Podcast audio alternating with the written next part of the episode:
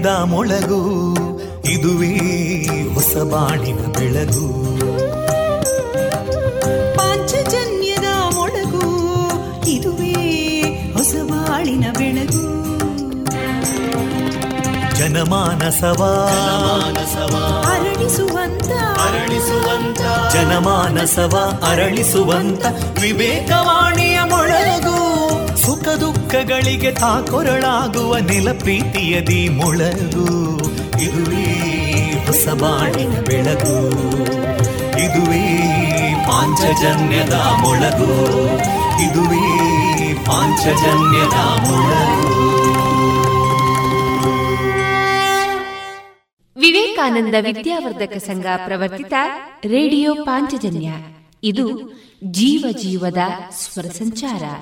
ತೊಂಬತ್ತು ಬಿಂದು ಎಂಟು ಸ್ವರ ತರಾಂಗಗಳಲ್ಲಿ ಈ ಹೊತ್ತಿನ ಪ್ರಸಾರ ಕಾರ್ಯಕ್ರಮವನ್ನ ಆರಂಭಿಸುತ್ತಿದ್ದೇವೆ ಆತ್ಮೀಯ ಶ್ರೋತೃ ಬಾಂಧವರಿಗೆ ರೇಡಿಯೋ ಪಾಂಚಜನ್ಯ ಸಮುದಾಯ ಬಾನುಲಿ ಕೇಂದ್ರ ಬಳಗದ ಪರವಾಗಿ ನಾನು ತೇಜಸ್ವಿನಿ ಮಾಡುವ ಪ್ರೀತಿಪೂರ್ವಕ ನಮಸ್ಕಾರಗಳು वन्दे मातरम् वन्दे मातरम् सुजलां सुफलां मलयज शीतलां सस्यश्यामलां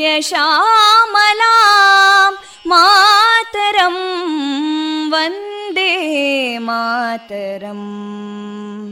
शुभ्रजोत्स्ना पुलकितयामिनीं पुल्लकुसुमिता ध्रुमदळशोभिनीं सुहासिनीं सुमधुरभाषिणीं सुखदां वरदां मातरं वन्दे मातरम् कोटिकोटिकण्ठा कलकलनिनादकराले कोटि कोटि भुजैदृता करकलवाले अबलां केनो मायेतो बले बहुबलधारिणीं नमामि तारिणीं रिपुदलवारिणी मातरम् वन्दे मातरम् तुमि विद्या तुमि धर्मा तुमि हृदि तुमि मर्मा त्वं हि प्राणा शरीरे बाहुते तुमि मा शक्ति हृदये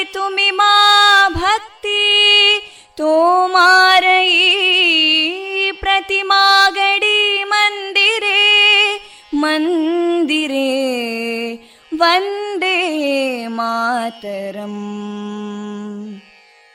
त्वं हि दुर्गा दशप्रहरणधारिणीं कमलां कमलदलविहारिणीं वाणीं विद्यादायिनीं नमामि त्वां नमामि कमलाम् अमलामतुलां सुजलां सुफलां मातरं वन्दे मातरम् श्यामलां सरलां सुस्मितां भूषितां धरणीं भरणीं मातरम् वन्दे मातरम् वन्दे मातरम्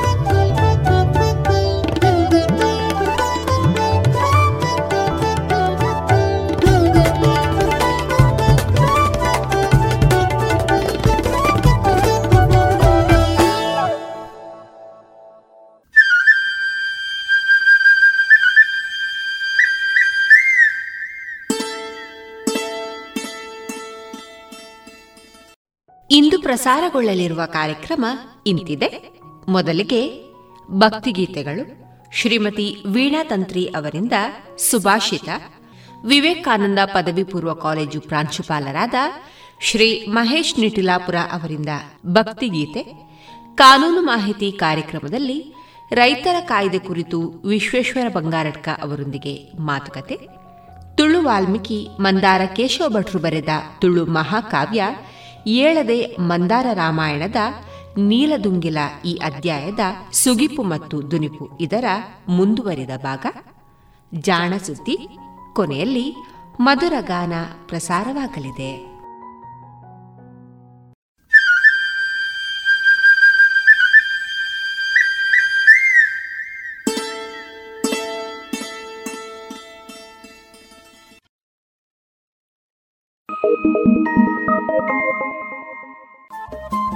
ರೇಡಿಯೋ ಪಾಂಚಜನ್ಯ ತೊಂಬತ್ತು ಬಿಂದು ಎಂಟು ಎಫ್ಎಂ ಸಮುದಾಯ ಬಾನುಲಿ ಕೇಂದ್ರ ಪುತ್ತೂರು. ಇದು ಜೀವ ಜೀವದ ಸ್ವರ ಸಂಚಾರ.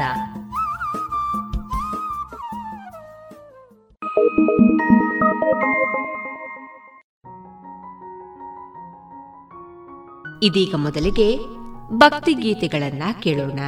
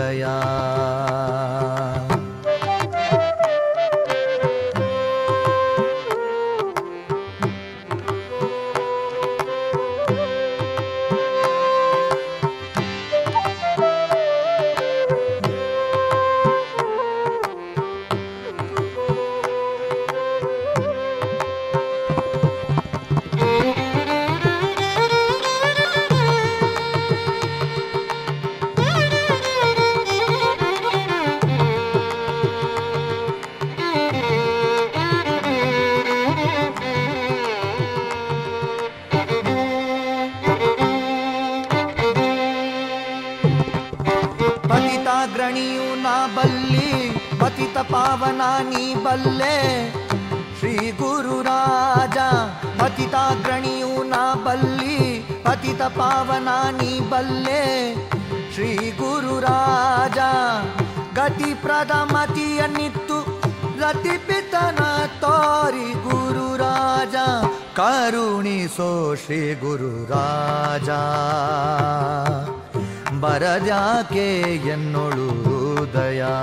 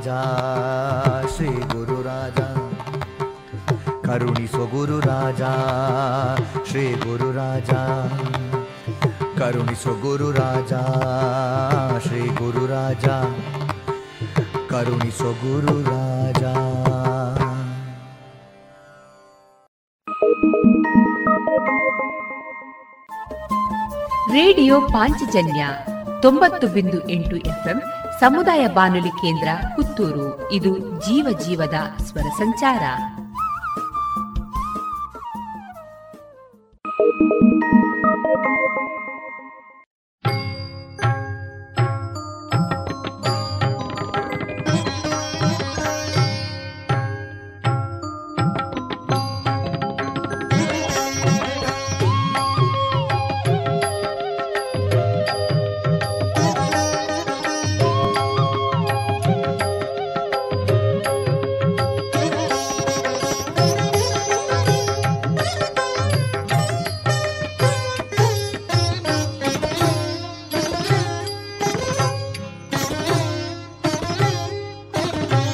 पार्वती तनय पाशाङ्कुशधरा लोकपावना गजानन। पार्वती तनय पाशाङ्कुशधरा लोकपावना गजानन। सुरनरवन्द्या शरवणसोदर सुरनरवन्द्या शरवणसोदर मूषिकवाहन गणनायका दुरितनिवारक गजवदन पार्वती तनय पाशाङ्कुशधरा लोकपावन गजानन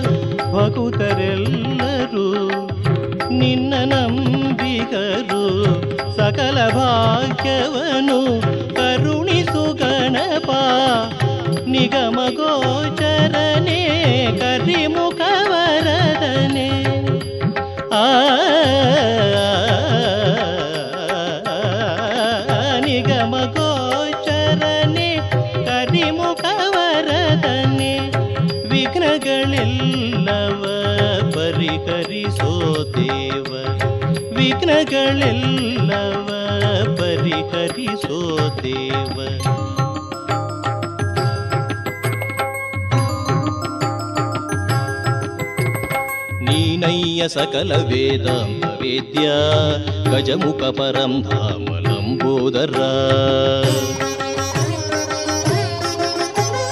ನೀನಯ್ಯ ಸಕಲ ವೇದಾಂತ ವೇದ್ಯ ಗಜಮುಖ ಪರಂ ಧಾಮ ಲಂಬೋದರ ಶರಣಾಗಿ ಬೇಡುವೆನು ನಿನ್ನಾಶ್ರಯ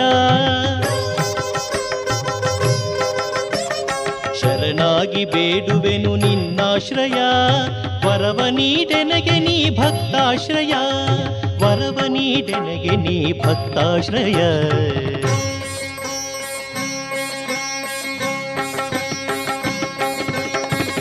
ಪಾರ್ವತಿ ತನಯ ಪಾಶಾಂಕುಶಧರ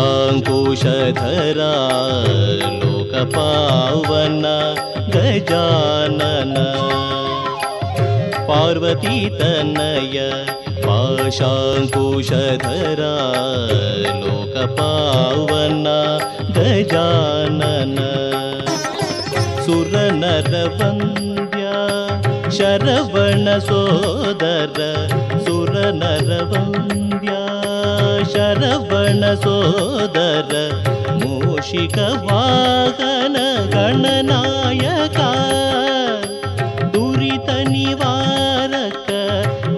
ಗಜವದನ ಪಾರ್ವತಿ ತನಯ ಪಾಶಾಂಭೂಷಧರ ಲೋಕ ಪಾವನ ಗಜಾನನ.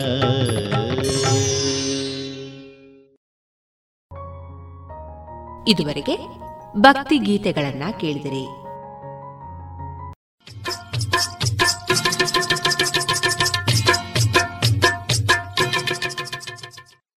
रोहन ಅಜ್ಜಿ ಕೋಲ್ ತಗೊಂಡ್ ಬಾರಪ್ಪ. ಅಲ್ಲ ಮಮ್ಮಿ ನಿಮಗೆ ಯಾಕೆ ಅಜ್ಜಿಯ ಕೋಲ್ ಬೇಕಾಯ್ತು? ಮಗ ಕೀಲುಗಳಲ್ಲಿ ತುಂಬಾ ನೋವಿದೆ ನಡಿಯಕ್ ಆಗ್ತಿಲ್ಲ. ಅಯ್ಯೋ ಮಮ್ಮಿ ನಿಮ್ಗಂತೂ ಜ್ವರವಿದೆ ಹಾಗೂ ಕೀಲುಗಳಲ್ಲಿ ನೋವಿದೆ ಇದು ಚಿಕ್ಕುಂಗುನಿ ಇರಬಹುದು. ಹೌದು ಚಿಕನ್ ಗುನ್ಯಾ ಲಕ್ಷಣಗಳೆಂದರೆ ತೀವ್ರವಾದ ಜ್ವರ ತಲೆನೋವು ಮತ್ತು ಕೀಲುಗಳಲ್ಲಿ ತೀಕ್ಷ್ಣ ನೋವು ಇದ್ದರೆ ಸಮೀಪದ ಆರೋಗ್ಯ ಕೇಂದ್ರ ಇಲ್ಲ ಆಸ್ಪತ್ರೆಯನ್ನು ಸಂಪರ್ಕಿಸಿ. ಚಿಕುನ್ ಗುನ್ಯಾಗೆ ಭಯಪಡಬೇಡಿ ನಿಮ್ಮನ್ನು ಮತ್ತು ನಿಮ್ಮ ಕುಟುಂಬದವರನ್ನ ಸೊಳ್ಳೆ ಕಡಿತದಿಂದ ರಕ್ಷಿಸಿ. ಆರೋಗ್ಯ ಮತ್ತು ಕುಟುಂಬ ಕಲ್ಯಾಣ ಖಾತೆ ಭಾರತ ಸರ್ಕಾರದ ವತಿಯಿಂದ ಜನಹಿತಕ್ಕಾಗಿ ಜಾರಿ. ಇನ್ನು ಮುಂದೆ ಶ್ರೀಮತಿ ವೀಣಾ ತಂತ್ರಿ ಅವರಿಂದ ಸುಭಾಷಿತ. ನಮಸ್ತೆ, ವಚನ ಬೆಳಗು. ಮಾತಿನಿಂ ನಡೆನುಡಿಯು ಮಾತಿನಿಂ ಹಗೆ ಕೊಲೆಯು. ಮಾತಿನಿಂ ನಡೆನುಡಿಯು ಮಾತಿನಿಂ ಹಗೆ ಕೊಲೆಯು. ಮಾತಿನಿಂ ಸರ್ವಸಂಪದವು ಲೋಕಕ್ಕೆ, ಮಾತೇ ಮಾಣಿಕವು ಸರ್ವಜ್ಞ. ಮಾತಿನಿಂ ಸರ್ವಸಂಪದವು ಲೋಕಕ್ಕೆ, ಮಾತೇ ಮಾಣಿಕವು ಸರ್ವಜ್ಞ. ಒಳ್ಳೆಯ ಮಾತುಗಳು ನಮ್ಮ ನಡೆ ನುಡಿಗೆ ಕಿರೀಟವಿಟ್ಟಂತೆ ಹಾಗೂ ಕೆಟ್ಟ ಮಾತುಗಳು ಹಾಗೆ ಕೊಲೆ ಹಾಗೂ ದ್ವೇಷಕ್ಕೆ ಕಾರಣವಾಗುತ್ತದೆ. ಆದ್ದರಿಂದ ಮಾತುಗಳೇ ಸರ್ವ ಸಂಪತ್ತು ಈ ಲೋಕದಲ್ಲಿ. ಮಾತೇ ಮಾಣಿಕ್ಯದಂತೆ ಅಮೂಲ್ಯವಾದದ್ದು ಎನ್ನುತ್ತಾರೆ ಸರ್ವಜ್ಞ. ಇದುವರೆಗೆ ಶ್ರೀಮತಿ ವೀಣಾ ತಂತ್ರಿ ಅವರಿಂದ ಸುಭಾಷಿತವನ್ನ ಕೇಳಿದಿರಿ. ಇನ್ನೇಕ ಪುತ್ತೂರು ವಿವೇಕಾನಂದ ಪದವಿ ಪೂರ್ವ ಕಾಲೇಜು ಪ್ರಾಂಶುಪಾಲರಾದ ಶ್ರೀ ಮಹೇಶ್ ನಿಟಿಲಾಪುರ ಅವರಿಂದ ಭಕ್ತಿಗೀತೆಯನ್ನ ಕೇಳೋಣ.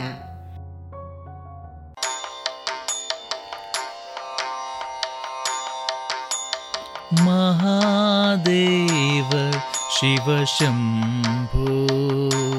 श्रीमहादेव शिवशम्भो। श्रीमारकोटि सुन्दर प्रभो महादेव शिवशम्भो। श्रीमारकोटि सुन्दर प्रभो महादेव शिवशम्भो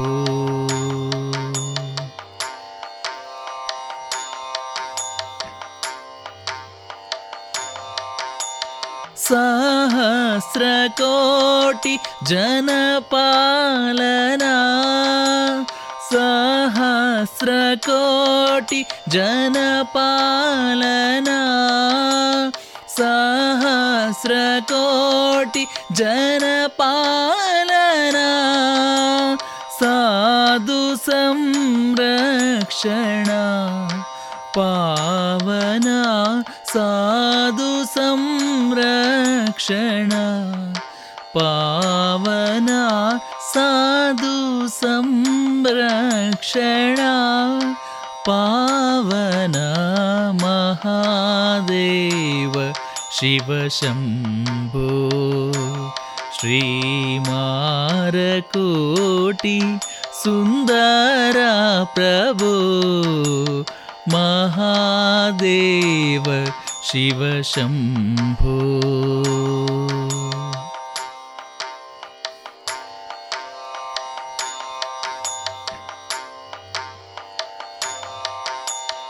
सर्वेश्वर करुणाकरमूर्ते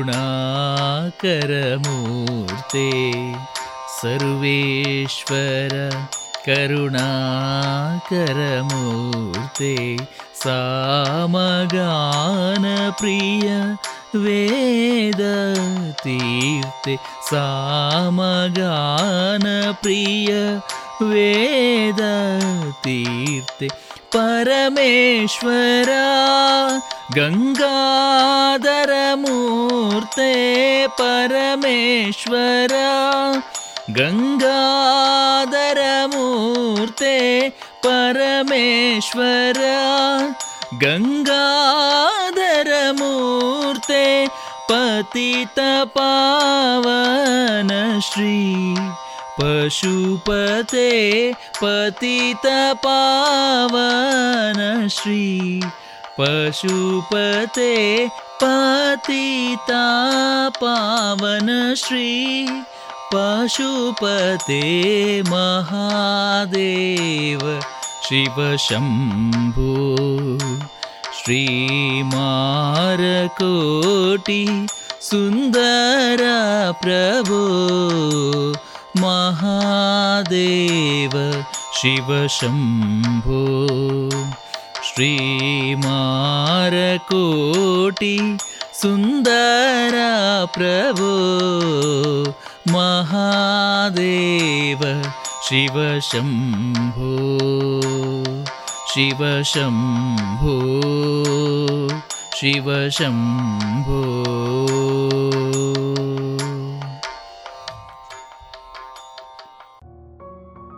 ಇದುವರೆಗೆ ಮಹೇಶ್ ನಿಟಿಲಾಪುರ ಅವರಿಂದ ಭಕ್ತಿ ಗೀತೆಯನ್ನ ಕೇಳಿದಿರಿ.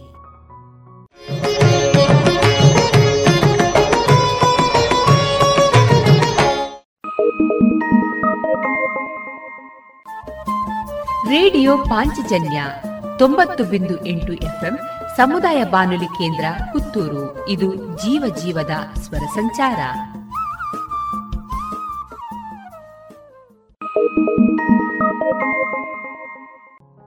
ಇನ್ನೀಗ ಕಾನೂನು ಮಾಹಿತಿ ಕಾರ್ಯಕ್ರಮದಲ್ಲಿ ರೈತರ ಕಾಯ್ದೆ ಕುರಿತು ವಿಶ್ವೇಶ್ವರ ಬಂಗಾರಡ್ಕ ಅವರೊಂದಿಗಿನ ಮಾತುಕತೆಯನ್ನ ಕೇಳೋಣ.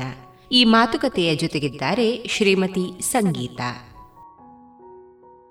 ರೇಡಿಯೋ ಪಾಂಚಜನ್ಯದ ಎಲ್ಲ ಶ್ರೋತೃಗಳಿಗೂ ನಮಸ್ಕಾರ. ಇಂದಿನ ಕಾನೂನು ಮಾಹಿತಿ ಕಾರ್ಯಕ್ರಮದಲ್ಲಿ ನಮ್ಮೊಂದಿಗೆ ಶ್ರೀ ವಿಶ್ವೇಶ್ವರ ಭಟ್ ಬಂಗಾರಡ್ಕ ಇವರು ಆಗಮಿಸಿದ್ದಾರೆ. ಇವರು ಕೃಷಿ, ಆರ್ಥಿಕ ಹಾಗೂ ರಾಜಕೀಯ ವಿಚಾರಗಳಲ್ಲಿ ಪರಿಣಿತರು ಹಾಗೂ ಪ್ರಸ್ತುತ ವಿವೇಕಾನಂದ ಕಾನೂನು ಕಾಲೇಜಿನ ಆಡಳಿತ ಮಂಡಳಿ ಅಧ್ಯಕ್ಷರು ಹೌದು. ಇವರು ಕಳೆದ ಹಲವು ವರ್ಷಗಳಿಂದ ಪತ್ರಿಕೆಗಳಲ್ಲಿ ಆರ್ಥಿಕ ವಿಚಾರಗಳ ಕುರಿತು ಅಂಕಣಕಾರರಾಗಿಯೂ ಹಾಗೂ ಸಾಮಾಜಿಕ ಜಾಲತಾಣಗಳಲ್ಲಿ ಪ್ರಸ್ತುತ ಹೀಗೆ ಸುಮ್ಮನೆ ಎಂಬ ಬ್ಲಾಗನ್ನು ಓಪನ್ ಮಾಡಿ ಅದರಲ್ಲಿ ಚರ್ಚಿಸುತ್ತಾ ತನ್ನದೇ ಆದಂತಹ ಶೈಲಿಯಲ್ಲಿ ಕೃಷಿ ವಿಚಾರಗಳನ್ನು ಮಂಡಿಸುತ್ತಿದ್ದಾರೆ. ಹಾಗೂ ರಾಜ್ಯ ಮತ್ತು ರಾಷ್ಟ್ರಮಟ್ಟದ ವಿಚಾರ ಸಂಕಿರಣಗಳಲ್ಲಿ ಈ ವಿಷಯದ ಕುರಿತಾಗಿ ಪ್ರಬಂಧವನ್ನು ಕೂಡ ಮಂಡಿಸಿರುತ್ತಾರೆ. ಅಲ್ಲದೆ ಆಲ್ ಇಂಡಿಯಾ ರೇಡಿಯೋದಲ್ಲಿ ರೈತರ ಕಾಯ್ದೆಗಳ ವಿಷಯದ ಕುರಿತಾಗಿ ತಮ್ಮ ಚರ್ಚೆಯನ್ನು ಕೂಡ ಮಂಡಿಸಿರುತ್ತಾರೆ. ಇವರಿಗೆ ಕಾರ್ಯಕ್ರಮಕ್ಕೆ ಹಾರ್ದಿಕವಾದ ಸ್ವಾಗತ. ನಮಸ್ತೆ ಸರ್. ನಮಸ್ತೆ. ನಾವು ಸ್ಟ್ರೈಟ್ ಅವೇ ರೈತರ ಕಾಯ್ದೆ ವಿಷಯಕ್ಕಾಗಿ ಬರುವ. ಸರಿ. ಸರ್ ಶ್ರೀ ನರೇಂದ್ರ ಮೋದಿ ಸರ್ಕಾರ ಎರಡು ಸಾವಿರದ ಇಪ್ಪತ್ತರಲ್ಲಿ ರೈತರ ಒಳಿತಿಗಾಗಿ ಅಂತ ಹೇಳಿ ರೈತರ ಕಾಯ್ದೆಯನ್ನು ಹೊರಗೆ ತಂತು. ಇದರ ಬಗ್ಗೆ ಸರಳವಾಗಿ ನಮ್ಮ ಶ್ರೋತೃಗಳಿಗೆ ಹೇಳ್ಬೋದಾ? ಒಂದು ದೇಶಕ್ಕೆ ಸರಕಾರ ಯಾಕೆ ಅಂತ ಹೇಳುವಂಥ ಒಂದು ಪ್ರಶ್ನೆ ಬರುತ್ತೆ. ಹೌದು ಸರ್. ಸರಕಾರ ಸಾಮಾನ್ಯವಾಗಿ ಪೊಲಿಟಿಕಲ್ ಸೈನ್ಸಲ್ಲಿ ಓದಿದರೆ ಇಂಗ್ಲೀಷಲ್ಲಿ ಹೇಳೋದಾದರೆ ಅದು ಜನರಲ್ ವಿಲ್ ಅಂತ. ಅಂದರೆ ಜನರ ಇಚ್ಛೆ ಏನಿದೆ? ಅದನ್ನು ಮಾಡಲಿಕ್ಕೆ ಸರಕಾರ ಇರಬೇಕು ಅಂತ ಹೇಳುವಂಥ ಒಂದು ಸಾಮಾನ್ಯವಾದಂಥ ನೀತಿ ಇದೆ. ಯಾವ ಸರಕಾರ ಜನರ ಅಪೇಕ್ಷೆ ಏನಿದೆ ಅದನ್ನು ಮಾಡ್ತಾ ಇದ್ದರೆ ಆ ಸರಕಾರ ಪಾಪ್ಯುಲರ್ ಆಗಿ ಅದು ಜನರ ಸ್ಪಂದನಕ್ಕೆ ಸ್ಪಂದಿಸುವಂಥ ಸರಕಾರ ಅಂತ ಅನ್ನಿಸ್ತದೆ ಖಂಡಿತವಾಗಿ ಅದು ಇಲ್ಲ ಅಂತ ಆದರೆ ಆ ಸರಕಾರ ಕ್ರಮೇಣ ಬಿದ್ದು ಹೋಗ್ತದೆ. ಅದು ಜನಾನುರಾಗ ಕಳ್ಕೊಳ್ಳುತ್ತೆ ಅದು ಬಿದ್ದು ಹೋಗುತ್ತೆ. ಇವತ್ತು ಕೃಷಿಯ ದೃಷ್ಟಿಯಿಂದ ನೋಡೋದಾದರೆ ಜನರ ಅಪೇಕ್ಷೆ ಏನಿದೆ ಅಂತ ಹೇಳಿದರೆ ಅಂದರೆ ವಿಶೇಷವಾಗಿ ಕೃಷಿಕರದ್ದು. ನಮ್ಮ ದೇಶದ ಕೃಷಿಯಲ್ಲಿ ಇವತ್ತು ದೊಡ್ಡದಾದ ಹಲವು ಸಮಸ್ಯೆಗಳಿದೆ. ಎಲ್ಲ ಕ್ಷೇತ್ರದಲ್ಲಿದ್ದಾಗಿ ಇದೆ. ಆದರೆ ಕೃಷಿಯ ಇವತ್ತಿನ ಸಮಸ್ಯೆಯನ್ನು ಸಾವಿರದ ಒಂಬೈನೂರ ನಲವತ್ತೇಳರ ಸಮಸ್ಯೆಯನ್ನು ತುಲನೆ ಮಾಡಿದರೆ ತುಂಬ ವ್ಯತ್ಯಾಸ ಇದೆ. ಆವಾಗಿನ ಕಾಲದಲ್ಲಿ ನಮ್ಮ ಕೃಷಿಯ ಪ್ರಮುಖ ಸರಕಾರ ಆದ್ಯತೆ ಏನಿತ್ತು ಅಂತ ಹೇಳಿದರೆ ದೇಶದಲ್ಲಿ ಬಡತನ ಆಹಾರದ ಕೊರತೆ. ಹಾಗಾಗಿ ಆವಾಗಿನ ಕೃಷಿ ನೀತಿ ಎಲ್ಲವೂ ಕೂಡ ಆಹಾರವನ್ನು ಜಾಸ್ತಿ ಮಾಡೋದು ಹೇಗೆ ಅಂತ ಹೇಳುವಂಥ ಒಂದು ಗುರಿಯನ್ನು ಇಟ್ಕೊಂಡು ನಮಗೆಲ್ಲ ಗೊತ್ತಿದೆ ಗ್ರೀನ್ ರೆವಲ್ಯೂಷನ್ನು ಹಸಿರು ಕ್ರಾಂತಿ ವಗೇರೆ ಮಾಡಿದ ಮೇಲೆ ಸಾಧಾರಣ ಸಾವಿರದ ಒಂಬೈನೂರ ಎಪ್ಪತ್ತಕ್ಕಾಗೋ ನಮ್ಮ ದೇಶದಲ್ಲಿ ಬೇಕಾದಷ್ಟು ಆಹಾರ ಉತ್ಪತ್ತಿ ಆಗುವಂಥದ್ದು ಶುರುವಾಗಿದೆ. ಇವತ್ತು ಹಾಗಿಲ್ಲ. ಇವತ್ತು ಕೃಷಿಯ ಪ್ರಮುಖವಾದಂಥ ಸಮಸ್ಯೆ ಏನು ಅಂತ ಹೇಳಿದರೆ ಕೃಷಿಯ ಬೆಳೆಯನ್ನು ಮಾನಿಟೈಸೇಷನ್ ಮಾಡೋದು ಅಂತ ಏನು ಹೇಳ್ತೇವೆ. ಅಥವಾ ಅದನ್ನು ನಗದೀಕರಣ ಮಾಡುವಂಥದ್ದು. ಅಂದರೆ ಕೃಷಿ ಉತ್ಪನ್ನಗಳನ್ನು ಮಾರಾಟ ಮಾಡಿ ನಮಗೆ ಬೇಕಾದಂಥ ಹಣವನ್ನು ಪಡ್ಕೊಳ್ಳುವಂಥದ್ದು. ಅದರಲ್ಲಿ ಕೃಷಿಕರು ಸೋಲ್ತಾ ಇದ್ದಾರೆ ಅಂತ ಹೇಳುವಂಥದ್ದು ಸ್ಪಷ್ಟ. ಅಂದರೆ ತುಂಬ ಜನ ಆರ್ಥಿಕವಾಗಿ ಸಾಕಷ್ಟು ಅವರ ಬೆಳೆಗೆ ಬೆಲೆ ಸಿಗದೆ ಆತ್ಮಹತ್ಯೆ ಮಾಡುವಂಥದ್ದು. ಇದೆಲ್ಲ ಕಳೆದ ಹದಿನೈದು ಇಪ್ಪತ್ತು ವರ್ಷದಿಂದ ಶುರುವಾಗಿದೆ. ಹಾಗಾಗಿ ಇವತ್ತಿನ ಕೃಷಿಯ ನೀತಿಯ ಸರ್ಕಾರದ ಯೋಚನೆ. ಅದು ನರೇಂದ್ರ ಮೋದಿ ಸರ್ಕಾರ ಇರಲಿ, ಯಾವುದೇ ಸರ್ಕಾರ ಬಂದಿರಲಿ, ಈ ಕೃಷಿ ನೀತಿಯ ಬಗ್ಗೆ ಯೋಚನೆ ಮಾಡುವಾಗಲೂ ಕೂಡ ಸಾಮಾನ್ಯವಾಗಿ ಕೃಷಿಕರು ಏನು ಯೋಚನೆ ಮಾಡಬೇಕು ಅಂದರೆ ನಮ್ಮ ಸರ್ಕಾರ ಮಾಡ್ತಾ ಇದೆ ಅಂತ ಯೋಚನೆ ಮಾಡಬೇಕು, ದೇಶದ ಸರ್ಕಾರ ಅಂತ. ಅದು ಭಾಜಪ ಸರ್ಕಾರ, ಕಾಂಗ್ರೆಸ್ ಸರ್ಕಾರ, U P A, N D A ಸರ್ಕಾರ ಅಂತ ಯೋಚನೆ ಮಾಡಬಾರ್ದು. ಆವಾಗ ಅದಕ್ಕೊಂದು ಕನ್ಸಿಸ್ಟೆನ್ಸಿ ಬರುತ್ತೆ. ಆ ಹಿನ್ನೆಲೆಯಲ್ಲಿ ಇವತ್ತು ಸರಕಾರದ ಆದ್ಯತೆ ಏನಿದೆ ಅಂತ ಹೇಳಿದರೆ ಕೃಷಿಕರ ಬೆಳೆಗೆ ಸೂಕ್ತವಾದಂಥ ರೆಮ್ಯುನರೇಷನ್ ಅಂದರೆ ರೆಮ್ಯುನರೇಟಿವ್ ಪ್ರೈಸ್ ಅಂತ ಏನು ಹೇಳ್ತೇವೆ. ಅದು ಸಿಗುವಂಥ ಪ್ರಯತ್ನ. ಆ ಹಿನ್ನೆಲೆಯಲ್ಲಿ ಎರಡು ಸಾವಿರದ ಹದಿನೈದರಲ್ಲಿ ಇದರ ಬಗ್ಗೆ ವಿಶ್ಲೇಷಣೆ ಆಗಿದೆ, ಒಂದು ಸಮಿತಿ ರಚನೆ ಆಗಿದೆ, ಸಮಿತಿ ತುಂಬ ಸಲಹೆಗಳನ್ನು ಕೊಟ್ಟಿದೆ. ಆ ಸಲಹೆಗಳನ್ನೆಲ್ಲ ಕ್ರೋಢೀಕರಿಸಿಕೊಂಡು ಇವತ್ತು ಹೊಸ ಕೃಷಿ ಕಾಯ್ದೆಗಳನ್ನು ಸರ್ಕಾರ ಪಾಸ್ ಮಾಡಿದೆ. ಅಂದರೆ ಮೂಲ ಸ್ವರೂಪದಲ್ಲಿ ಇದರ ಉದ್ದೇಶ ಕೃಷಿಕರ ಬೆಳೆಗೆ ಒಳ್ಳೆಯ ರೀತಿಯಂಥ ಹಣ ಅವರಿಗೆ ಸಿಗಬೇಕು ಅಂತ ಹೇಳುವಂಥದ್ದು. ಹಾಂ ಸರ್. ಹಾಗಾದರೆ ಸರ್ಕಾರ ಒಟ್ಟು ಎಷ್ಟು ಕಾಯ್ದೆಯನ್ನು ತಂದಿರ್ತಾರೆ? ಸರ್ಕಾರ ತಾಂತ್ರಿಕವಾಗಿ ಹೇಳುವುದಾದರೆ ಮೂರು ಕಾಯ್ದೆಗಳನ್ನು ತಂದಿದೆ. ವಕೀಲರ ಭಾಷೆಯಲ್ಲಿ ಹೇಳುವುದಾದರೆ ಎರಡೂವರೆ ಕಾಯ್ದೆ ಅಂತ ಹೇಳ್ಬೋದು ಅದನ್ನು. ಕಾರಣ ಏನು ಅಂತ ಹೇಳಿದರೆ ಒಂದು ಆರಂಭದಲ್ಲಿ ಮಾಡಿರುವಂಥದ್ದು ಎಸೆನ್ಷಿಯಲ್ ಕಮಾಡಿಟೀಸ್ ಆ್ಯಕ್ಟ್ ಅಂತ ಏನಿದೆ. ಅದಕ್ಕೆ ತಿದ್ದುಪಡಿ. ಆ ತಿದ್ದುಪಡಿ ಅದು ಬರೀ ಒಂದು ಪುಟವೇ ಇರುವುದು ಅದು. ಅವರ ನೀವು ಅದರ ಗಜೆಟಲ್ಲಿ ನೋಡಿದರೆ. ಅದರಲ್ಲಿ ಏನಿದೆ ಅಂತ ಹೇಳಿದರೆ ಸುಮಾರು ಇಪ್ಪತ್ನಾಲ್ಕು ಇಪ್ಪತ್ತಾರು ವಸ್ತುಗಳನ್ನೇ ಎಸೆನ್ಷಿಯಲ್ ಕಮಾಡಿಟೀಸ್ ಅಂತ ಈ ಮೊದಲು ಡಿಕ್ಲೇರ್ ಮಾಡಿದೆ. ಅದರಲ್ಲಿ ಸಾಕಷ್ಟು ವಸ್ತುಗಳನ್ನು ಎಸೆನ್ಷಿಯಲ್ ಕಮಾಡಿಟಿ ಅಂತ ಹೇಳೋದ್ರಿಂದ ಹೇಳುವ ಅಗತ್ಯ ಇಲ್ಲ ಅಂತ ಬರೆದಿದೆ. ಹೌದು ಖಂಡಿತ ಸರ್ ಎಸೆನ್ಷಿಯಲ್ ಕಮಾಡಿಟಿ ಅಲ್ಲ ಅಂತ ಬರೆದಿಲ್ಲ. ಎಸೆನ್ಷಿಯಲ್ ಕಮಾಡಿಟಿ ಅಂತ ಅದನ್ನು ಪರಿಗಣಿಸಬೇಕಾದಂಥ ಅವಶ್ಯಕತೆ ಇಲ್ಲ. ಅಂತ. ಇದರ ಅರ್ಥ ಏನು ಅಂತ ಹೇಳಿದರೆ ಎಸೆನ್ಷಿಯಲ್ ಕಮಾಡಿಟಿ ಅಕ್ಕಿ ಗೋಧಿ ದ್ವಿದಳ ಧಾನ್ಯ ನೀರುಳ್ಳಿ ಬಟಾಟೆ ಎಲ್ಲ ಇದೆ ಅದರಲ್ಲಿ. ಅದನ್ನು ನೀವು ಎಸೆನ್ಷಿಯಲ್ ಕಾಮಾಡಿಟಿ ಅಂತ ಡಿಕ್ಲೇರ್ ಮಾಡಿದರೆ, ಅದನ್ನು ಒಬ್ಬ ವ್ಯಾಪಾರಿ ಅದನ್ನು ಗೋದಾಮಲ್ಲಿ ಲಾರ್ಜ್ ಸ್ಕೇಲ್ ಆಗಿ ಸ್ಟೋರ್ ಮಾಡುವಾಗಿಲ್ಲ. ಲಾರ್ಜ್ ಸ್ಕೇಲ್ ಆಗಿ ಟ್ರಾನ್ಸ್ಪೋರ್ಟ್ ಮಾಡಬೇಕಾದ್ರೆ ಅದಕ್ಕೆ ಪರ್ಮಿಷನ್ ತಗೊಳ್ಬೇಕು. ಹೀಗೆ ಹತ್ತು ಹಲವು ಕಾಯ್ದೆಗಳಿದೆ. ಯಾಕೆಂತ ಹೇಳಿದ್ರೆ ಮಾರ್ಕೆಟಲ್ಲಿ ಅದನ್ನು ಸ್ಟೋ ಏನು ಹೇಳೋದು ಸ್ಟೋರ್ ಮಾಡಿ ಅವರು ಜಾಸ್ತಿ ಬೆಲೆಗೆ ಮಾರಾಟ ಮಾಡುವಂಥ ಸಂಗತಿ ಆಗಬಾರ್ದು ಅಂತ. ಇದನ್ನು ಅವಶ್ಯಕತೆ ಇಲ್ಲ ಅಂತ ಹೇಳಿದೆ. ಆದರೆ ಅವಶ್ಯಕತೆ ಇಲ್ಲ ಅಂತ ಹೇಳಿದರೆ ಮಾಡೋದಿಲ್ಲ ಅಂತ ಅರ್ಥ ಅಲ್ಲ. ಯಾವುದೇ ಸಂದರ್ಭದಲ್ಲಿ ಈಗ ಉದಾಹರಣೆ ಅಕ್ಕಿಗೆ ಐವತ್ತು ರೂಪಾಯಿ ಇದೆ ಅಂತ ಇಟ್ಕೊಳ್ಳಿ ಒಂದು ಕೆ ಜಿಗೆ ಅದು ಹಂಡ್ರೆಡ್ ಪರ್ಸೆಂಟ್ ಅಂದರೆ ಇದು ನೂರು ರೂಪಾಯಿಗೆ ಮುಟ್ಟಿದರೆ ಆವಾಗ ಅದನ್ನು ಪುನಃ ನಾವು ಚಾಲು ಮಾಡಬಹುದು ಅಂತ ಇದೆ. ಅಗತ್ಯಕ್ಕೆ ತಕ್ಕ ಹಾಗೆ ಅಗತ್ಯ ಅಂದರೆ ಏನೊಂದು ಡಿಫೈನ್ ಮಾಡಿದೆ. ಈಗ ಬರಗಾಲ ಬಂದಿದೆ ಅಂತ ಇಟ್ಕೊಳ್ಳಿ. ತುಂಬ ಅಲ್ಲಿ ಬೆಳೆಯ ಕೊರತೆ ಇದೆ ಅಂತ ಇಟ್ಕೊಳ್ಳಿ. ಯುದ್ಧ ಬಂದಿದೆ ನೆರೆ ಬಂದಿದೆ. ಇಂಥ ಎಕ್ಸ್ಟ್ರಾ ಆರ್ಡಿನರಿ ಸರ್ಕಮ್ಸ್ಟೆನ್ಸಲ್ಲಿ ಮತ್ತೆ ಅದನ್ನು ಎಸೆನ್ಷಿಯಲ್ ಕಮಾಡಿಟಿ ಅಂತ ನಾವು ಪರಿಗಣನೆ ಮಾಡ್ಬೋದು ಅಂತ ಅದಕ್ಕೆ ಬೇಕಾಗಿ? ಅದು ರದ್ದು ಅಂತ ಹೇಳಲಿಲ್ಲ. ಅದು ಅವಶ್ಯಕತೆ ಇಲ್ಲ ಅಂತ ಹೇಳುವಂಥದ್ದನ್ನು ಮಾಡಿದೆ. ಇನ್ನೆರಡಿರುವಂಥದ್ದು ರೈತ ತನ್ನ ಬೆಳೆದಂತಹ ಬೆಳೆಯನ್ನು ನೇರವಾಗಿ ಎಲ್ಲಿಯೂ ಮಾರ್ಬೋದು ಅಂತ. ಮೊದಲು ಎ ಪಿ ಎಂ ಸಿಯಲ್ಲಿ ಮಾರಾಟ ಮಾಡಬೇಕು ಮಂಡಿಗಳಲ್ಲಿ ಮಾರಾಟ ಮಾಡಬೇಕು ಅಂತ ಹೇಳುವಂಥ ಕಾನೂನಿದೆ. ನೇರ ನೇರ ಇದನ್ನು ಹೇಳಿದ ಕೂಡಲೇ ಸಾಮಾನ್ಯವಾಗಿ ಇವತ್ತು ರೈತರಲ್ಲಿರೋ ಅಪ್ರಹೆನ್ಷನ್ ಏನು ಅಂತ ಹೇಳಿದರೆ ಹಾಗೆ ಎ ಪಿ ಎಂ ಸಿ ಬೇಡವಾ ಅಂತ. ಎ ಪಿ ಎಂ ಸಿಯನ್ನು ಮುಟ್ಲಿಕ್ಕಿಲ್ಲ. ಎ ಪಿ ಎಂ ಸಿಯನ್ನು ಅಲ್ಲಿ ಏನು ನಡೀತಾ ಇದೆ ಅದನ್ನು ಮುಟ್ಟೋದಿಲ್ಲ. ಯಾವ ರೈತನಿಗೆ ನೇರವಾಗಿ ಜಾಸ್ತಿ ಮೌಲ್ಯವನ್ನು ಅಥವಾ ದರದಲ್ಲಿ ಅದನ್ನು ಮಾರುವಂಥ ಏನು ಕೌಶಲ್ಯ ಇದೆ ಅವರು ಮಾರಾಟ ಮಾಡ್ಬೋದು ಅಂತ ಹೇಳುವಂಥ ಸಂಗತಿ. ಉದಾಹರಣೆಗಾಗಿ ದೊಡ್ಡದಾದ ಕಂಪನಿಗಳು ಪರ್ಚೇಸ್ ಮಾಡ್ತಾರೆ ಅಂತ ಇಟ್ಕೊಳ್ಳಿ. ಅವರು ಪರ್ಚೇಸ್ ಮಾಡಬೇಕು ಅಂತಾದರೆ ನೀವು ನೇರವಾಗಿ ಕೊಡಬೇಕಾದ್ರೆ ಏನು? ಅವರು ನೇರವಾಗಿ ಪರ್ಚೇಸ್ ಮಾಡುವಾಗಿಲ್ಲ ಕಾನೂನು ಪ್ರಕಾರ. ಅವರು ಎ ಪಿ ಎಂ ಸಿಗೆ ಬಂದು ರಿಜಿಸ್ಟ್ರೇಷನ್ ಮಾಡಬೇಕು. ಎ ಪಿ ಎಂ ಸಿಯಲ್ಲಿ ಅವರು ಒಬ್ಬರು ವ್ಯಾಪಾರಿಗಳು ಅಂತ ಅವರನ್ನು ನೋಂದಾವಣೆ ಮಾಡಿರಬೇಕು ಲೋಕಲ್ ಮಂಡಿಯಲ್ಲಿ. ಅಲ್ಲಿ ಘಟ್ಟದ ಮೇ ಘಟ್ಟದ ಮೇಲೆ ಅಥವಾ ಉತ್ತರ ಪ್ರ ಭಾರತದಲ್ಲಿ ಮಂಡಿ ಅಂತ ಕರೀತಾರೆ. ಅದಾದ ಮೇಲೆ ಮಂಡಿಯ ಕಾನೂನಿನ ಒಳಗೆ ಅವ ಅದನ್ನು ಪರ್ಚೇಸ್ ಮಾಡಬೇಕು. ಈಗ ಹಾಗಿಲ್ಲ ನೇರವಾಗಿ ಅವರು ರೈತರ ಹತ್ರ ಬಂದು ಅವರು ಪರ್ಚೇಸ್ ಮಾಡ್ಬೋದು. ಮೊದಲು ಮಾರ್ಕೆಟ್ ಅಂದರೆ ಏನು? ಕೃಷಿಯ ಮಾರುಕಟ್ಟೆ ಅಂತ ಹೇಳಿದರೆ ಏನು ಅಂತ ಹೇಳಿದರೆ ಎ ಪಿ ಎಂ ಸಿಯ ವ್ಯಾಪ್ತಿಯನ್ನು ಕೃಷಿಯ ಮಾರುಕಟ್ಟೆ ಅಂತ ಹೇಳಿ ಡಿಫೈನ್ ಮಾಡಿದೆ. ಅದರ ವ್ಯಾಪ್ತಿಯಿಂದ ಹೊರಗೆ ಪಟ್ಟದ್ದಲ್ಲಿ ನಾವು ಮಾರಾಟ ಮಾಡಬಾರ್ದು. ಅಂದರೆ ರೈತರು ಮಾರುಕಟ್ಟೆಯಲ್ಲಿ ಮಾರುವುದಂದ್ರೆ ಅದರೊಳಗೆ ಮಾರಾಟ ಮಾಡಬೇಕು. ಅಂದರೆ ಅದು ಬರೀ ಬಿಲ್ಡಿಂಗ್ ಮಾತ್ರ ಅಲ್ಲ ಅವರದ್ದೇನೋ ಒಂದು ಡೆಫಿನೇಷನ್ ಇದೆ. ಈಗ ಹಾಗಲ್ಲ. ರೈತನ ಫಾರ್ಮ್ ಗೇಟ್ ಅಂತ ಹೇಳ್ತಾರೆ. ಅಂದರೆ ಅವನ ಬೇಲಿ ಅಂತ ನಾವೇನು ಹೇಳ್ತೇವೆ? ಅದರಿಂದ ಹೊರಗಿದೆಲ್ಲೋ ಮಾರ್ಕೆಟ್ ಅಂತ, ಮಾರುಕಟ್ಟೆ ಅಂತ ಸರ್ಕಾರ ಘೋಷಣೆ ಮಾಡಿದೆ. ಆ ಕಾರಣಕ್ಕಾಗಿ ಇವತ್ತು ಎಲ್ಲಿಯೂ ಮಾರಬಹುದು ಅಂತ ಹೇಳುವಂಥ ಎರಡನೇ ಕಾನೂನು. ಮೂರನೇ ಕಾನೂನು ಇರುವಂಥದ್ದು ಇನ್ನೂ ಹೆಚ್ಚು ಕೌಶಲ್ಯ ಇರುವ ರೈತ. ಅವನಿಗೆ ಒಂದು ಏನು ಅಡ್ವಾನ್ಸ್ಡ್ ಆಗಿ ಒಂದು ಬೆಳೆಯನ್ನು ಬೆಳೀಲಿಕ್ಕೆ ತಾಕತ್ತಿದೆ ಅಥವಾ ಆ ರೀತಿಯ ಕೌಶಲ್ಯ ಅವನ ಹತ್ರ ಇದೆ. ಅವ ಅದನ್ನು ನೇರವಾಗಿ ಕಂಪೆನಿಯವರಿಗೆ ಅವರ ಈಗ ಉದಾಹರಣೆಗೆ ಒಂದು ಬಟ್ಟೆ ಈಗ ಒಂದು ಶಾಲೆಗೆ ಯೂನಿಫಾರ್ಮ್ ಬಟ್ಟೆ ಅಂತ ನಾವೇನು ಹೇಳ್ತೇವೆ. ಅದನ್ನು ನಾವು ಪರ್ಚೇಸ್ ಮಾಡಬೇಕಾದ್ರೆ ಹೇಗೆ? ನಾವು ಕಂಪೆನಿಯವರ ಹತ್ರ ನೀವು ಈ ಥರದ ಈ ಡಿಸೈನಿನ ಬಟ್ಟೆಯನ್ನು ಕೊಟ್ಟರೆ ನಾವು ಪರ್ಚೇಸ್ ಮಾಡ್ತೇವೆ ಅಂತ. ಹಾಗೆ ಯಾವುದೋ ಕಂಪನಿಗಳು ಹೇಳ್ಬೋದು ನಮಗೆ ಈ ತರಹದ ಟೊಮೆಟೊ ಇಂಥ ಸ್ಪೆಸಿಫಿಕೇಶನ್ ಇರೋ ಇಂಥ ಸೈಜ್ ಬೇಕು ಇಷ್ಟು ವಾಟರ್ ಕಂಟೆಂಟ್ ಅವರದ್ದೇನೋ ಒಂದು ಗೈಡ್ಲೈನ್ಸ್ಗಳಿರುತ್ತೆ ಅದನ್ನು ನೀವು ಕೊಡೋದಾದರೆ ನಾವು ಅದನ್ನು ತಗೊಳ್ಳಿಕ್ಕೆ ರೆಡಿ ಇದೆ ಅಂತ. ಅದಕ್ಕೊಂದು ಅಗ್ರಿಮೆಂಟು ಅದನ್ನು ಕಾಂಟ್ರಾಕ್ಟ್ ಫಾರ್ಮಿಂಗ್ ಅಂತ ಕರಿತೇವೆ. ಅದನ್ನು ಮಾಡ್ಬೋದು ಅಂತೇಳಿ ಕಾಂಟ್ರಾಕ್ಟ್ ಫಾರ್ಮಿಂಗಿನ ವಿವರವನ್ನು ನಾನು ಮುಂದೆ ನೀವು ಕೇಳಿದರೆ ಹೇಳ್ಬೋದು ಬಟ್ ಕಾಂಟ್ರಾಕ್ಟ್ ಫಾರ್ಮಿಂಗಿಂದ ಮಾಡೋದಾದರೆ, ಅದಕ್ಕೆ ಸರಕಾರದ ಒಂದು ಎಜುಡಿಕೇಟಿಂಗ್ ಅಥಾರಿಟಿಯ ಗಣನೆಗೆ ತೆಗೆದುಕೊಂಡು ಅದರಲ್ಲಿ ಮಾಡಲಿಕ್ಕಿರುವಂಥ ಅವಕಾಶ. ಹಾಗೆ ತಾತ್ವಿಕವಾಗಿ ಮೂರು ಕಾನೂನು. ಈಗ ಫಸ್ಟ್ ಕಾನೂನು ಯಾಕೆ ಅಂತ ಹೇಳಿದ್ರು ಈಗ ಜನರಿಗೆ ಸಂಶಯ ಇದೆ. ದೊಡ್ಡ ದೊಡ್ಡ ಕಂಪನಿಯವರು ದೊಡ್ಡ ಬಲ್ಕಾಗಿ ನೀವು ಟೊಮೆಟೊ, ಅಕ್ಕಿಯನ್ನು ಖರೀದಿ ಮಾಡಬೇಕಾದ್ರೆ ಅವರು ಸ್ಟೋರ್ ಮಾಡಬೇಕು ತಾನೆ. ಹೌದು. ಅವರಿಗೆ ಒಂದು ಬ್ಯಾಗ್ ಎರಡು ಬ್ಯಾಗ್ ತಗೊಳ್ಳಿಕ್ಕೆ ಆಗೋದಿಲ್ಲ. ಎಸೆನ್ಷಿಯಲ್ ಕಮಾಡಿಟೀಸ್ ಮೊದಲಿನ ಹಾಗೆ ಇದ್ದರೆ ಅವರಿಗೆ ಅದು ಅಡ್ಡ ಬರ್ತದೆ. ಅವರು ಸ್ಟೋರ್ ಮಾಡುವಾಗಿಲ್ಲ. ಅದಕ್ಕೆ ಬೇಕಾ ಎಸೆನ್ಷಿಯಲ್ ಕಮಾಡಿಟಿ ಆ್ಯಕ್ಟಲ್ಲಿ ಸಣ್ಣದಾದಂಥ ಟ್ವೀ ಟ್ವೀಕಿಂಗ್ ಅಂತ ಏನು ಹೇಳ್ತೇವೆ. ಅಷ್ಟನ್ನು ಮಾಡಿದ್ದಾರೆ.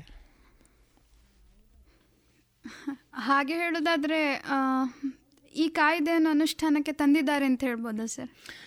ಅನುಷ್ಠಾನ ಅಂತ ಹೇಳಿದರೆ ಅದು ಮೊನ್ನೆ ರೂಲ್ಸ್ ಫಾರ್ಮೇಷನ್ ಏನೋ ಆಗಿರಬೇಕು. ಅದು ಈಗ ಲಾಗು ಇದೆ. ಈಗ ಆ್ಯಕ್ಚುಲಿ ಲಾಗು ಇದೆ ಆ ಕಾನೂನು. ಈಗ ದೊಡ್ಡದಾದ ಸಂಸ್ಥೆಗಳು ಬಂದು ಖರೀದಿ ಮಾಡೋದಾದ್ರೆ ನೇರವಾಗಿ ಖರೀದಿ ಮಾಡಲಿಕ್ಕೆ ಅವಕಾಶ ಇದೆ ಮಾಡ್ತಾ ಇದ್ದಾರೆ. ಅದರಲ್ಲಿ ಏನು ಸಮಸ್ಯೆ ಇಲ್ಲ. ಆ್ಯಕ್ಚುಲಿ ಈಗ ಒಂದು ಬದಿಯಲ್ಲಿ ಮುಷ್ಕರಗಳು ನಡೀತಾ ಇದೆ. ಅದು ನೀವು ಮುಂದೆ ಪ್ರಶ್ನೆ ಕೇಳುವಾಗ ಅದಕ್ಕೆ ಬರಬಹುದು ನಾವು. ಆದರೆ side by side side by side ಈ ಖರೀದಿಗಳು ವ್ಯವಸ್ಥಿತವಾಗಿ ನಡೀತಾ ಇದೆ. ಈ ವ್ಯವಸ್ಥೆಗಳು ನಡೀತಾ ಇದೆ. ಇದುವರೆಗಿನ ಈ ದಿವಸದವರೆಗೆ ಆ ಖರೀದಿಯಲ್ಲಿ ಎಲ್ಲಿಯೂ ರೈತರಿಗೆ ಅನ್ಯಾಯ ಆದಾಗಿಲ್ಲ. ಆದರೆ ಈಗ ನಾವು ನೋಡಿದರೆ ಹಲವಾರು ಕಡೆ ಅಂದರೆ ನಮ್ಮ ಇಲ್ಲಿ ಮಂಗಳೂರು, ಪುತ್ತೂರು ಸೈಡಲ್ಲಿ ಅಲ್ಲದಿದ್ದರೂ ಕೂಡ ಹಲವಾರು ಕಡೆಗಳಲ್ಲಿ ಸುಮಾರು ಸ್ಟ್ರೈಕ್ ಮಾಡುವಂಥದ್ದು ಮುಷ್ಕರಗಳನ್ನು ಅಂದರೆ ಮುಷ್ಕರಗಳನ್ನು ಹೂಡುವಂಥದ್ದು, ಇದೆಲ್ಲ ಬಂದಂಥದ್ದು ಈ ಮೂರು ಕಾಯ್ದೆಗಳ ಬಗ್ಗೆ ಸಾಕಷ್ಟು ಮಟ್ಟಿಗೆ ಜನರ ಹತ್ರ ಗೊಂದಲಗಳು ಇರೋದ್ರ ಬಗ್ಗೆ ಅಂತ ನನಗೆ ಅನ್ನಿಸ್ತದೆ. ಯಾವುದು, ಈ ಮೂರು ಆ್ಯಕ್ಟ್ಗಳ ಬಗ್ಗೆ ಯಾವುದೇ ರೀತಿಯಾದಂಥ ಕ್ಲಾರಿಫಿಕೇಷನ್ಸ್ ಇಲ್ಲದೆ ಹೋದದ್ರಿಂದ ಆಗಿರಬಹುದೋ ಏನೋ. ಹಾಗಾದರೆ ಗೊಂದಲ ಬರುವಂತಹ ಕಾರಣಗಳು ಈ ಆ್ಯಕ್ಟಲ್ಲಿ ಏನಿದೆ ಸರ್? ಸಹಜವಾಗಿ ಹೊಸ ವಿಷಯ ಬಂದಾಗ ಒಂದು ಒಪ್ಪುವುದಿಲ್ಲ ಅಂತ ಹೇಳುವಂಥ ಒಂದು ವರ್ಗ ಇರುತ್ತೆ ಅದು ಸಹಜ. ಅದು ಒಂದು ಭಯದ ಕಾರಣಕ್ಕಿರುತ್ತೆ. ಇನ್ನೊಂದು ನಾವು ರಾಜಕೀಯದವರು ಇರುವಾಗ ರಾಜಕೀಯ ಲಾಭಕ್ಕಾಗಿಯೂ ಅದನ್ನು ಒಪ್ಪದಿರುವಂತಹ ಒಂದು ಸ್ವಾಭಾವಿಕ ಪ್ರಕ್ರಿಯೆ ಸಮಾಜದಲ್ಲಿ ನಡೆಯುತ್ತೆ. ಆಡಳಿತ ಪಕ್ಷಕ್ಕೆ ಕೂಡ ಅದನ್ನು ಒಪ್ಪಿಸುವಂಥ ಒಂದು ಜವಾಬ್ದಾರಿಯೂ ಇದೆ. ನಾವೊಂದು ಕಾನೂನು ಮಾಡಿದರೆ ಅದಕ್ಕೆ ವಿರೋಧ ಬಂದಾಗ ಅದು ಯಾಕೆ ಇದು ನಿಮಗೆ ಒಳ್ಳೆಯದು ಅಂತ ಹೇಳುವಲ್ಲಿ ಕೂಡ ಆಡಳಿತ ಪಕ್ಷಕ್ಕೊಂದು ಜವಾಬ್ದಾರಿ ಇರುತ್ತೆ. ಅದು ಇಲ್ಲ ಅಂತ ಏನಿಲ್ಲ. ಬಟ್ ಸಾಮಾನ್ಯವಾದ ಅಪ್ರಿಹೆನ್ಷನ್ ಏನಿದೆ ಅಂತ ಹೇಳಿದರೆ ಇವತ್ತು ಸಾಮಾನ್ಯವಾಗಿ ಹೇಳುವಂಥ ಅಂಶಗಳೇನು? ಮುಷ್ಕರದವರು ಹೇಳುವಂಥ ಅಂಶಗಳು? ನೀವು ಎಂ ಎಸ್ ಪಿಯನ್ನು ಕೊಡೋದಿಲ್ವಾ ಅಂತ. ಹೌದು. ಎಂ ಎಸ್ ಪಿಯನ್ನು ರದ್ದು ಮಾಡ್ತೀರಿ ಅಂತ. ನೀವು ಎ ಪಿ ಎಂ ಸಿಯನ್ನು ಮೂಲೆ ಪಾಲು ಮಾಡ್ತೀರಿ ಅಂತ ಎರಡು ವಿಷಯಗಳನ್ನು ಹೇಳಿದ್ದಾರೆ. ಇನ್ನೊಂದು ಅವರು ಏನು ಹೇಳಿದ್ದಾರೆ ಅಂದರೆ ಖಾಸಗಿ ಸಂಸ್ಥೆಯವರು ಇಡೀ ದೇಶದ ಕೃಷಿಯನ್ನೇ ಹತೋಟಿಗೆ ತಕ್ಕೊಳ್ತಾರೆ. ಆಮೇಲೆ ಅವರ ಜೀತ ಅವರ ಜೀತದಾಳುಗಳಾಗಿ ರೈತರು ಕೃಷವಾಗಿ ಹೋಗ್ತಾರೆ ಅಂತ. ಈಗ ಎಂ ಎಸ್ ಪಿಯ ಬಗ್ಗೆ ರೈತರ ಕಾನೂನಲ್ಲಿ ಹೇಳಬೇಕಾದ ಅಗತ್ಯ ಇಲ್ಲ. ಯಾಕೆಂತ ಹೇಳಿದರೆ ಇದು ಕೃಷಿ ನೀತಿ ಅಲ್ಲ. ಇದು ಕೃಷಿ ನೀತಿಗೆ ಸಂಬಂಧಪಟ್ಟ ಮೂರು ಕಾನೂನುಗಳು. ಇನ್ನು ತುಂಬ ಕಾನೂನುಗಳು ಬೇಕಾಗ್ಬೋದು. ಕೃಷಿ ನೀತಿ ಅಂತೇಳಿ ಅದು ಸಮಗ್ರ. ಇಟ್ಸ್ ಎ ಕಾಂಪ್ರಹೆನ್ಸಿವ್ ಡಾಕ್ಯುಮೆಂಟ್ ಅದು. ಅದರಲ್ಲಿ ಎಂ ಎಸ್ ಪಿಯನ್ನು ಅಲ್ಲೇ ಮೆನ್ಷನ್ ಮಾಡಬೇಕು ಅಂತ ಏನಿಲ್ಲ. ಯಾವ ಯಾವ ಅಂಶಕ್ಕೆ ಸಂಬಂಧಪಟ್ಟ ಕಾನೂನುಗಳು ಮಾಡ್ತಾ ಮಾಡ್ತಾ ಮಾಡ್ತಾ ಎಲ್ಲ ಕಾನೂನು ಸೇರಿದರೆ ಅದೊಂದು ಕೃಷಿ ನೀತಿ ಆಗುವಂಥದ್ದು. ಇನ್ನೊಂದು ಅಂಶ ಇರುವಂಥದ್ದು ನೀವು ಎಸೆನ್ಷಿಯಲ್ ಕಮಾಡಿಟಿ ಅಂತ ಬಿಟ್ಟು ಅಕ್ಕಿಯ ಬಗ್ಗೆ ಎಲ್ಲ ಏನು, ಅದನ್ನು ಎಸೆನ್ಷಿಯಲ್ ಕಮಾಡಿಟಿಯಿಂದ ತೆಕ್ಕೊಂಡು ತೆಗೆದ್ರೆ ಸೆಕ್ಯೂರಿಟಿ ಹೋಗುತ್ತೆ ಅಂತ ಹೇಳುವಂಥ ಸಂಗತಿ. ತಾಂತ್ರಿಕವಾಗಿ ನಾನು ಆಗ ಹೇಳಿದಾಗ ಎಸೆನ್ಷಿಯಲ್ ಕಮಾಡಿಟಿ ಆಗಿದ್ದುಕೊಂಡೇ ಯಾವುದೋ ಒಂದು ಕಂಪನಿಯವರಿಗೆ ಅದನ್ನು ಪರ್ಚೇಸ್ ಮಾಡಲಿಕ್ಕೆ ಆಗೋದಿಲ್ಲ. ನೀವು ಅವರಿಗೆ ಪರ್ಚೇಸ್ ಮಾಡಬೇಕು ಒಂದು ಎಡಿಷನಲ್ ಮಾರ್ಕೆಟ್ ರೈತರಿಗೆ ನಾವು ಕ್ರಿಯೇಟ್ ಮಾಡಬೇಕು ಅಂತ ಹೇಳಿದರೆ ಅವರಿಗೊಂದು ಅವಕಾಶ ನಾವು ಕಲ್ಪಿಸಿಕೊಡ್ಬೇಕಲ್ಲ. ಸುಮ್ಮನೆ ನೀವು ಬಂದು ಪರ್ಚೇಸ್ ಮಾಡಿ ನಿಮಗೆ ತೊಂದರೆ ಕೊಡ್ತೇವೆ ಅಂತ ಹೇಳಿದರೆ ಅವರು ಪರ್ಚೇಸ್ ಮಾಡೋದಿಲ್ಲ. ಹಾಗೆ ರ ಅವರಿಗೊಂದು ಸ್ಟೋರೇಜ್ ಮಾಡಬೇಕು ಸಾಗಾಟ ಮಾಡಬೇಕಾದ್ರೆ ಅದನ್ನು ಕೊಡಬೇಕು. ಇನ್ನೊಂದು ಇರುವಂಥದ್ದು ಎಂ ಎಸ್ ಪಿಯ ವಿಷಯ ಅವರು ಹೇಳುವಂಥದ್ದು ಸರ್ಕಾರ ಎಂ ಎಸ್ ಪಿ ನಿಲ್ಲಿಸ್ತದೆ ಅಂತ ಹೇಳಲಿಲ್ಲ. ಎರಡನೇದಾಗಿ ಪ್ರಧಾನಮಂತ್ರಿಯವರು ನನಗೆ ನೆನಪಿದ್ದಾಗೆ ಪಾರ್ಲಿಮೆಂಟ್ ಒಳಗೆ ಹೇಳಿದ್ದಾರೆ. ನಾವು ಎಂ ಎಸ್ ಪಿಯನ್ನು ರದ್ದು ಅಂತ. ಅಂತ. ಪಾರ್ಲಿಮೆಂಟಿನ ಒಳಗೆ ಹೇಳಿದರೆ ನಿಮಗೆ ಗೊತ್ತಿರ್ಬೋದು ಅದೊಂದು ಡಾಕ್ಯುಮೆಂಟ್ ಥರ ಅದು. ಅದನ್ನು ನೀವು ಮತ್ತೆ ಅಲ್ಲಗಳೆಯುವ ಹಾಗೆ ಇಲ್ಲ. ಪಾರ್ಲಿಮೆಂಟಲ್ಲಿ ಸುಳ್ಳು ಹೇಳಬಾರ್ದು ಅದೆಲ್ಲ ಇದೆ. ಒಂದು ಪಾರ್ಟಿ. ಎರಡನೇದಾಗಿ ಎಂ ಎಸ್ ಪಿ ಬಂದದ್ದು ಯಾಕೆ ಅಂತ ತುಂಬ ಜನರಿಗೆ ಗೊತ್ತಿಲ್ಲ. ಹೌದು ಸರ್. ಅದರ ಬಗ್ಗೆ ಒಂದಷ್ಟು ವಿವರ ಹೇಳ್ತೀರಾ? ಸಾವಿರದ ಒಂಬೈನೂರ ಅರವತ್ತನೇ ಇಸವಿ ಸಮಯ, ಐವತ್ತು ಅರವತ್ತನೇ ಇಸವಿಯ ಸಂದರ್ಭದಲ್ಲಿ ನಾನು ಹೇಳಿದ ಹಾಗೆ ಗ್ರೀನ್ ರೆವಲ್ಯೂಷನ್ ಮಾಡಬೇಕು ಅಂತ ಅವತ್ತಿನ ಎಲ್ಲ ಕೃಷಿ ತಜ್ಞರು ಸರ್ಕಾರಕ್ಕೆ ಕೇಳಿದರೆ ಅವತ್ತಿನ ಸರ್ಕಾರಗಳು ಆ ಪ್ರಯತ್ನಗಳನ್ನು ಮಾಡಿದೆ. ಏನು ಪ್ರಯತ್ನ ಅಂತ ಹೇಳಿದರೆ ನಿಮ್ಮ ಇರುವಂಥ ಹೊಲದಲ್ಲಿ, ಭಾರತದಲ್ಲಿ ಬರುವಂಥ ಫಸಲಿನ ದಾಮಾಶೆ ಇಳುವರಿ. ಜಗತ್ತಿನ ಅತ್ಯಂತ ಕನಿಷ್ಠ ಇಳುವರಿ ಬರುವಂಥ ದೇಶಗಳಲ್ಲಿ ಭಾರತ ಒಂದು. ಇಳುವರಿಯನ್ನು ಜಾಸ್ತಿ ಮಾಡಬೇಕಾದ್ರೆ ಹೈಬ್ರಿಡ್ ತಳಿಗಳನ್ನು ನಾವು ಇಂಟ್ರೊಡ್ಯೂಸ್ ಮಾಡಬೇಕು. ಸುಮಾರು ಐವತ್ತೈದು, ಅರವತ್ತರ ಸಮಯದಲ್ಲಿ ನಮ್ಮ ಊರಲ್ಲಿ ಗೊತ್ತಿರುವಂಥದ್ದು ಬೇರೆ ಕಡೆ ಬೇರೆ ಆಗಿದೆ. ಜಯ ಅಂತ ಹೇಳುವಂಥ ಒಂದು ಅಕ್ಕಿ ತಳಿಯನ್ನು ಇಂಟ್ರೊಡ್ಯೂಸ್ ಮಾಡಿದ್ದಾರೆ. ಅದು ಬಹುಶಃ ಮೂರು ಪಟ್ಟು, ನಾ, ಮೂರುವರೆ ಪಟ್ಟು ಜಾಸ್ತಿ ಅದು ಇಳುವರಿ ಕೊಡುವಂಥ ತಳಿ. ಆದರೆ ಜಯ ತಳಿಯನ್ನು ನೀವು ಅಥವಾ ಹೈಬ್ರಿಡ್ ತಳಿಯನ್ನು ನೀವು ಬೇಕಾಬಿಟ್ಟಿಯಾಗಿ ಮಾಡುವಾಗಿಲ್ಲ ಅದಕ್ಕೆ ಅದರದ್ದೇ ಆದ ಒಂದು ಮೆಥಡ್ ಇರುತ್ತೆ.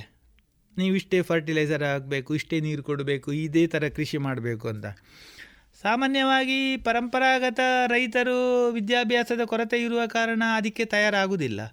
ಅವರು ನೇರವಾಗಿ ಬಂದು ನೀವು ಇದಕ್ಕೆ ಇಷ್ಟು ಈಟನ್ನು ತಂದು ಹಾಕಿ ಹೇಳಿದರೆ ಅವರು ತರಗೆಲೆ ತಂದು ಈಟ ಹಾಕ್ತಿದ್ದವರು. ಏಕಾಏಕಿ ಹಣ ಖರ್ಚು ಮಾಡಲಿಕ್ಕೆ ತಯಾರಾಗುವುದಿಲ್ಲ.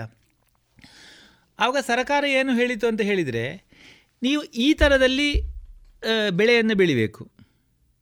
ಇವತ್ತಿನ ಸಾಧಾರಣ ಇವತ್ತಿನ ಇದನ್ನೇ ಅವತ್ತಿನ ಸರ್ಕಾರ ಹೇಳಿದೆ ಅರವತ್ತರ ದಶಕದಲ್ಲಿ. ಈ ಥರದಲ್ಲಿ ನೀವು ಈ ತಳಿಯನ್ನು ಬೆಳೆದು ಈ ರೀತಿಯ ಫಸಲನ್ನು ನೀವು ತೆಗೆದ್ರೆ ಸರಿಯಾದ ನಾವು ನಿಮಗೆ ಗ್ಯಾರಂಟಿ ಕೊಡ್ತೇವೆ ಏನು ಇದನ್ನು ನಾವು ಪರ್ಚೇಸ್ ಮಾಡ್ತೇವೆ ಅಂತ. ಆಗ ರೈತನಿಗೆ ಗೊಬ್ಬರ ಹಾಕಲಿಕ್ಕೆ ಧೈರ್ಯ ಬರುತ್ತೆ. ಇಲ್ಲದ್ರೆ ಅವರು ಪರ್ಚೇಸ್ ಮಾಡ್ತಾರಾ ಇಲ್ವ ಅಂತ ಗೊತ್ತಿಲ್ಲದ್ರೆ ಅದಕ್ಕೆ ಬೇಕಾಗಿ ಮಿನಿಮಮ್ ಸಪೋರ್ಟ್ ಈ ಕ್ರಯಕ್ಕೆ ನಾವು ಖರೀದಿ ಮಾಡ್ತೇವೆ ಅಂತ ಹೇಳಿ ಅದು ಶುರುವಾಗಿರುವಂಥದ್ದು ರೈತರಿಗೆ ಪರವಾಗಿ ಹೌದು ರೈತರಿಗೆ ಪರವಾಗಿಯೇ ಬಂದಂತಹ ಕಾಯ್ದೆ ಅದು ಅದು ರೈತರಿಗೆ ಬೇಕಾಗಿ ಮಾಡಿರುವಂತಹ ಕಾಯ್ದೆ. ಅದು ಇಷ್ಟನ್ನಾರ ನಡೆದಿದೆ ಕೂಡ.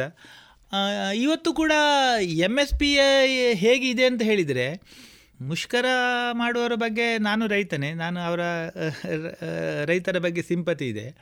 ಆದರೆ ಎಂ ಎಸ್ ಪಿಯಲ್ಲಿ ಖರೀದಿಯಾಗುವಂಥದ್ದು ತುಂಬ ಕಡಿಮೆ.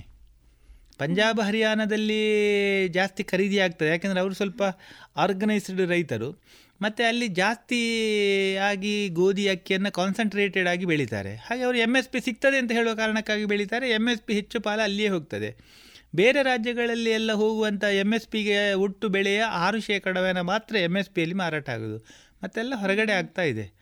ಹಾಗಾಗಿ ಎಂ ಎಸ್ ಪಿ ಅಂತ ಹೇಳುವಷ್ಟು, ಅಷ್ಟು ದೊಡ್ಡ ಕ್ರಿಟಿಕಲ್ ವಿಷಯವ ಅಂತ ಕೇಳಿದರೆ, ಪಂಜಾಬ್ ಹರಿಯಾಣದವರಿಗೆ ಸಾಕಷ್ಟು ಅದು ಕ್ರಿಟಿಕಲ್ಲು ದೇಶಕ್ಕೆ ಈಗ ಸತ್ಯ ಹೇಳೋದಾದರೆ ಅದು ಇದು ರೈತ ವಿರೋಧಿ ಅಂತ ಕಾಣ್ಬೋದು ಪಕ್ಕ ಜನರಿಗೆ. ಅದು ಅಷ್ಟು ಕ್ರಿಟಿಕಲ್ ಅಲ್ಲ. ಮೊನ್ನೆ ತಾನೇ ಜಾಲತಾಣಗಳಲ್ಲಿ ನಾನು ನೋಡಿದೆ ಒಬ್ಬರು ಮಹಿಳೆ ಈಗ ಕೊರೋನಾದ ಟೈಮಲ್ಲೇ ನೀರುಳ್ಳಿಯ ಫಸಲನ್ನು ಇಷ್ಟು ಬೆಳೆದಿದ್ದೇನೆ. ಇಷ್ಟು ಬೆಳೆದರೂ ಕೂಡ ನನಗೆ ಯಾವುದೇ ರೀತಿಯಾದಂಥ ಎ ಪಿ ಎಂ ಸಿಯಿಂದಾಗಲಿ ಎಲ್ಲಿಂದಾಗಲಿ ನನಗೆ ನನ್ನ ಬೆಳೆಗಳು ಕೊಳ್ತು ಹೋಗ್ತಾ ಇದೆ ತಗೊಳ್ತಾ ಇಲ್ಲ ಅಂತ ಹೇಳುವಂಥ ವಿಷಯ ಸರ್. ಅದಕ್ಕೂ ಇದಕ್ಕೂ ಏನಾದರೂ ಕನೆಕ್ಷನ್ ಇರ್ಬೋದು? ಇದೆ. ಅದಕ್ಕೆ ಕನೆಕ್ಷನ್ ಇದೆ. ಎ ಪಿ ಎಂ ಸಿಯಲ್ಲಿ ತಗೊಳ್ತಾ ಇಲ್ಲ ನಾನೇನು ಮಾಡಬೇಕು ಅಂತ ಪ್ರಶ್ನೆ ಕೇಳಿದ್ದಾರೆ. ಇದರ ಅರ್ಥ ಏನು? ಎ ಪಿ ಎಂ ಸಿಯಲ್ಲಿ ಸಮಸ್ಯೆ ಇದೆ ಅಂತ. ಅದೇ ಕಾನೂನಿಗೆ ಪರವಾಗಿ ಅವರು ಮಾತಾಡಿದ್ದಾರೆ. ಅವರು ಆ್ಯಕ್ಚುಲಿ ವಿರೋಧ ಮಾತಾಡಿದ್ರು ಕೂಡ. ಸರ್ಕಾರ ಇದನ್ನು ಗಮನಿಸಿದೆ. ಹೌದು. ಎ ಪಿ ಎಂ ಸಿಯಲ್ಲಿ ತಕ್ಕೊಳ್ತಾ ಇಲ್ಲ ಅಂತ ಹೇಳಿದ್ರೆ ಎ ಪಿ ಎಂ ಸಿ ವ್ಯವಸ್ಥೆ ಪರಿಪೂರ್ಣ ಅಲ್ಲ ಅಂತ ಸ್ಪಷ್ಟ ಆಯಿತು ತಾನೆ? ಹಾಗಾಗಿ ಅವರಿಗೊಂದು ಪ್ಯಾರಲಲ್ಲಿ ವ್ಯವಸ್ಥೆ. ಈಗ ಆ ಹೆಂಗಸಿಗೆ ಹೋಗಿ ಕಂಪೆನಿಯವ್ರ ಹತ್ರ ಹೋಗಿ ಆ ಮಾರಾಟ ಮಾಡೋ ತಾಕತ್ತಿರ್ಲಿಕ್ಕಿಲ್ಲ ಆದರೆ ತಾಕತ್ತಿರುವಂಥ ರೈತರು ಒಂದು ಮೂವತ್ತು ಶೇಕಡ ಇದ್ದಾರೆ ಅಂತ ಇಟ್ಕೊಳ್ಳೋಣ. ಅವರು ತಗೊಂಡು ಹೋಗಿ ಮಾರಿದರೆ ಊರಲ್ಲಿರುವ ಟೊಮೆಟೊ ನೀರುಳ್ಳಿ ಬಟಾಟೆಗೆ ತನ್ನಿಂದಾನೇ ಡಿಮ್ಯಾಂಡ್ ಬರ್ತದೆ. ಯಾಕಂದರೆ ಶಾರ್ಟೇಜ್ ಆಗುತ್ತೆ. ಆ ಹೆಂಗಸಿಗೆ ಉಪಕಾರ ಆಗುತ್ತೆ. ಈಗ ಆ ಹೆಂಗಸೇ ಮಾರದಿರ್ಬೋದು. ಬಟ್ ನಾನು ಮಾರಲಿಕ್ಕೂ ಸಾಕು. ನಾನು ಬೆಳೆದ ನೀರುಳ್ಳಿಯನ್ನು ನಾನು ಅವರಿಗೆ ಖರೀದಿ ಮಾಡಲಿಕ್ಕೆ ಕೊಟ್ಟರೆ ಪುತ್ತೂರಲ್ಲಿ ಶಾರ್ಟೇಜ್ ಆಗುತ್ತೆ. ಆಟೋಮೆಟಿಕ್ ಮಹಿಳೆಯ ನೀರುಳ್ಳಿ ಡಿಮಾಂಡ್ ಆಗುತ್ತೆ. ಎ ಪಿ ಎಂ ಸಿಯಲ್ಲಿ ಸಮಸ್ಯೆ ಇದೆ ಅಂತ ಹೇಳುವಂಥದ್ದು ಎಲ್ಲರಿಗೂ ಗೊತ್ತಿದೆ. ಆದರೆ ಎಲ್ಲ ಪಕ್ಷ ಭೇದವಾಗಿ ನಾನು ಎ ಪಿ ಎಂ ಸಿ ಚುನಾವಣೆ ಬಗ್ಗೆ ಸಾಕಷ್ಟು ಕೆಲಸ ಮಾಡಿ ಪಕ್ಷದಲ್ಲಿರುವಾಗ ಮಾಡಿ ಗೊತ್ತಿರುವಂಥದ್ದು. ಎ ಪಿ ಎಂ ಸಿಯಲ್ಲಿ ಹೇಗಿದೆ ಅಂತ ಹೇಳಿದರೆ ಭಾರತದ ಸ್ಥಿತಿಯಲ್ಲಿ ಇದು ಸತ್ಯ. ಈಗ ನಮ್ಮದೇ ಎ ಪಿ ಎಂ ಸಿ ಇರುವಂಥದ್ದು. ಪುತ್ತೂರಲ್ಲಿ ಈಗ ನಾನು ರಾಜಕೀಯ ಬಿಟ್ಟು ಮಾತಾಡಬೇಕಾದ್ರೆ ನಮ್ಮದೇ ಎ ಪಿ ಎಂ ಸಿ ಇದ್ದರೂ ಕೂಡ ನಾನು ಹೇಳ್ತೇನೆ. ಎ ಪಿ ಎಂ ಸಿಯಲ್ಲಿ ಸಾಮಾನ್ಯವಾಗಿ ಅಧಿಕಾರಿಗಳು ಹೇಳಿದ್ದೆ ಫೈನಲು ಏನು ಗವರ್ನಿಂಗ್ ಬಾಡಿ ಅಂತ ಹೇಳುವಂಥದ್ದು ಜನಪ್ರತಿನಿಧಿಗಳು ಇರ್ತಾರೆ ಅವರಿಗೆ ಮ್ಯಾಕ್ಸಿಮಮ್ ಅಂದರೆ ಒಂದು ಅಡ್ವೈಸರಿ ಬಾಡಿಯಷ್ಟು ಮಾತ್ರ ಅವರಿಗೆ ಅಧಿಕಾರ ಇರುವಂಥದ್ದು ಒಂದು ಭಾಗ. ಎರಡನೇದಾಗಿ ಎ ಪಿ ಎಂ ಸಿಯ ಮೂಲ ಸಿದ್ಧಾಂತ ಏನು ಅಂತ ಹೇಳಿದರೆ ಅದು ರೈತರಿಗೆ ಒಂದು ಆಧಾರವಾಗಿರಬೇಕಾದಂಥ ಒಂದು ವ್ಯವಸ್ಥೆ. ಆದರೆ ನೀವು ಯಾವುದೇ ಒಂದು ಎ ಪಿ ಎಂ ಸಿಯ ಒಳಗೆ ಹೋದರೆ ಅಲ್ಲಿ ಇರುವಂಥದ್ದು ಏನು ಹೇಳಿದರೆ ಎ ಪಿ ಎಂ ಸಿ ಅಧಿಕಾರಿ ಹೀಗೆ ಅಲ್ಲಿ ಕೂತಿರ್ತಾನೆ ಕುರ್ಚಿಯಲ್ಲಿ. ಈಗ ನೀವು ಮಂಡ್ಯ ಹಾಸನ ಎಲ್ಲಿಯೋ ಹೋಗಿ ಅಥವಾ ಪುತ್ತೂರಲ್ಲಿ ಹೋಗಲಿ. ಅವನ ಎದುರು ಕೂತ್ಕೊಂಡಿರೋದು ಯಾರು ಅಂತ ಹೇಳಿದ್ರೆ ಅಲ್ಲಿಯ ಮಂಡಿ ವ್ಯಾಪಾರಿಗಳು. ಅವ ಎಸ್ ಎ ಪಿ ಎಂ ಸಿಯ ಅಧಿಕಾರಿ ಹತ್ರ ಸ್ನೇಹಾಚಾರವ ಮೊದಲೇ ಬಿಲ್ಡಪ್ ಮಾಡಿರ್ತಾನೆ. ಎ ಪಿ ಎಂ ಸಿ ಅಧಿಕಾರಿ ಬರುವಾಗ ಅವನೇ ಸ್ವಾಗತ ಮಾಡಿ ಅವರಿಗೆ ಹಾರ ಇದೆಲ್ಲ ಹಾಕಿ ಸ್ವಾಗತ ಮಾಡಿ ಸಭೆ ಮಾಡಿ ಸಮಾರಂಭ ಮಾಡ್ತಾನೆ. ಹಾಗೆ ಎ ಪಿ ಎಂ ಸಿ ಅಧಿಕಾರಿಗೆ ಮತ್ತು ವ್ಯಾಪಾರಿಗಳಿಗೆ ಒಂದು ಥರ ಒಂದು ಹಂಗಿರ್ತದೆ ಅದು ರೈತನಿಗೆ ಸೋಲಾಗ್ತದೆ. ರೈತ ಹೋಗಿ ಬಂದರೆ ಅಲ್ಲಿ ಒಬ್ಬ ಆಗಂತುಕನಾಗೆ ಮಾತಾಡುವಂಥ ಸ್ಥಿತಿ ಇದೆ. ಇದು ಸರಿಯಲ್ಲ ಅಂತ ಹೇಳುವ ಕಾರಣಕ್ಕೆ ಇದಕ್ಕೊಂದು ಕಾಂಪಿಟೀಷನ್ ಬೇಕು. ಬರೀ ಎ ಪಿ ಎಂ ಸಿಯಲ್ಲಿ ಅಧಿಕಾರಿಗಳನ್ನು ಹಾಗಿದ್ರೆ ಎ ಪಿ ಎಂ ಸಿಯನ್ನು ಸರಿ ಮಾಡಲಿಕ್ಕೆ ಆಗೋದಿಲ್ವಾ ಅಂತ ಕೇಳ್ಬೋದು. ಸರ್ಕಾರಕ್ಕೆ ಎ ಪಿ ಎಂ ಸಿಯನ್ನೇ ಸರಿ ಮಾಡ್ಬೋದಿತ್ತಲ್ವ ಅಂತ ಕೇಳ್ಬೋದು. ಸರ್ಕಾರ ಎ ಪಿ ಎಂ ಸಿಯನ್ನು ಸರಿ ಮಾಡ್ತಾ ಇದೆ. ಕೇಂದ್ರ ಸರ್ಕಾರದ ಯೋಜನೆ ಪ್ರಕಾರ ಎ ಪಿ ಎಂ ಸಿಯ ರೇಟ್ ಹೇಗಿರಬೇಕು ಅಂತ ಹೇಳಿದರೆ ನಿಮಗೆ ಇ ನಾಮ್ ಅಂತ ಏನೋ ಒಂದು ಇದೆ. ಇ ನಾಮ್ ಅಂದರೆ ಅದು ನಿಮ್ಮ ಆನ್ಲೈನ್ ಇದಕ್ಕೆ ಅದರ ಫುಲ್ ಫಾರ್ಮಿಗೆ ನನಗೆ ನೆನಪು ಬರೋದಿಲ್ಲ. ಅದು ಏನು ಅಂತ ಹೇಳಿದರೆ ನೂರ ಎಂಬತ್ನಾಲ್ಕು ಏನ ಮಂಡಿಗಳನ್ನು ಗುರುತು ಮಾಡಿದ್ದಾರೆ. ಆ ಮಂಡಿಗಳಲ್ಲಿರುವ ರೇಟ್ಗಳನ್ನು ರೈತ ಒಂದು ಬಟನ್ ಒತ್ತಿ ನೋಡ್ಬೋದು. ನೀರುಳ್ಳಿಗೆ ಗುಜರಾತಲ್ಲಿ ಎಷ್ಟುಂಟು ಮಧ್ಯಪ್ರದೇಶದಲ್ಲಿ ಎಷ್ಟುಂಟು, ಮೈಸೂರಲ್ಲಿ ಎಷ್ಟು ಅಂತ ಅದು ಇಂಟಗ್ರೇಟೆಡ್ ಮಾರ್ಕೆಟಿಂಗ್ ವ್ಯವಸ್ಥೆ. ಅದನ್ನು ಉಪಯೋಗ ಮಾಡಲಿಕ್ಕೆ ಬೇಕಾಗಿ ಇವತ್ತು ಎಲ್ಲ ಎ ಪಿ ಎಂ ಸಿಗಳನ್ನು ಕೂಡ ಒಂದಕ್ಕೊಂದು ಸಾಫ್ಟ್ವೇರ್ ಮೂಲಕ ಸಂಪರ್ಕ ಆಗಿದೆ. ಹಾಗಾಗಿ ಎ ಪಿ ಎಂ ಸಿಯನ್ನು ಸುಧಾರಣೆ ಮಾಡೋ ಕೆಲಸ ನಡೀತಾ ಇದೆ. ಟೆಕ್ನಾಲಜಿಕಲಿ ನಾವು ಮುಂದುವರಿತಾ ಇದ್ದೇವೆ. ಮುಂದುವರಿತಾ ಇದ್ದೇವೆ. ಅದಕ್ಕೆ ಬೇಕಾದಂಥ ವ್ಯವಸ್ಥೆಗಳನ್ನು ಮಾಡಬೇಕು. ಎರಡನೇದಾಗಿ ನಿಮಗೆಲ್ಲ ಗೊತ್ತಿರಬೇಕು ನೀವು ಕಾನೂನಿನ ವಿಭಾಗದಲ್ಲಿ ಇರುವ ಕಾರಣ ಕೃಷಿ ಅಂತ ಹೇಳಿದರೆ ಅದು ನನಗೆ ಗೊತ್ತಿದ್ದಾಗೆ ಅದು ಕಂಕರೆಂಟ್ ಲಿಸ್ಟಲ್ಲಿ ಇರುವಂಥದ್ದು ಅಥವಾ ಸ್ಟೇಟ್ ಲಿಸ್ಟ್ ಅಂತ ನನಗೆ ಗೊತ್ತಿಲ್ಲ. ಎ ಪಿ ಎಂ ಸಿ ಪೂರ್ತಿ ಬರುವಂಥದ್ದು ರಾಜ್ಯಗಳ ವ್ಯಾಪ್ತಿಯೊಳಗೆ. ಅದರೊಳಗೆ ತುಂಬ ಕೇಂದ್ರ ಸರ್ಕಾರ ಏನು ಮಾಡುವ ಹಾಗಿಲ್ಲ. ಅದು ರಾಜ್ಯ ಸರ್ಕಾರಗಳು ಅದರ ಬಗ್ಗೆ ಕ್ರಮ ಕೈಗೊಳ್ಳಬೇಕು ಅವರೇ ಕೆಲಸ ಮಾಡಬೇಕು ಅದರ ಬಗ್ಗೆ. ಪೋರ್ಟಲಿಗೆ ಹೋದರೆ ನಮಗೆ ಈ ನಾಮ್ ಗವರ್ಮೆಂಟ್ ವೆಬ್ಸೈಟ್ ಅನ್ನು ನೋಡಿದ್ರೆ ಅದರಲ್ಲಿ ಬರ್ತದೆ ಸರ್ ಈ ನಾಮ್ ಕಮೋಡಿಟೀಸ್ ಎಲ್ಲಿದೆ ಯಾವ ತರ ಮೊಬೈಲ್ ಆ್ಯಪ್ಗಳಲ್ಲೂ ಕೂಡ ನಾವು ಅದನ್ನು ಡೌನ್ಲೋಡ್ ಮಾಡಿ ಇನ್ವೆಸ್ಟ್ ಮಾಡುವಂತಹ ಫೆಸಿಲಿಟಿಯನ್ನು ಕೂಡ ಪ್ರೊವೈಡ್ ಮಾಡಿದ್ದಾರೆ ಇಲ್ಲಿ. ಈ ನಾಮ ವ್ಯವಸ್ಥೆಯನ್ನು ಬೈತಾರೆ ಈಗ. ಈ ಮ್ಯಾನ್ ವ್ಯವಸ್ಥೆಯನ್ನು ಸರಿ ಮಾಡಲಿಲ್ಲ, ಅದಾಗಲಿಲ್ಲ ಅಂತ. ಬಟ್ ಅದರ ಪ್ರೋಸೆಸ್ ನಡೀತಾ ಇದೆ. ಈ ನಾಮ ವ್ಯವಸ್ಥೆಯನ್ನು ಅದು ಏನು, ಅದು ಹ್ಯಾಂಗ್ ಆಗ್ತದೆ. ಅದರಲ್ಲಿ ಎಲ್ಲ ಎ ಪಿ ಎಂ ಸಿಗಳ ಲಿಂಕ್ ಆಗಿಲ್ಲ ಇದೆಲ್ಲ ಬಂದಿದೆ. ಸಮಸ್ಯೆಗಳಿಲ್ಲದ್ದು ಯಾವುದಿದೆ? ಆನ್ಲೈನ್ ಪೇಮೆಂಟ್ ಆ್ಯಪ್ಗಳು ಕೂಡ ಹ್ಯಾಂಗ್ ಆಗುವಂಥ ಸಂಗತಿಗಳು ನಡೆಯುತ್ತೆ. ಬಟ್ ಸರ್ಕಾರದ ಪ್ರಯತ್ನ ನಿರಂತರ ಅದರ ಬಗ್ಗೆ ನಡೀತಾ ಇದೆ. ಖಂಡಿತ ಸರ್. ಯಾಕೆಂತ ಹೇಳಿದರೆ ನೀವು ಹೇಳಿದ ಹಾಗೆ ನಾವು ಮೊಬೈಲ್ ಆ್ಯಪಲ್ಲೇ ನೋಡಿದರೆ ಈ ನಾಮ್ ಮಾಂಡೇಸ್ ಅಂತ ಅದರ ಸ್ಟೇಟಸ್ಗಳನ್ನು ಅವ್ರು ಅಪ್ಡೇಟ್ ಮಾಡ್ತಾ ಇದ್ದಾರೆ. ಈಗ ಓಪನ್ ಮಾಡಿ ನೋಡಿದರೆ ಇಲ್ಲಿ ಹಾಕಿದ್ದಾರೆ. ರಾಜಸ್ಥಾನ್ ಸ್ಟೇಟಲ್ಲಿ ಎಂಥದ್ದು ಕೃಷಿ ಕಲ್ಯಾಣಿದ್ದು ಆಪರೇಷನ್ ಗ್ರೀನ್ಸ್ ಅಂತ ಹೇಳಿ ಪ್ರೋಗ್ರಾಮ್ಸ್ ಇದ್ದು ಒಂದು ಅಭಿಯಾನ ಆಗ್ತಾ ಇದೆ. ಅದರ ಬಗ್ಗೆ ನೋಟಿಫಿಕೇಶನ್ ಕೊಡ್ತಾ ಇದ್ದಾರೆ ಇದರಲ್ಲಿ. ಆ ಥರ. ಎ ಪಿ ಎಂ ಸಿಯಲ್ಲಿ ತುಂಬ ಬದಲಾವಣೆಗಳಿಗೆ ಸರ್ಕಾರ ಪ್ರಯತ್ನ ಮಾಡ್ತಾ ಇದೆ. ಆದರೆ ಕೃಷಿಕನ ಮೂಲ ಸಮಸ್ಯೆ ಪರಿಹಾರ ಆಗಲಿಲ್ಲ. ಇವತ್ತಿನ ಮೂಲ ಸಮಸ್ಯೆ ಅವತ್ತಿನ ಮೂಲ ಸಮಸ್ಯೆ ಅಲ್ಲ. ಇವತ್ತಿನ ಮೂಲ ಸಮಸ್ಯೆ ಏನಂತ ಹೇಳಿದ್ರೆ ರೆಮ್ಯುನರೇಟಿವ್ ಪ್ರೈಸ್ ರೈತರಿಗೆ ಸಿಗ್ತಾ ಇಲ್ಲ. ಹಾಗಾಗಿ ಆತ್ಮಹತ್ಯೆಗಳು ನಡೀತಾ ಇದೆ. ಅದಕ್ಕೆ ಬೇಕಾಗಿ ಪರಿಹಾರಕ್ಕೆ ಬೇಕಾಗಿ ಒಂದು ಮಾರ್ಗ ಹುಡುಕಬೇಕಲ್ಲ. ಈಗ ಮುಷ್ಕರ ಮಾಡಿದವರು ಈಗ ನಾನು ಮತ್ತೆ ಹೇಳ್ತೇನೆ ಅವರ ಬಗ್ಗೆ ನನಗೆ ಸಿಂಪತಿ ಇದೆ. ಬಟ್ ಮುಷ್ಕರ ಮಾಡುವವರು ಈ ಕಾನೂನಿನ ಬದಲು ಬೇರೆ ಏನು ಸಲಹೆ ಕೊಡಲಿಲ್ಲ. ಇದು ಬೇಡ ಅಂತ ಹೇಳಿದ್ದಾರೆ ಬಿಟ್ಟರೆ ರೈತರ ರೆಮ್ಯುನರೇಟಿವ್ ಪ್ರೈಸ್ ಸಿಗಲಿಕ್ಕೆ ನಿಮ್ಮ ಸಲಹೆ ಏನು ಅಂತ ಯಾರು ಕೊಟ್ಟವರಿಲ್ಲ. ಹೌದು. ಈಗ ಇದು ಬೇಡ ಸರಿಯಪ್ಪ. ಬೇರೆ ಏನು ಅಂತ ಹೇಳ್ಬೋದಲ್ಲ? ಅದು ಯಾರು ಹೇಳಿಲ್ಲ. ಎ ಪಿ ಎಂ ಸಿ ಹಾಗೆ ಇದೆ. ಎ ಪಿ ಎಂ ಸಿ ಹಾಗೆ ಇರುತ್ತೆ ಕೂಡ. ಈಗ ಎ ಪಿ ಎಂ ಸಿಯಿಂದ ಜಾಸ್ತಿಗೆ ನನಗೆ ನೀರುಳ್ಳಿ ಹೊರಗಡೆ ಮಾರುಕಟ್ಟೆಯಲ್ಲಿ ಹೋಗ್ತದೆ ಅಂತ ಈಗ ಆ್ಯಕ್ಚುಲಿ ರಾಜ್ಯ ಸರ್ಕಾರದ ಎ ಪಿ ಎಂ ಸಿಗಳೇ ತುಂಬ ವಸ್ತುಗಳನ್ನು ಎ ಪಿ ಎಂ ಸಿ ವ್ಯಾಪ್ತಿಯಿಂದ ಹೊರಗಿಟ್ಟಾಗಿದೆ. ಹಾಂ ಸರ್. ಕರ್ನಾಟಕ ರಾಜ್ಯದಲ್ಲಿ ಹಲವು ತರಕಾರಿಗಳು ಸುಮಾರು ಅಂಶಗಳನ್ನು ಎ ಪಿ ಎಂ ಸಿ ವ್ಯಾಪ್ತಿ ಬಿಟ್ಟು ರೈತ ಎಲ್ಲಿ ಮಾರಬಹುದು ಅಂತ ಹೇಳಿ ಆಗಿದೆ. ಸರ್, ಹಾಗಾದರೆ ನಾನು ಕೇಳೋದು ನೀವು ಆಗ ಕಾಂಟ್ರಾಕ್ಟ್ ಫಾರ್ಮಿಂಗ್ ಇದ್ದು ಹೇಳಿದ್ರಲ್ಲ ಬಗ್ಗೆ, ಈ ಕಂಪನಿಗಳು ಡೈರೆಕ್ಟಾಗಿ ಅಂಥ ಫಾರ್ಮರ್ಸನ್ನು ಅಂದರೆ ರೈತರನ್ನು ಅಪ್ರೋಚ್ ಮಾಡಿ, ಅಂದರೆ ಲಾರ್ಜ್ ಸ್ಕೇಲಲ್ಲಿ ಮಾಡ್ತಾ ಇದ್ದರೆ ನಾನು ಹೇಳ್ತಾ ಇರೋಂಥ ಪ್ರೊಡಕ್ಷನ್ಸ್ ಉತ್ಪಾದನೆ, ಕೃಷಿ ಉತ್ಪಾದನೆ ಮಾಡ್ತಾ ಇದ್ದಾನೆ ಅಂತ ಹೇಳ್ಕೊಳ್ಳಿ. ಅಂಥ ಸಂದರ್ಭದಲ್ಲಿ ಡೈರೆಕ್ಟಾಗಿ ಈಗ ಯಾವುದೇ ಕಂಪನಿ ಆಗಿರ್ಬೋದು ಲಾರ್ಜ್ ಸ್ಕೇಲ್ ಇಂಡಸ್ಟ್ರೀಸ್ ಬಂದು ಅಪ್ರೋಚ್ ಮಾಡಿ, ಕೈಗಾರಿಕೀಕರಣಕ್ಕೂ ಇದಕ್ಕೂ ವ್ಯಾಪಾರವನ್ನು ಮಾಡಿಕೊಳ್ಳುವಂತಹ ಎಗ್ರಿಮೆಂಟ್ಸಿಗೆ ಒಪ್ಕೊಳ್ತಾರೆ ಅಂತ ಇದ್ದರೆ ಅದು ರೈತರ ಪರವಾಗಿ ಆಯ್ತು ಅಂತ ಹೇಳುವಂತಹ ಅರ್ಥದಲ್ಲಿ ನಾವು ಇದೆ? ಆದರೆ ಅದರಲ್ಲಿರುವ ಸಮಸ್ಯೆಗಳನ್ನು ಅವರು ಹೈಲೈಟ್ ಮಾಡಿದ್ದಾರೆ ಅಷ್ಟೇ ನೀವು ಆಕ್ಚುಲಿ ಹೇಳಿದ್ದು ಎರಡನೇ ಕಾನೂನು ಇದು ವ್ಯಾಪಾರದ್ದು. Contract farming. ಸ್ವಲ್ಪ ಭಿನ್ನದ್ದು. ಟ್ರೇಡ್ ಕಾಮರ್ಸ್ ಕಾಮರ್ಸ್ಗೆ ಸಂಬಂಧಪಟ್ಟ ಹಾಗೆ ನಾನು ಮಾತಾಡ್ತಾ ಇರುವಂತಹ ಈಗ ಕಾಂಟ್ರಾಕ್ಟ್ ಫಾರ್ಮಿಂಗಿನ ಬಗ್ಗೆ ಹೇಳುವುದಾದ್ರೆ ಇದರಲ್ಲಿ ಇರುವಂತಹ ಸಮಸ್ಯೆ ಅವರು ಸಮಸ್ಯೆಗಳು ಸಮಸ್ಯೆಗಳೇನು ಅಂತ ಹೇಳಿದ್ರೆ ಅವರು ನಾಡ್ದು ಕ್ವಾಲಿಟಿ ಸರಿ ಇಲ್ಲ ಅಂತ ಹೇಳಿ ಬಿಡ್ಬೋದು. ಅವರು ಹೇಳುವಂತ ಪ್ರೈಸ್ ಕೊಡ್ಲಿಲ್ಲ ಅಂತ ಆದ್ರೆ ಬಿಡಬಹುದು ಅಥವಾ ಅವ್ರು ಏನಾದ್ರು ಆಬ್ಜೆಕ್ಷನ್ ಹಾಕಿತ್ತು ಅಂತ ಆದ್ರೆ ನಮಗೆ ತಹಶೀಲ್ದಾರ್ ಎ ಸಿ ಅವರಿಗೆ ಅವರ ನೇತೃತ್ವದಲ್ಲಿ ಒಂದು ಕಮಿಟಿ ಮಾಡಿದರೆ ಅವರು ಕೊಟ್ಟಂಥ ತೀರ್ಮಾನ ಫೈನಲ್ ಅಂತ ಇದೆ. ಕೋರ್ಟಿಗೆ ಲೀಗಲ್ ಕೋರ್ಟಿಗೆ ಹೋಗುವಂಥ ವ್ಯವಸ್ಥೆ ಇಲ್ಲ. ಇದನ್ನೆಲ್ಲ ಅವರು ಹೇಳ್ ಹೇಳ್ತಾ ಇದ್ದಾರೆ. ಇದು ಸರಿ ಇದೆ ತಪ್ಪು ಅಂತ ನಾನು ಹೇಳುವುದಿಲ್ಲ ಆದರೆ ಇದೇ ಕಾನೂನಲ್ಲಿ ಅವರು ಏನು ಹೇಳ್ತಾರೆ ಅಂತ ಹೇಳಿದರೆ ಸರ್ಕಾರಿ ಅಧಿಕಾರಿಗಳ ಬ್ಯೂರಾಕ್ರಸಿಯನ್ನು ಕಂಪೆನಿಯವರ ಲಾಯರ್ಸ್ ಬಂದು ಅವರು ಹಣ ಕೊಟ್ಟು ಅವರನ್ನು ಹತೋಟಿಗೆ ತೆಕ್ಕೊಳ್ತಾರೆ. ಅಥವಾ ಅವರು ಅಧಿಕಾರದ ಬಲದಿಂದ ಅವರನ್ನು ಟ್ರಾನ್ಸ್ಫರ್ ಮಾಡಿಸ್ಬೋದು. ತೀರ್ಮಾನ ಅವರಿಗೆ ಬೇಕಾದಾಗೆ ಬಂದರೆ ರೈತ ಏನು ಮಾಡಬೇಕು? ರೈತನಿಗೆ ಕೋರ್ಟಿಗೆ ಹೋಗಲಿಕ್ಕೆ ಅವಕಾಶ ಇಲ್ಲ ಅಂತ ಹೇಳ್ತಾರೆ. ಅದರ ಬದಲಿಗೆ ಕೋರ್ಟಿಗೆ ಹೋಗುದು ಅಂತ ತೀರ್ಮಾನ ಮಾಡಿರ್ತಿದ್ರೆ ರೈತ ಎನಿ ಟೈಮ್ ಯಾರು ಕೋರ್ಟಲ್ಲಿ ಹೋಗಿ ಅದನ್ನು ಕ್ವೆಶನ್ ಮಾಡಬಹುದು ಅಂತ ಇದ್ರೆ ಕೋರ್ಟಲ್ಲಿ ಕಂಪನಿಯವರು ಹತ್ತು ವರ್ಷ ಕೇಸ್ ಎಳಿತಾರೆ ರೈತನಿಗೆ ಹಣ ಸಿಕ್ಲಿಕ್ಕುಂಟ. ಅದು ಇಮಿಡಿಯೇಟ್ ಮುಗಿಬೇಕು ಹೇಳುವ ಕಾರಣಕ್ಕಾಗಿ ಈ ಒಂದು ವ್ಯವಸ್ಥೆಯನ್ನು ಮಾಡಿರುವಂಥದ್ದು ಇನ್ನು ತುಂಬ ಕ್ಲಾಸ್ಗಳಿದೆ ಅದರಲ್ಲಿ ಅದು it is a detailed law ಅದು ಹತ್ತು ಹದಿನೆಂಟು ಪುಟಗಳಿದೆ. ಅದರಲ್ಲಿ ಈಗ ಕಂಪನಿಯವರು ಕಾನ್ಫ್ಲಿಕ್ಟ್ ಆಫ್ ಏನು ನಿಮ್ಮ ಅಗ್ರಿಮೆಂಟ್ ಬಂತು ಅಂತ ಆದರೆ ಡಿಸ್ಪ್ಯೂಟ್ ರೆಸೊಲ್ಯೂಷನ್ಗೆ ಅವರಿಗೆ ಅವರು ಒಂದು one two one point five ಅಂತ ನೆನಪು ನನಗೆ ನಾನು ಈಗ ನೆನಪು ಬರೋದಿಲ್ಲ. ಅಷ್ಟು ಹಣವನ್ನು ಡೆಪಾಸಿಟ್ ಮಾಡಿ ಅವರು ಕೇಸ್ ಫೈಟ್ ಮಾಡಬೇಕು. ರೈತ ಮಾಡಬೇಕಾಗಿಲ್ಲ. ಕಂಪನಿಯವರು ಅಷ್ಟು ಹಣ ಡೆಪಾಸಿಟ್ ಮಾಡಿ ಮಾತಾಡಬೇಕು. ಇನ್ನು ರೈತಂದು ತಪ್ಪು ಅಂತಾದರೆ ಆ ಕಾಂಟ್ರಾಕ್ಟ್ ಫಾರ್ಮಿಂಗಲ್ಲಿ ಎಷ್ಟು ಅಮೌಂಟ್ ಅಂತ ಒಪ್ಪಿದೆ? ಅದಕ್ಕಿಂತ ಜಾಸ್ತಿ ಪೆನಲ್ಟಿ ರೈತನಿಗೆ ಹಾಕುವಾಗಿಲ್ಲ. ಬಟ್ ಕಂಪೆನಿ ಮೇಲೆ ಎಷ್ಟು ಹಾಕ್ಬೋದು? ಸರ್ಕಾರಕ್ಕೆ ಆ ಸಂದರ್ಭದಲ್ಲಿ ಎಕ್ಸ್ಪರ್ಟ್ಗಳು ಏನೆಲ್ಲ ಸಲಹೆಗಳು ಕೊಟ್ಟಿದ್ದಾರೆ ಅದ ಎಲ್ಲವನ್ನು ಕೂಡ ಇನ್ಕಾರ್ಪೊರೇಟ್ ಮಾಡಿಕೊಂಡಿದೆ.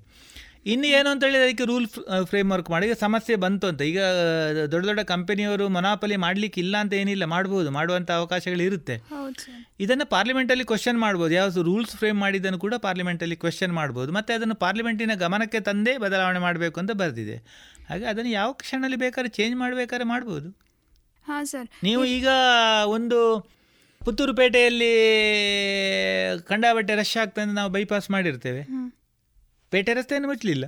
ಎ ಪಿ ಎಂ ಸಿಯನ್ನು ಮುಚ್ಚಲಿಲ್ಲ ನಾವು. ಇನ್ನೊಂದು ಹಾದಿ. ಇನ್ನೊಂದು ಮಾತಿ ಮಾಡಿಕೊಟ್ಟಿದ್ದೇವೆ ಈಗ ಅದು ಅಗತ್ಯವೇ ಇಲ್ಲ. ಪೇಟೆಯಲ್ಲಿ ಇನ್ನು ಯಾರು ಬರುವುದಿಲ್ಲ ಅಂತ ಏನಾದರೂ ಅದು ಎ ಪಿ ಎಂ ಸಿ ಯಾರು ಬರುವುದಿಲ್ಲ ಅಂತ ಹೇಳಿದಾಗಿದ್ದ ಸಮಸ್ಯೆ ಬರಲಿಲ್ಲ. ವ್ಯಾಪಾರಿಗಳು ಮೊದಲು ಹೇಳಿದ್ದಿದೆ. ಪುತ್ತೂರಲ್ಲಿ ಹೇಳಿದ್ದಿದೆ. ಅಲ್ಲಿ ಮಾಡಿದರೆ ನಮಗೆ ವ್ಯಾಪಾರ ಕಡಿಮೆ ಆಗ್ತದೆ ಅಂತ. ಇನ್ನು ಬೇರೆ ಪ್ರಶ್ನೆಗಳಿದೆ. ಹೈವೇ ಮಾಡಿದರೆ ಅದರಲ್ಲಿ ಕಂಡಾಬಟ್ಟೆ ಫಾಸ್ಟ್ ಹೋಗ್ತಾರೆ ಆಕ್ಸಿಡೆಂಟ್ ಆಗ್ತದೆ. ಪ್ರಶ್ನೆ ಮಾಡ್ಬೋದು. ಬಟ್ ಅದಕ್ಕೆ ಬೇಕಾಗಿ ಸರ್ಕಾರಕ್ಕೆ ಗೊತ್ತಿದೆ ರೋಡ್ ಹಂಪ್ಗಳನ್ನು ಮಾಡುವಂಥದ್ದು ಸ್ಪೀಡ್ ಲಿಮಿಟರ್ಗಳನ್ನು ಹಾಕೋದು ಅದರ ಅರ್ಥ ಹೈವೇ ಬೇಡ ಅಂತ ಹೇಳಿದರೆ ಆಗ್ತದಾ? ಈ ಕಾನೂನೇ ಬೇ ಕಾನೂನಲ್ಲಿ ಸಮಸ್ಯೆ ಬರ್ಬೋದು ಏನಾದ್ರು ಸಣ್ಣ ಪುಟ್ಟದ್ದು ಬರ್ಬೋದು. ಅದಕ್ಕೆ ರೋಡ್ ಹಂಪ್ಸು ಚೆಕ್ಸ್ ಆ್ಯಂಡ್ ಬ್ಯಾಲೆನ್ಸನ್ನು ಮಾಡುವಂಥ ವ್ಯವಸ್ಥೆಯನ್ನು ಸರ್ಕಾರ ಮಾಡಿ ಮಾಡ್ತದೆ. ಸರ್ ಹಾಗಾದರೆ ಇದು ರೈತರ ಪರವಾದ ಕಾಯ್ದೆಯ ವಿರೋಧವಾಗಿಯಾ? ಮಾತಾಡುವ ಪ್ರಶ್ನೆ ಇಲ್ಲ ಇದು ರೈತರ ಪರವಾಗಿ ಮಾಡಿರುವಂಥದ್ದು ನೀವು ಭಾಜಪ ಕಾಂಗ್ರೆಸ್ ಹೇಳೋದನ್ನು ಬದಿಗಿಟ್ಟು ಯೋಚನೆ ಮಾಡಿದರೆ ಈ ದೇಶದ ಎಲ್ಲ ಜನರು ಕೂಡ ಇದನ್ನು ರೈತರ ಪರವಾದ್ದು ಅಂತಲೇ ಒಪ್ಕೊಳ್ತಾರೆ. ಮೊದಲು ಈ ರೀತಿಯ ಮನಸ್ಥಿತಿ ಇರಲಿಲ್ಲ. ನೈನ್ಟೀನ್ ಫಿಫ್ಟೀಸಲ್ಲಿ ಇದೇ ರೀತಿಯ ಕಾನೂನುಗಳನ್ನು ಮಾಡುವಾಗ ಅದು ಕಾಂಗ್ರೆಸ್ ಮಾಡಿದ್ದು ಬಿ ಜೆ ಪಿ ಮಾಡಿದ್ದು ಅಂತ ಹೇಳುವಂಥ ಸಂಗತಿಗಳಿರಲಿಲ್ಲ. ಆವಾಗ ಗ್ರೀನ್ ರೆವಲ್ಯೂಷನ್ ಮಾಡುವಾಗ ಹೈಬ್ರಿಡ್ ಫಾರ್ಮಿಂಗ್ ಹೈಬ್ರಿಡ್ ಜಯ ಮೊದಲಾದ ಅಕ್ಕಿ ಭತ್ತ ಗೋಧಿ ತಳಿಗಳು ಬಂದಾಗ ಯಾರು ಕ್ವೆಶನ್ ಮಾಡಲಿಲ್ಲ. ಯಾಕೆಂದರೆ ಆವಾಗ ಪೊಲಿಟಿಕಲ್ ಇಷ್ಟು ಕಾನ್ಷಿಯಸ್ ಆಗಿರಲಿಲ್ಲ. ಹೌದು ಸರ್ ಮತ್ತೆ ಅದಕ್ಕೆ ಪ್ಲಾಂಟ್ ವೆರೈಟೀಸ್ ಆ್ಯಕ್ಟ್ ಅಂತ ಇನ್ನೊಂದಿದೆ. ಪ್ಲ್ಯಾಂಟ್ ಪ್ಲಾಂಟ್ ವೆರೈಟೀಸ್ ಆ್ಯಕ್ಟ್ ಅಂತ ಆ್ಯಕ್ಟಲ್ಲಿ ಹೌದು ಸರ್ ಆ ಕಾಯ್ದೆಯಲ್ಲಿ ಎಂತ ಇಂತಹ ತಳಿಗಳು ವಿಶೇಷವಾದಂಥ ತಳಿಗಳನ್ನು ನಾವು ಹೊರಗೆ ತರುವಾಗ ಯಾವ ಥರದಲ್ಲಿ ಅದ್ ಅದಕ್ಕೆ ಬೇಕಾದಂಥ ಪ್ರೊಟೆಕ್ಷನ್ ಸೆಕ್ಯೂರ್ ಮಾಡುವಂಥದ್ದು ಅಂತ ಹೇಳೋದ್ರ ಬಗ್ಗೆ ಕೂಡ ಆ ಕಾಯ್ದೆಯಲ್ಲಿ ಹೇಳಿದ್ದಾರೆ. ಮತ್ತೆ ಒಂದು ಕಾಲಕ್ಕೆ ಭಾರತ ಕಿತ್ತು ತಿನ್ನುವ ಬಡತನ ಇರುವಂಥ ಬಡ ದೇಶ ಅಂತ ಇತ್ತು. ಈಗಲೂ ಭಾರಿ ಶ್ರೀಮಂತ ದೇಶ ಅಲ್ಲ ಆದರೆ ಆ ಬಡತನದಿಂದ ನಾವು ಮೇಲೆ ಬಂದಿದ್ದೇವೆ. ಈಗ ಆ ಬಡತನದ ರೀತಿ ರೈತ ಬದುಕಬೇಕಾ? ಅದೇ ರೀತಿ ಏನು ತೀರಾ ಶೋಚನೀಯ ಹೇಳುವ ಸ್ಥಿತಿಯಲ್ಲಿದ್ದು, ಮೊದಲು ಮಾಡ್ತಿದ್ದ ತರಗೆಲೆಯ ಅಷ್ಟೇ ಕೃಷಿಗೆ ಅವರು ಲಿಮಿಟ್ ಆಗಬೇಕಾ? ಸಾಮಾನ್ಯವಾಗಿ ಜಗತ್ತಿನ ಯಾವ ದೇಶವನ್ನು ನೋಡಿದರೂ ಕೂಡ, ಆರ್ಥಿಕವಾಗಿ ಸಬಲತೆ ಬಂದ ದೇಶಗಳಲ್ಲಿ ಕೃಷಿಯ ದ ಮೆಥಡ್ ಆಫ್ ಫಾರ್ಮಿಂಗ್ ಒಂದು ಹಂತ ಮೇಲೆ ಹೋಗ್ತದೆ. ಇನ್ನೂ ಶ್ರೀಮಂತ ಆದರೆ ಇಂಗ್ಲೆಂಡಲ್ಲಿ ಅಮೇರಿಕಾದಲ್ಲೆಲ್ಲ ಇನ್ನೂ ಮೇಲೆ ಹೋಗಿರ್ತದೆ. ಹಾಗೆ ನಾವು ಎಲ್ಲದರಲ್ಲಿ ಮೇಲೆ ಹೋಗುವ ಅಂಬಾಸಿಡರ್ ಕಾರಿಂದ ನಾವು ಮಾರುತಿಗೆ ಬಂದಿದ್ದೇವೆ ಮಾರುತಿಯಿಂದ ಮುಂದೆ ಬರುವಾಗ. ಇದರಲ್ಲಿ ಬರುವುದಿಲ್ಲ ಅಂತ ಹೇಳಿದರೆ ರೈತರನ್ನು ನಾವು ಮೇಲೆ ತರಲಿಕ್ಕೆ ನಾವೇ ವಿರೋಧ ಮಾಡಿದಾಗೆ ಆಗ್ತದೆ. ಹೌದು ಸರ್. ರೈತರ ಮುಷ್ಕರ ಮಾಡೋದ್ರಲ್ಲಿ ತಪ್ಪಿಲ್ಲ. ಬಟ್ ರೈತರನ್ನು ಎಜುಕೇಟ್ ಮಾಡಬೇಕಾದ್ದು ಒಂದು ಸರ್ಕಾರದ ಕರ್ತವ್ಯ. ಮಿಸ್ಗೈಡ್ ಮಾಡದಿರಬೇಕಾದ್ದು ವಿರೋಧ ಪಕ್ಷದ ಕರ್ತವ್ಯ. ಖಂಡಿತವಾಗಿ ಒಪ್ಪಬೇಕಾದಂಥ ವಿಚಾರವೇ ಸರ್. ಹಾಗಾದರೆ ಈ ಮೂರು ಕಾಯ್ದೆಗಳನ್ನು ನಾವು ಗಣನೆಗೆ ತಗೊಂಡ್ರೆ ಅದರಲ್ಲಿ ಏನು ಲೋಪದೋಷ ಇಲ್ಲ ಅಂತ ಹೇಳ್ತೀರಾ ಸರ್? ಆ್ಯಸ್ ಇಟ್ ಇಸ್ ಒಬ್ಬರಿಗೆ ಕಾಣುವಾಗ ಮೇಲುನೋಟಕ್ಕಿದ್ದ ದೋಷಗಳನ್ನು ಅಲ್ಲಿ ಸ್ಟಡಿ ಮಾಡಿ ಒಂದು ಕಾನೂನು ಮಾಡಿದ್ದಾರೆ.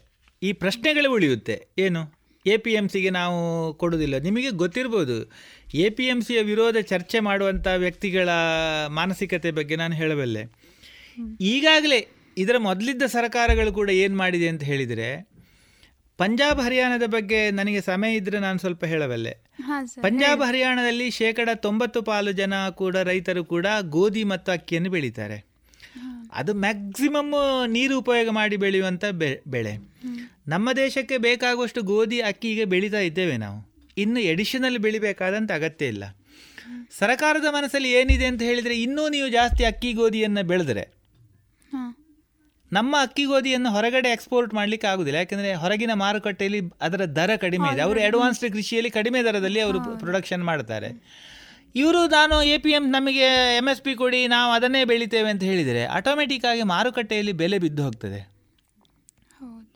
ಸೊ ತುಂಬ ಬಾರಿ ತುಂಬ ಸರ್ಕಾರಗಳು ಅದು ಸಮ್ಮಿಶ್ರ ಸರ್ಕಾರಗಳು ಅಂತ. ಎಲ್ಲ ಸರ್ಕಾರಗಳು ಸರ್ಕಾರದ ರಾಜಕೀಯದವರು ಇದೆಲ್ಲ ಗೊತ್ತಿರಲ್ಲ. ಎಕ್ಸ್ಪರ್ಟ್ಗಳು ಏನು ಸಲಹೆ ಕೊಟ್ಟಿರ್ತಾರೆ ಮಾಡಿರ್ತಾರೆ.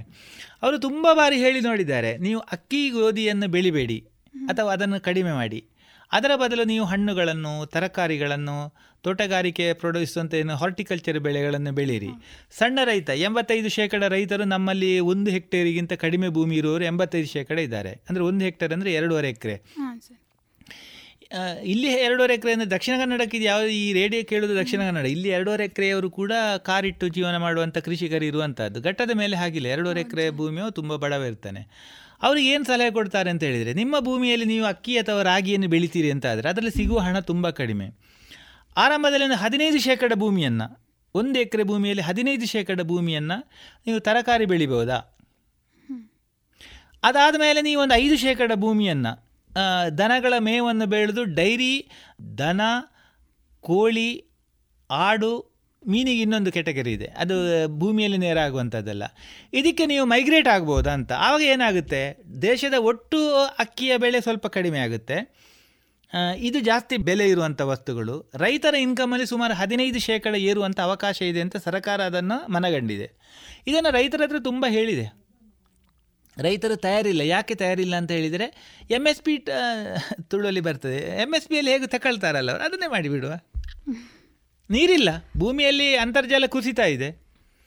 ಸೊ ಡೈವರ್ಷನ್ ಮಾಡಬೇಕು ಡೈವರ್ಸಿಫಿಕೇಷನ್ ಮಾಡಬೇಕು ಅಂತ ಹೇಳುವಂಥ ಪ್ರಯತ್ನ, ಕೃಷಿಕರ doubling of the farmers income ಅಂತ ಹೇಳೋದರ ಅಡಿಯಲ್ಲಿ ಸರ್ಕಾರದ ಪ್ರಯತ್ನ ದೊಡ್ಡದಾಗಿದೆ. ಎಂ ಎಸ್ ಪಿ ಕೊಡೋದ್ರಿಂದಾಗಿ ಇಂಡೈರೆಕ್ಟ್ ಆಗಿ ರೈತರಿಗೆ ಸ್ವಲ್ಪ ಅನ್ಯಾಯ ಆಗ್ತಾ ಇದೆ. ಅದನ್ನು ಹೇಳಿದರೆ ನಾವು ಎಂ ಎಸ್ ಪಿ ವಿರೋಧಿಗಳು ಅಂತ ಹೇಳ್ಬೋದು. ಎಂ ಎಸ್ ಪಿ ಸರಿ. ಬಟ್ ಎಂ ಎಸ್ ಪಿಯಿಂದಾಗಿ ಏನಾಗ್ತದೆ ಅಂದರೆ ರೈತ ಹಣ್ಣು ಬೆಳೆಯುವುದಿಲ್ಲ ತರಕಾರಿ ಬೆಳೆಯುವುದಿಲ್ಲ ದನ ಸಾಕುವುದಿಲ್ಲ. ಹೇಗೂ ಸುಲಭದಲ್ಲಿ ಸುಲಭದಲ್ಲಿ ಆಗ್ತದೆ. ರೈತರ ಒಳ್ಳೆಯದಕ್ಕೆ ಬೇಕಾಗಿ ಹೇಳುವಂಥದ್ದು. ಅದಕ್ಕೆ ಈ ಮೊದಲಿನ ಸರಕಾರಗಳು ಅವರಿಗೂ ಸಹ ತಲೆ ಇಲ್ಲದೆ ಇಲ್ಲ. ಅವರು ತುಂಬ ಸರ್ತಿ ಹೇಗೆ ಮಾಡ್ತಾರೆ ಅಂತ ಹೇಳಿದರೆ ಸರ್ಕಾರ ಹತ್ರ ಒಂದು ಮೆಥಡ್ ಇದೆ ಒಂದು ಟೆಂಪ್ಲೇಟ್ ಇರ್ತದೆ. ಈ ವರ್ಷ ಎಷ್ಟು ಬೆಳೆ ಬರ್ಬೋದು ಅದು ಮಳೆಯನ್ನು ಲೆಕ್ಕ ಹಾಕಿ ಈ ವರ್ಷ ಎಷ್ಟು ಅವರಿಗೆ ಎಷ್ಟು ಪರ್ಸೆಂಟೇಜ್ ಭೂಮಿ ಜಾಸ್ತಿ? ಈ ಉದಾಹರಣೆಗೆ ಕರೋನಾ ಬಂದ ಸಂದರ್ಭದಲ್ಲಿ ಸುಮಾರು ಹನ್ನೆರಡು ಶೇಕಡ ಭೂಮಿಯಲ್ಲಿ ಜಾಸ್ತಿ ಕೃಷಿಯಾಗಿದೆ. ಅಂದರೆ ಎಲ್ಲರೂ ಊರಿಗೆ ಬಂದಿದ್ದಾರೆ ಬದಿ ಬದಿಯವರೆಗೂ ಕೂಡ ಗದ್ದೆ ಬೇಸಾಯ ಮಾಡಿದ್ದಾರೆ. ಅವಾಗ ಅವರಿಗೆ ಗೊತ್ತಾಗ್ತದೆ ಅಕ್ಕಿ ಜಾಸ್ತಿ ಬರ್ತದೆ. ಸರ್ಕಾರದ ಹತ್ರ ಆ ಎಲ್ಲ ಅಕ್ಕಿಯನ್ನು ಎಂ ಎಸ್ ಪಿಯಲ್ಲಿ ತಗೊಳ್ಳಿಕ್ಕೆ ಹಣ ಇಲ್ಲ ಏನು ಮಾಡಬೇಕು? ಅನಿವಾರ್ಯ ಸರ್ಕಾರ ಹತ್ರ ಹಣ ಇಲ್ಲ ಬೇಕಾದಷ್ಟು ಇರುವುದು ಸರ್ಕಾರ ಅಲ್ಲ. ಸರ್ಕಾರ ಹತ್ರ ಲಿಮಿಟೆಡ್ ಹಣ ಇರುವಂಥದ್ದು ಅವರು ಎಂ ಎಸ್ ಪಿ ಖರೀದಿ ಸೆಂಟರನ್ನು ನಾವು ಇಂಥ ತಿಂಗಳು ಈಗ ಮಾರ್ಚ್ ಒಂದಕ್ಕೆ ಓಪನ್ ಮಾಡ್ತೇವೆ ಅಂತ ಹೇಳಿದರೆ ಅದು ಆ್ಯಕ್ಚುಲಿ ಓಪನ್ ಆಗೋ ಮಾರ್ಚ್ ಹದಿನೈದು ಆಗ್ತದೆ. ಆವಾಗ ಒಂದಷ್ಟು ರೈತರ ಹಣದ ಟೈಟ್ ಇರೋರು ಬೇರೆ ಮಾರಿ ಆಗ್ತದೆ. ಇದು ಸರ್ಕಾರ ಮಾಡುವಂಥ ವ್ಯವಸ್ಥೆಗಳು. ಇದು ಇಂಡೈರೆಕ್ಟ್ ಆಗಿ ರೈತನಿಗೆ ಮೋಸ. ಇದು ಬೇಡ ನೀವು ಹೊರಗಡೆ ಮಾರಿ. ಅದು ಹೇಳಿದರೆ ರೈತ ವಿರೋಧಿ ಅಂತ ಹೇಳ್ತಾರೆ. ರೈತರ ಕಾನೂನಾಗಲಿ ಯಾವುದೇ ಕಾನೂನಾಗಲಿ. ಮತ್ತು ರಾಜಕೀಯ ದೃಷ್ಟಿಯಿಂದ ನಾನೀಗ ರೈತಾಗಿ ಮಾತಾಡ್ತಾ ಇದ್ದೇನೆ. ರಾಜಕೀಯವಾಗಿ ಕೇಳಿದರೆ ನನಗೆ ತಿಳಿದ ಹಾಗೆ ಪೊಲಿಟಿಕಲ್ ಸೈನ್ಸನ್ನು ಓದಿದವರಿಗೆ ಯಾರಾದರೂ ರಾಜರಿದ್ದರೆ ಗೊತ್ತಿಲ್ಲ ನನಗೆ. ಒಂದು ಸರಕಾರ ನೇರವಾಗಿ ಜನವಿರೋಧಿಯಾಗಿ ಒಂದು ವಿಷಯವನ್ನು ಅಷ್ಟು ಸುಲಭದಲ್ಲಿ ಮಾಡಬಹುದು ಅಂತ ಹೇಳೋ ಯಾವುದೇ ಪಾರ್ಟಿಯವರು ಮಾಡುವ ಸಂಭವ ತೀರಾ ಕಡಿಮೆ. ಹೌದು. ಇದ್ರ ಮೊದಲು ಬಂದಂತಹ ಅಥವಾ ಅನುಷ್ಠಾನ ಯಾವ ಸರಕಾರ ಯಾಕೆಂದರೆ ಎಕ್ಸ್ಪರ್ಟ್ಗಳು ಆ ರೀತಿ ಸಲಹೆ ಕೊಡಲಿಕ್ಕೆ ಸಾಧ್ಯ ಇಲ್ಲ. ತುಂಬ ಜನರಿಗೆ ಅದು ಮೋದಿ ಅಥವಾ ಮನಮೋಹನ್ ಸಿಂಗ್, ಯಡಿಯೂರಪ್ಪ ಸಿದ್ದರಾಮ ಇಷ್ಟಕ್ಕೆ ಸರಕ, ಸರಕಾರ ಅಷ್ಟು ಅಲ್ವೇ ಅಲ್ಲ. ಅವರು ಅದರಲ್ಲೊಂದು ಪಾರ್ಟ್ ಮಾತ್ರ. ಉದಾಹರಣೆಗೆ ರೈತರ ಬಗ್ಗೆ ಹೊಸ ಕಾನೂನು ಮಾಡಬೇಕು ಸರ್ಕಾರದ ಮೆಥಡ್ ಹೇಗಿರುತ್ತೆ ಅಂತ ಹೇಳಿದರೆ ಅವರು ಅವರ ಬ್ಯೂರಾಕ್ರಸಿ ಹತ್ರ ಹೇಳ್ತಾರೆ. ರೈತರ ಬಗ್ಗೆ ಏನು ಕಾನೂನು ಮಾಡ್ಬೋದು ಅದನ್ನು ನಮಗೆ ಒಂದು ತಿಂಗಳಲ್ಲಿ ಹೇಳಿ ಅಂತ. ಅವರಿಗೊಂದು ಮೆಥಡ್ ಇದೆ. ಅವರು ಇಷ್ಟು ಜನ ಕೃಷಿ ಎಕ್ಸ್ಪರ್ಟ್ಗಳನ್ನು ಇನ್ವಾಲ್ವ್ ಮಾಡಿಕೊಂಡು ಆ ಕಾನೂನುಗಳನ್ನು ಮಾಡಿ ಅದನ್ನು ಕ್ಯಾಬಿನೆಟ್ಗೆ ಕೊಡ್ತಾರೆ, ಆ ಎಕ್ಸ್ಪರ್ಟ್ ಪ್ಯಾನಲ್.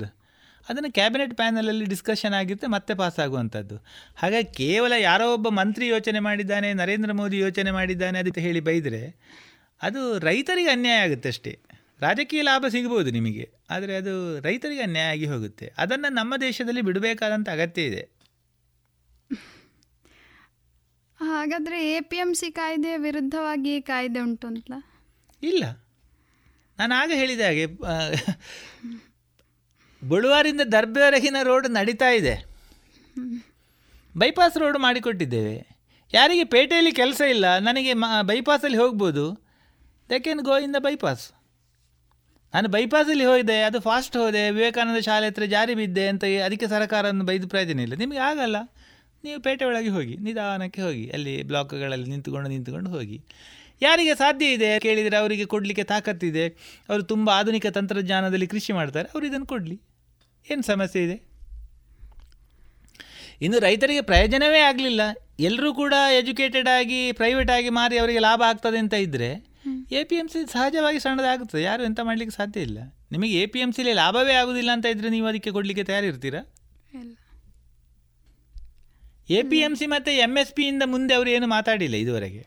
ಇಲ್ಲ ಇಲ್ಲ. ಅವರದ್ದು ವಿರೋಧ ವ್ಯಕ್ತ ಆದಂಥ ಏರಿಯಾವೇ ಇದು. ಮತ್ತೊಂದು ಅವರು ಕನೆಕ್ಷನ್ ಕೊಟ್ಟದ್ದು ಲ್ಯಾಂಡ್ ರಿಫಾರ್ಮ್ಸಿಗೆ ಮಾತ್ರ. ಲ್ಯಾಂಡ್ ರಿಫಾರ್ಮನ್ನು ಎಲ್ಲ ರಾಜ್ಯಗಳಲ್ಲಿ ಮಾಡಲಿ. ಕರ್ನಾಟಕ ರಾಜ್ಯದಲ್ಲಿ ಮಾಡಿದ್ದಾರೆ. ಲ್ಯಾಂಡ್ ರಿಫಾರ್ಮಲ್ಲಿ ಏನು ಮಾಡಿದ್ದಾರೆ ಅಂತ ಹೇಳಿದ್ರೆ ಇಪ್ಪತ್ತೈದು ಲಕ್ಷ ರೂಪಾಯಿಗಿಂತ ಜಾಸ್ತಿ ಇನ್ಕಮ್ ಇದ್ದವರು ಕೃಷಿ ಭೂಮಿ ಪರ್ಚೇಸ್ ಮಾಡಬಾರ್ದು ಅಂತ ಹೇಳುವಂಥ ಒಂದು ಕಾನೂನು ಇತ್ತು ಅದನ್ನು ಮಾಡಬಹುದು ಅಂತ ಮಾಡಿದ್ದಾರೆ. ಇನ್ನೊಂದು ಏನು ಅಂತ ಹೇಳಿದರೆ ನಾನ್ ಅಗ್ರಿಕಲ್ಚರಿಸ್ಟ್ ಆಗಿ ಇನ್ಕಮ್ ಅಂದರೆ ರಿಟರ್ನ್ ಫೈಲ್ ಮಾಡಿದವರು. ನಾನ್ ಅಗ್ರಿಕಲ್ಚರಿಸ್ಟ್ ಅವರು ಅಗ್ರಿಕಲ್ಚರ್ ಲ್ಯಾಂಡನ್ನು ಪರ್ಚೇಸ್ ಮಾಡುವ ಹಾಗೆ ಇಲ್ಲ ಅಂತ. ಅದರಲ್ಲಿ ಒಂದು ಕಾನೂನು ಇತ್ತು. ಅದೇನೋ ಸ್ಪೆಷಲ್ ಇದರಲ್ಲಿ ಪರ್ಮಿಷನ್ ತಗೊಂಡ್ರೆ ಮಾಡ್ಬೋದು. ಎಲ್ಲ ಕಾನೂನಲ್ಲಿ ಆಗಿಟ್ಟಿರ್ತಾರೆ ಇಟ್ಟಿರ್ತಾರೆ ಸ್ವಲ್ಪ ಸ್ವಲ್ಪ. ಇತ್ತು. ಅದನ್ನು ಮಾಡಿದ್ದಾರೆ. ಅದು ಸಹ ತುಂಬ ಲಾಂಗ್ ಸ್ಟ್ಯಾಂಡಿಂಗ್ ಡಿಮ್ಯಾಂಡ್ ಆಗಿತ್ತು. ಅದಕ್ಕೆ ಬೇಕಾಗಿ ಮಾಡಿದ್ದಾರೆ. ಅದಕ್ಕೂ ರೈತರ ಕಾಯ್ದೆಗೂ ಎಂತ ಸಂಬಂಧ ಏನಿಲ್ಲ. ಆ ವಿಷಯವನ್ನು ಹಿಡ್ಕೊಂಡು ಈಗ ಲಿಬರಲೈಸೇಷನ್ ಮಾಡುವಂಥ ಸಂಗತಿಗಳಿಗೆ ಎಲ್ಲರೂ ಅದಕ್ಕೆ ಬೇಕು ಬೇಕಾದ ಸ್ಟೆಪ್ಗಳನ್ನು ಮಾಡುವಂಥದ್ದು ಅಷ್ಟೇ. ಅದು ಕರ್ನಾಟಕ ರಾಜ್ಯದಲ್ಲಿ ಇದು ಕೇಂದ್ರ ಸರ್ಕಾರವು ಅದನ್ನು ಅಪೇಕ್ಷೆ ಪಟ್ಟಿದೆ. ಯಾಕೆಂತ ಹೇಳಿದರೆ ಲಿಬರಲೈಸೇಷನ್ ಆಗುವಂಥ ಸಂದರ್ಭದಲ್ಲಿ ನಿಮಗೆ ಹೆಚ್ಚು ಹೆಚ್ಚು ಎಜುಕೇಟೆಡ್ ಜನ ಬರಬೇಕು. ತಾತ್ವಿಕವಾಗಿ ನೀವು ನೋಡಿ ಮಾಮೂ ನಮಗೆ ರೈತ ಅಂತ ಹೇಳಿದರೆ ಕಣ್ಣಿಗೆ ಕಟ್ಟೋದು ಯಾರದು? ನಮ್ಮ ಗೂಗಲಲ್ಲಿ ಇಂಡಿಯನ್ ಫಾರ್ಮರ್ ಅಂತ ಬರೆದ್ರೆ ಕುರುಚಲು ಗಡ್ಡ ಹರಿದ ಬಟ್ಟೆ ಹಾಕಿ ಹೀಗೆ ಕೂತ್ಕೊಂಡೊಂದು ಫೋಟೋ ಬರುತ್ತೆ. ಅವರೇ ರೈತರು ಒಂದು ಪಾರ್ಟ್ ಆದರೆ ಅವರು ಮಾತ್ರ ರೈತರಲ್ಲ. ಖಂಡಿತ ಸರ್. ಯಾರೊಬ್ಬರು ಎಜುಕೇಟೆಡ್ ಜನ ಇದ್ದಾನೆ. ಅವನಿಗೆ ಆಧುನಿಕ ವಿಷಯಗಳು ಗೊತ್ತಿದೆ. ಅವನಿಗೆ ಆಧುನಿಕವಾಗಿ ಪೋಮಗ್ರನೇಡನ್ನು ಅಲ್ಲಿ ಬೆ ನೆಲಮಂಗಲದಿಂದ ಮುಂದೆ ನಾಲ್ಕು ಎಕರೆಯಲ್ಲಿ ನಾಲ್ಕು ಕೋಟಿ ರೂಪಾಯಿ ಸಂಪಾದನೆ ಮಾಡುವ ರೈತರು ಬರ್ ಬಂದಿರ್ತಾರೆ. ಅವ ಎಜುಕೇಟೆಡ್ ಅವ ಸಾಫ್ಟ್ವೇರ್ ಕಂಪನಿಯಲ್ಲಿ ಕೆಲಸ ಮಾಡುವ ಇರ್ಬೋದು. ಅವ ಅದನ್ನು ಬಿಟ್ಟು ಬರ್ಬೋದು. ಮೊದಲಿನ ಕಾನೂನಲ್ಲಿ ಅವನಿಗೆ ಬರಲಿಕ್ಕೆ ಸಾಧ್ಯ ಇಲ್ಲ. ಹೌದು. ತಂತ್ರಜ್ಞಾನ ಬೆಳೆದ ಹಾಗೆ. ಅವನಿಗೆ ಬರಲಿಕ್ಕೆ ಸಾಧ್ಯ ಇಲ್ಲ. ಅವ ಅದನ್ನು ಮಾಡೋದಾದರೆ ಅದು ದೇಶಕ್ಕೆ ಲಾಭ ತಾನೇ ಅದು? ಹೌದು ಖಂಡಿತ ಸರ್. ಹಾಗೆ ಅವರು ಮಾಡೋದಾದರೆ ಮಾಡಲಿ ಅಂತ ಅವರಿಗೆ ಒಂದು ಅವಕಾಶ ಕೊಟ್ಟಿದ್ದಾರೆ. ತಪ್ಪೇನುಂಟು ಅದರಲ್ಲಿ? ಇಲ್ಲ ಸರ್. ಇದು ಹೇಳುವಾಗ ನಿಮಗೆ ಹೇಗೆ ಹೇಳ್ಬೋದು ನೀವು ನಾನ್ ಅಗ್ರಿಕಲ್ಚರಿಸ್ಟ್ ಬಂದರೆ ಎಲ್ಲ ದೊಡ್ಡ ದೊಡ್ಡ ಶ್ರೀಮಂತರು ಪೇಟೆಯವರು ಬಂದು ಹಳ್ಳಿ ಭೂಮಿಯನ್ನೆಲ್ಲ ಖರೀದಿ ಮಾಡ್ತಾರೆ ರೈತರ ಭೂಮಿಯೆಲ್ಲ ರಿಯಲ್ ಎಸ್ಟೇಟಿಗೆ ಇದು ಮಾಡ್ತಾರೆ. ಅದರಲ್ಲೊಂದು ಕಾನೂನಲ್ಲಿ ನನಗೆ ಈಗ ನೆನಪು ಬರಲ್ಲ. ನೀವು ಕೃಷಿ ಭೂಮಿಯನ್ನು ರಿಯಲ್ ಎಸ್ಟೇಟಿಗೆ ಅದಕ್ಕೆ ಏನು ಹೇಳೋದು? ಕನ್ವ ಕನ್ವರ್ಟೆಡ್ ಲ್ಯಾಂಡ್ ಮಾಡಲಿಕ್ಕೆ ಪುನಃ ಲಿಮಿಟೇಷನ್ಸ್ ಇದೆ. ಬೇಕು ಬೇಕಾದ ಹಾಗೆ ಗದ್ದೆಯಲ್ಲಿ ಬಿಲ್ಡಿಂಗ್ ಕಟ್ಟುವ ಹಾಗಿಲ್ಲ. ಅದನ್ನು ಮಾಡಿದ್ದಾರೆ. ಅದರಲ್ಲಿ ಏನು ನನಗೆ ಗೊತ್ತಿದ್ದ ಹಾಗೆ ಸಮಸ್ಯೆಗಳು ಕಾಣೋದಿಲ್ಲ. ಹಾಂ ಸರ್. ಕೊನೆಯದಾಗಿ ಒಂದು ಪ್ರಶ್ನೆ. ಈಗ ಕೇಂದ್ರ ಸರ್ಕಾರ, ರಾಜ್ಯ ಸರ್ಕಾರ ಆಗಿರ್ಬೋದು, ಯಾವುದೇ ಸರ್ಕಾರ ಆಗಿರ್ಬೋದು, ಈ ಕಾಯ್ದೆ ಮೂಲಕ ರೈತರಿಗೆ ರೈತರ ಕೃಷಿಪರ ಯೋಜನೆಗಳನ್ನಾಗಿರ್ಬೋದು ಅಥವಾ ಕೃಷಿ ಆಧಾರಿತ ಅಭಿವೃದ್ಧಿಗಳನ್ನಾಗಿರ್ಬೋದು ಈ ಲೋಪದೋಷಗಳನ್ನು ಹಿಡ್ಕೊಂಡು ನಾವು ಮುಂದೆ ಹೋಗ್ತೇವೆ ಅಂತ ಹೇಳಿ ಆದರೆ ಬೇರೆ ಯಾವ ರೀತಿಯಾದಂಥ ಯೋಜನೆಗಳನ್ನು ಇದಕ್ಕೆ ಪೂರಕವಾಗಿ ಕೊಡಬಹುದು? ರೈತರ ಉತ್ಪತ್ತಿಯನ್ನು ಡಬಲ್ ಮಾಡಬೇಕು ಅಂತ ಹೇಳುವಂಥ ಒಂದು ಯೋಜನೆಯನ್ನು ಎಕ್ಸ್ಪರ್ಟ್ಗಳು ಕೊಟ್ಟಿದ್ದಾರೆ. ರೈತರ ಉತ್ಪತ್ತಿಯನ್ನು ಡಬಲ್ ಮಾಡಬೇಕು ಅಂತ. ಇವತ್ತು ಅದರ ಬಗ್ಗೆ ಆ ವರದಿಯನ್ನು ಸರ್ಕಾರ ಸ್ವೀಕಾರ ಮಾಡಿದೆ. ಎರಡು ಸಾವಿರದ ಹದಿನೈದರಲ್ಲಿ ಭಾರತದ ರೈತರ ಕುಟುಂಬದ ಸರಾಸರಿ ಆದಾಯ ನ ಸಾಲಗಳನ್ನು ಕಳೆದಾಗುವಾಗ ಎಪ್ಪತ್ತೊಂಬತ್ತು ಸಾವಿರ ರೂಪಾಯಿ ಅಂತ ಲೆಕ್ಕ ಬಂದಿದೆ. ಅದನ್ನು ಸ್ವಲ್ಪ ಸರ್ಕಾರ ಮತ್ತು ರೈತ ಪ್ರಯತ್ನ ಮಾಡಿದರೆ ಎರಡು ಸಾವಿರದ ಇಪ್ಪತ್ತೆರಡಕ್ಕಾಗೋ ಡಬಲ್ ಮಾಡ್ಬೋದು ಅಂತ ಹೇಳುವಂಥ ಒಂದು ವರದಿ ಸಮಗ್ರವಾದ ಎರಡು ಸಾವಿರ ಪುಟದ ವರದಿ ಇದೆ. ನಾನು ಅದನ್ನು ಪೂರ್ತಿ ಓದಿದ್ದೇನೆ ಕೂಡ. ಅದರ ಬಗ್ಗೆ ತುಂಬ ಮಾಹಿತಿಗಳನ್ನು ನಾನು ಸಾಮಾಜಿಕ ಜಾಲತಾಣದಲ್ಲಿ ಪತ್ರಿಕೆಯಲ್ಲಿ ಬರೆದಿದ್ದೇನೆ. ಅದರ ಪ್ರಕಾರ ಅದು ಸಾಧ್ಯವೂ ಇದೆ. ಅದಕ್ಕೆ ಬೇಕಾದಂಥ ಹಲವು ಯೋಜನೆಗಳಿದೆ. ಉದಾಹರಣೆಗೆ ರೈತನಿಗೆ ನಾಲ್ಕು ಬಗೆಯ ಇನ್ಕಮನ್ನು ಅವರು ಗುರುತು ಮಾಡಿದ್ದಾರೆ. ಇದು ದಕ್ಷಿಣ ಕನ್ನಡದಲ್ಲಿ ಯಾವುದು ಟಚ್ ಆಗೋದಿಲ್ಲ. ಯಾಕೆಂದರೆ ಇಲ್ಲಿ ಅಡಿಕೆ ಬೆಳೆಯಲ್ಲಿ ಇರುವಂಥ ಇನ್ಕಮ್ ಬೇರೆ ಇದರಲ್ಲಿ ಇರುವುದಿಲ್ಲ. ರೈತನಿಗೆ ಸುಮಾರು ಮೂವತ್ತೈದು ಶೇಕಡ ಅವನ ಬೆಳೆಯಿಂದ ಬರುವಂಥ ಹಣ. ಆಮೇಲೆ ಒಂದು ಮೂವತ್ತು ಶೇಕಡ ಅವ ಕೂಲಿ ಕೆಲಸ ಮಾಡ್ತಾನೆ ಕೆಲಸ ಇಲ್ಲದಿರುವಂಥ ಸಂದರ್ಭದಲ್ಲಿ. ಇನ್ನು ಕೆಲವು ರೈತರ ಮನೆಯಲ್ಲಿ ಏನಿರುತ್ತೆ ಯಾರಾದ್ರು ಸಣ್ಣ ಪುಟ್ಟ ಕೆಲಸಕ್ಕೆ ಹೋಗ್ತಾರೆ ಅದಕ್ಕೆ ಸ್ಯಾಲ್ರಿ ಅಂತ ಹೇಳ್ತೇವೆ. ಅಥವಾ ವೆಲ್ಡಿಂಗಿಗೆ ಹೋಗ್ತಾನೆ. ಅವನ ಸಣ್ಣ ವೆಲ್ಡಿಂಗ್ ಶಾಪ್ ಇರ್ತದೆ. ಇನ್ನೊಂದು ಅವನಿಗೆ ಇರುವಂತಹದ್ದು ಪ್ರಾಣಿ ಆಧಾರಿತ ಅಂದರೆ ಡೈರಿ ದನ ಹಂದಿ ಅದು ಗುರುತು ಮಾಡಿದ್ದಾರೆ. ದನ ಕೋಳಿ ಹಂದಿ ನನಗೆ ನೆನಪಿದ್ದಾಗ ಆಡು. ಕೆಲವು ಕಡೆ ಫಿಶರೀಸನ್ನು ಐದನೇ ಐಟಮ್ ಆಗಿ ಗುರುತು ಮಾಡಿದ್ದಾರೆ. ಇದರಲ್ಲಿ ರೈತನ ಬೆಳೆಯಿಂದ ಬರುವ ಇನ್ಕಮಿಗಿಂತ ಸ್ವಲ್ಪ ಜಾಸ್ತಿ ಒತ್ತಡವನ್ನು ಆಚೆ ಬದಿಗೆ ಕೊಟ್ಟರೆ ಉಳಿದ ನಾಲ್ಕಕ್ಕೆ. ಉದಾಹರಣೆಗಾಗಿ ಸರಕಾರದಾಗೆ ಸ್ಪಷ್ಟವಾಗಿ ಗೊತ್ತಿದೆ. ಇದು ಮತ್ತೆ ದಕ್ಷಿಣ ಕನ್ನಡವನ್ನು ಹೊರತುಪಡಿಸಿ ಹೇಳ್ತಾ ಇದ್ದೇನೆ. ನಮ್ಮ ಸ್ಮಾಲ್ ಫಾರ್ಮರ್ಸ್ ಅಂತ ಹೇಳಿ ಎಂಬತ್ತೈದು ಶೇಕಡ ರೈತರಿಗೆ ಸರಾಸರಿಯಾಗಿ ನೂರೆಂಬತ್ತು ದಿವಸ ಮಾತ್ರ ಕೆಲಸ ಇರುವಂಥದ್ದು ಅವರ ಹೊಲದಲ್ಲಿ. ಕೆಲವರಿಗೆ ಅಷ್ಟು ಇಲ್ಲ. ಯಾಕೆಂದರೆ ಒಂದೇ ಬೆಳೆ ಆಗುವಂಥ ಭೂಮಿ ತುಂಬ ಇದೆ. ಅವರಿಗೆ ಮತ್ತೆ ಕೆಲಸ ಇರುವುದಿಲ್ಲ. ತುಂಬ ರೈತರು ಉಳಿದ ದಿವಸಗಳಲ್ಲಿ ಏನ ಗೂಡಂಗಡಿಯಲ್ಲಿ ಕೂತು ಸರಿಯಾಗಿ ಅವರು ಇನ್ಕಮ್ ಜನರೇಟ್ ಮಾಡ್ತಾ ಇಲ್ಲ. ಆ ಉಳಿದ ದಿನವನ್ನು ಅವರು ಕೆಲಸ ಮಾಡಿ ಸಂಪಾದನೆ ಮಾಡುವಂಥ ಒಂದು ಹವ್ಯಾಸವನ್ನು ಮಾಡಬೇಕು. ಅವರ ಮಕ್ಕಳು ಮತ್ತೆ ಕೃಷಿಗೆ ಬರಬೇಕಾದ ಅಗತ್ಯ ಇಲ್ಲ. ಯಾಕೆಂದರೆ ತಂದೆ ತಾಯಿಗೆ ಕೆಲಸ ಇಲ್ಲ. ಮಕ್ಕಳು ವೆಲ್ಡಿಂಗ್ ಕಲೀಲಿ ಮಕ್ಕಳು ಏನು ಪೇಂಟಿಂಗ್ ಕಲೀಲಿ, ಮಕ್ಕಳು ಮೆಕ್ಯಾನಿಕ್ ಆಗಲಿ ಇದಕ್ಕೆ ಬೇಕಾಗಿ ಸರ್ಕಾರ ಒಂದು ದೊಡ್ಡ ಯೋಜನೆ ಮಾಡಿದೆ. ಯಾಕೆಂದ್ರೆ ತುಂಬ ಜನರಿಗೆ ಅರ್ಥ ಆಗಲಿಲ್ಲ. ಸ್ಕಿಲ್ ಇಂಡಿಯಾ ಅಂತ ಹೇಳೋ ಯೋಜನೆ ಮಾಡಿದೆ. ಯಾಕೆಂದರೆ ಮಾಮೂಲು ರೈತನ ಮಕ್ಕಳಿಗೆ ಅವರ ಮನೆಗೆ ಅಡಿಷನಲ್ ಇನ್ಕಮ್ ಬರಬೇಕು ಅಂತ ಹೇಳುವಂಥ ಕಾರಣಕ್ಕಾಗಿ. ಇದು ಎಲ್ಲವನ್ನು ರೈತ ಮಾಡಲಿಕ್ಕೆ ತಯಾರಾದ ಈಗ ಆ್ಯಕ್ಚುಲಿ ನಮ್ಮ ಜಿಲ್ಲೆಯಲ್ಲಿ ಆಗಿದೆ. ನೀವು ನೋಡಿರ್ಬೋದು ಬೆಳಿಗ್ಗೆ ಎಂಟೂವರೆ ಗಂಟೆ ಹೊತ್ತಿಗೆ ಯಾವುದಾದ್ರು ಒಂದು ರೋಡ್ ಬದಿಯಲ್ಲಿ ನಿಂದರೆ ರೈತರ ಮಕ್ಕಳು ಅಂದರೆ ಲೋವರ್ ಇನ್ಕಮ್ ಕ್ಯಾಟಗರಿ ರೈತರ ಮಕ್ಕಳು ಟೂ ವೀಲರಲ್ಲಿ ನಿರಂತರ ಪೇಟೆಗೆ ಒಂದು ಮುಕ್ಕಾಲು ಗಂಟೆ ಹೋಗ್ತಾರೆ. ಎಲ್ಲ ರೋಡಲ್ಲಿ ಹೋಗ್ತಾರೆ. ಅವರೆಲ್ಲ ಕೂಡ ಅದರ್ ಇನ್ಕಮನ್ನು ಸಂಪಾದನೆ ಮಾಡಲಿಕ್ಕೆ ಹೋಗುವಂಥ ವ್ಯಕ್ತಿಗಳು. ನಮ್ಮ ಊರಲ್ಲಿ ಚಾಲ್ತಿ ಆಗಿದೆ. ಅದಕ್ಕೆ ಜಾಸ್ತಿ ಒತ್ತು ಕೊಟ್ಟರೆ ರೈತರ ಇನ್ಕಮನ್ನು ಡಬಲ್ ಮಾಡಲಿಕ್ಕೆ ಸಾಧ್ಯ. ಅದಕ್ಕೆ ಬೇಕಾದ ಯೋಜನೆಗಳು ಇದೆ. ಆದರೆ ಈ ರೈತರ ಗಲಾಟೆ ಹೋರಾಟ ಏನು ಮುಷ್ಕರದಿಂದಾಗಿ ಅದರ ಅದರ ಏನು ಪ್ರಚಾರವನ್ನು ಕಳ್ಕೊಂಡಿದೆ ಅಷ್ಟೇ. ರೈತ ಬದಲಾವಣೆ ಆಗಬೇಕಾದ್ರೆ ಬೇರೆ ಯಾವ ಕ್ಷೇತ್ರದಾಗೂ ಅಲ್ಲ. ಕೃಷಿ ಅಂತ ಹೇಳಿದ್ರೆ ಶೇಕಡ ತೊಂಬತ್ತೊಂಬತ್ತು ಬಾಲು ಕೂಡ ಖಾಸಗಿಯವರೇ ಮಾಡುವಂತದ್ದು ಅವರ ಮೇಲೆ ಫೋರ್ಸ್ ಮಾಡಲಿಕ್ಕೆ ಸಾಧ್ಯ ಇಲ್ಲ. ನೀವು ಅಡಿಕೆ ನೀರು ಹಾಕಬೇಡಿ ಅಂತ ಹೇಳುವಾಗಿಲ್ಲ ಅವರನ್ನು ಮನ ಪರಿವರ್ತನೆ ಮಾಡಿ ಸರ್ಕಾರ ಅದಕ್ಕೆ ಬೇಕಾದಂಥ ಅವರನ್ನು ಮಾಡುವಂಥ ಸಂಗತಿಗಳನ್ನು ಮಾಡಿ ಮಾಡುವಂಥದ್ದು ಹಾಗಾಗಿ ಅಲ್ಟಿಮೇಟ್ ಆಗಿ ರೈತ ಸುಧಾರಣೆ ಆಗಬೇಕಾಗಿದ್ದರೆ ರೈತನ ಮಾನಸಿಕತೆ ಬದಲಾವಣೆ ಆಗಬೇಕು. ಅವ ಹೊಸತನಕ್ಕೆ ತೆರ್ಕೊಳ್ಳುವಂತಹ ಒಂದು ಮಾನಸಿಕತೆ ಅವನಿಗೆ ಬರಬೇಕು. ಅದು ತೆರ್ಕೊಳ್ಬೇಕಾದ್ರೆ ಅವರ ಯುವಕರು ಒಂದಷ್ಟು ಹೊಸತನಕ್ಕೆ ಹೋಗುವಂಥ ಸಂಗತಿಗಳು ನಡಿಬೇಕು. ಅದಕ್ಕೆ ಬೇಕಾಗುವಂಥ ಪ್ರಯತ್ನಗಳನ್ನು, ಸಲಹೆಗಳನ್ನು ಸರ್ಕಾರ ಕೊಡುವುದು ಬಿಟ್ಟರೆ ಅದಕ್ಕಿಂತ ಜಾಸ್ತಿ ತೊಂಬತ್ತು ಪಾಲು ಇರುವಂಥದ್ದು ರೈತನ ಕೈಯಲ್ಲಿ. ಒಪ್ಕೊಳ್ಬಹುದಾದಂಥ ವಿಚಾರವೇ ಸರ್. ಇಷ್ಟು ಹೊತ್ತು ನಮ್ಮೊಂದಿಗಿದ್ದು ರೈತರ ಕಾಯ್ದೆಯ ಬಗ್ಗೆ ಮಾತ್ರವಲ್ಲದೆ ರೈತರ ಮನಸ್ಥಿತಿ ಹೇಗಿರಬೇಕು ಹಾಗೂ ಹೇಗೆ ಒಬ್ಬ ರೈತ ಅವನ ಫೀಲ್ಡಲ್ಲಿ ಅಂದರೆ ಕೃಷಿಯ ಫೀಲ್ಡಲ್ಲಿ ಅವನ ತಂತ್ರಜ್ಞಾನದ ಬೆಳವಣಿಗೆಯ ಒಟ್ಟಿಗೆ ಒಟ್ಟಿಗೆ ಹೇಗೆ ಖಾಸಗೀಕರಣವನ್ನು ತನ್ನತನವನ್ನಾಗಿ ಮಾಡಿಸ್ಕೊಳ್ಬಹುದು ಅಂತ ಹೇಳೋದ್ರ ಬಗ್ಗೆ ನಮಗೆ ಒಂದಷ್ಟು ಮಾಹಿತಿಗಳನ್ನು ಕೊಟ್ಟಿದ್ದೀರಾ ಸರ್ ನಿಮಗೆ ರೇಡಿಯೋ ಪಾಂಚಜನ್ಯದ ಪರವಾಗಿ ತುಂಬ ಹೃದಯದ ಧನ್ಯವಾದಗಳು. ಧನ್ಯವಾದಗಳು ನಮಸ್ಕಾರ. ಇದುವರೆಗೆ ಕಾನೂನು ಮಾಹಿತಿ ಕಾರ್ಯಕ್ರಮದಲ್ಲಿ ರೈತರ ಕಾಯ್ದೆ ಕುರಿತು ಶ್ರೀ ವಸಂತ ಬಂಗಾರಡ್ಕ ಅವರೊಂದಿಗಿನ ಮಾತುಕತೆಯನ್ನ ಕೇಳಿದಿರಿ.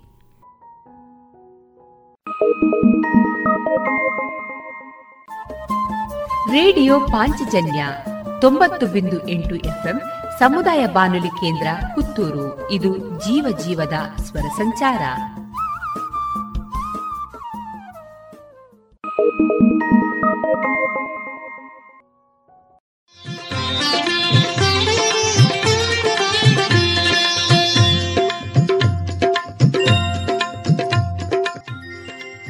ಇನ್ನಿತ್ತ ತುಳು ಬೊಲ್ಪು ಕಾರ್ಯಕ್ರಮಡು ತುಳು ವಾಲ್ಮೀಕಿ ಮಂದಾರ ಕೇಶವ ಭಟ್ರು ಬರೆಯಿನ ತುಳು ಮಹಾಕಾವ್ಯ ಏಳದೆ ಮಂದಾರ ರಾಮಾಯಣದ ಏಳನೇ ಅದೆಟ್ಟು ನೀಲದುಂಗಿಲ. ಈ ನೀಲದುಂಗಿಲ ಅಧ್ಯಾಯದ ಸುಗಿಪು ಮಲ್ಪುವೆರು ಪ್ರಶಾಂತ್ ರೈ ಪುತ್ತೂರು, ಅಮೃತ ಅಡಿಗ, ಅಂಚನೆ ದುನಿಪು ಮಲ್ಪುವೆರು, ಭಾಸ್ಕರ್ ರೈ ಕುಕ್ಕುವಳ್ಳಿ.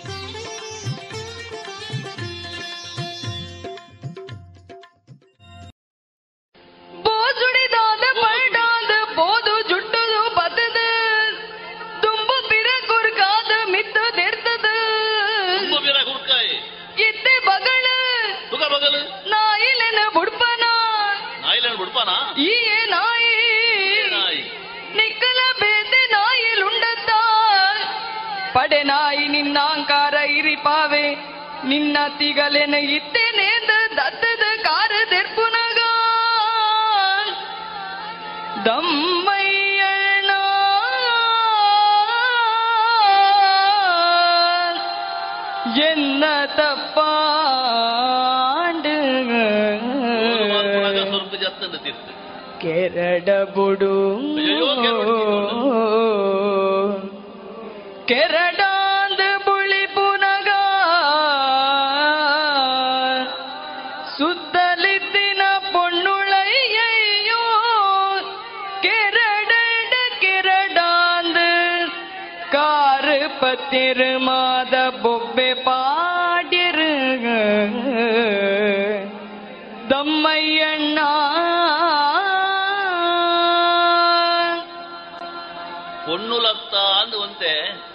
ಸಲಿಗೆ ಕೊರಿಯ ಹನುಮಂತೆ.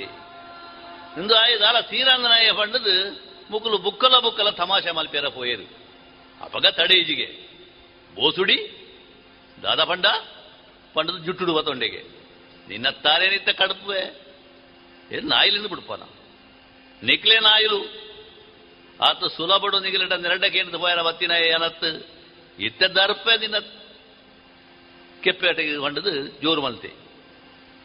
ಆತ ಆನಗ ಅಗಲ ಸೂರ್ಕುಂಬುರ ಜತ್ತನು ಮತ್ತೆ ಜೋರು ಮಲ್ತಿ ಬೆಟ್ಟಗೆ ಸಾಮಾನ್ಯ ಮಂಗೇನು ಸೇರಿನಿ. ಇತ್ತೆಂಬಿಯ ಜುಟ್ಟುಡು ಪತ್ತದು ಅಂಚಿಂಚಿ ಕುರುಕನಾಗ ಸ್ವಯಂ ಪ್ರಭೆ ಕಾರ್ಬತ್ತೊಂಡಲಿಗೆ ನಮ್ಮಯ್ಯ ಕೆರ್ಡೋಡ್ಚೆ ಮಾರಾಯ. ಈತ ತಾಕತ್ತದ ಎಂದು ಗೊತ್ತಿಜ್ಜಾಂಡು. ಪಂಡದು ಅಲ್ಲಿ ಕ್ಷಮೆ, ಮಾಪು ನಟ್ಟುವಲು ಜೊತೆರಿತ್ತು ನಂಜನ, ಪುಣ್ಯ, ಪುಂಜೋ ಕೂಡ. ರಾಣಿನ ಕೆರಡೊಡ್ಚಿ ಇಕ್ಲಿ ದಮ್ಮಯ್ಯ ಮಂತ್ರ ತಪ್ಪಾಂಡು ಪಂಡದು ಅಕ್ಲು ಮಾತೇರಲ್ಲ ಕೈ ಮುಗ್ಗಿರಿಗೆ. ಅಡಿಗೊಂತ ಸಮಾಧಾನ ಆಡ ಹನುಮಂತ ಅಂದ, ಸರಿ ನಿಗಲಿಗೆ ನೋಪ್ಯರ, ಪೆಟ್ಟು ಮಲ್ಪ್ಯರ ಬತ್ತಿನ ಯಾನತ್ ಯಾನಿ ಬತ್ತಿನಿ, ಬೇತೆ ಕಜ್ಜಡು, ಒಡೆಗ ಪೋಡಾಯಿನ, ಇಡೆಗ ಬತ್ತೆ. ನನ, ದುಮ್ಮು ಪೋಪಿನ ಇಂಚ, ಪಿರ ಪೋಪಿನ ಅಂತ ಗೊತ್ತಿಜ್ಜಿ. ಬತ್ತಿನ ಸಾದಿಲ ಗೊತ್ತಿಜ್ಜಿ. ಪಿರ ಪೋಪಿನ ಇಂಚಂದ ಆಲೋಚನೆ ರೆಡಿ ಆನುಲ್ಲೆ. ಐ ಕೊಂಚ ಉಪಕಾರ ಮಲ್ಪಳೆ ಅನ್ಪೆ ಎಂಕುರ ಬೇಗ ಸಾದಿ. தோஜாலெந்து பண்டுதானக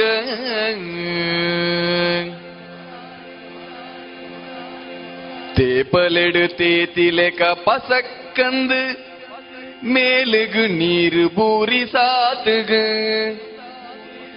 திடுக்கலகு ದಂಚಿಂಚಿ ಕನ್ನಲೆ ಪಾದು ಕಣ್ಣು ಮುಚ್ಚಿದ ಕಣ್ಣು ಬುಲಾನಗ ಅಂಚಿಂಚಿ ತೂಪೆಗೆ ಮಲ್ಲ ಸೆರೆ ಪರತೊಂದು. ಮೈ ಚಂಡಿ ಪುಂಡಿಯಾಯಿ ನೆನು ತೂವೊಂದಿತ್ತೇ ಮೇ ಪೂರ ಚಂಡಿ ಪುಂಡಿ ಆದ ಹನುಮಂತನ ಕರಿದಿರ್ಲು ತೆನ್ಕಾಯಿ ಕಡಲು ದಂಡೆದ ರಾಸಿನಸೆ ಪೊಯ್ಯೆ ದಾಸಿಗೆಡು. ಜೆತ್ತು ದಿತ್ತಿನ ರಾಮ ಬಂಟೆ.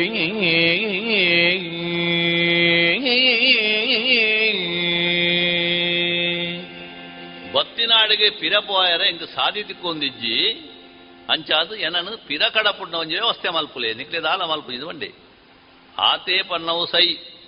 ಮುಕ್ಲೆಗಳ ಆತೆ ಪಡೆ ದಯ ಪಂಡ, ಮೇ ಸಾಮಾನ್ಯ ದಯತ್ತು ಮೇನ ಮಲ್ಪದ ಈ ಪುನಃ ಎಲ್ಲ ಸರಿಯಾತ್ ಪಂಡದು ಅಕಲು ಆಯನ ಲೇತೊಂದು ಪೋಯರು ಆಯ ಉಲೈ ಬತ್ತದೆ ತಿರುಗಿತೂನ ಪೂರ ಕತ್ತಲೆ ಉಂಡು ಆಂಡ ಆ ಪುಂಜೋಕಲು ಫೋನಾಗ ಅಗಲು ಸ್ವಯಂ ಪ್ರಭೆ. ಪಂಡ ಅಕ್ಕಲಡನೆ ಆ ಬೊಲ್ಪು ಉಣ್ಣುದು ಲೆಕ್ಕ.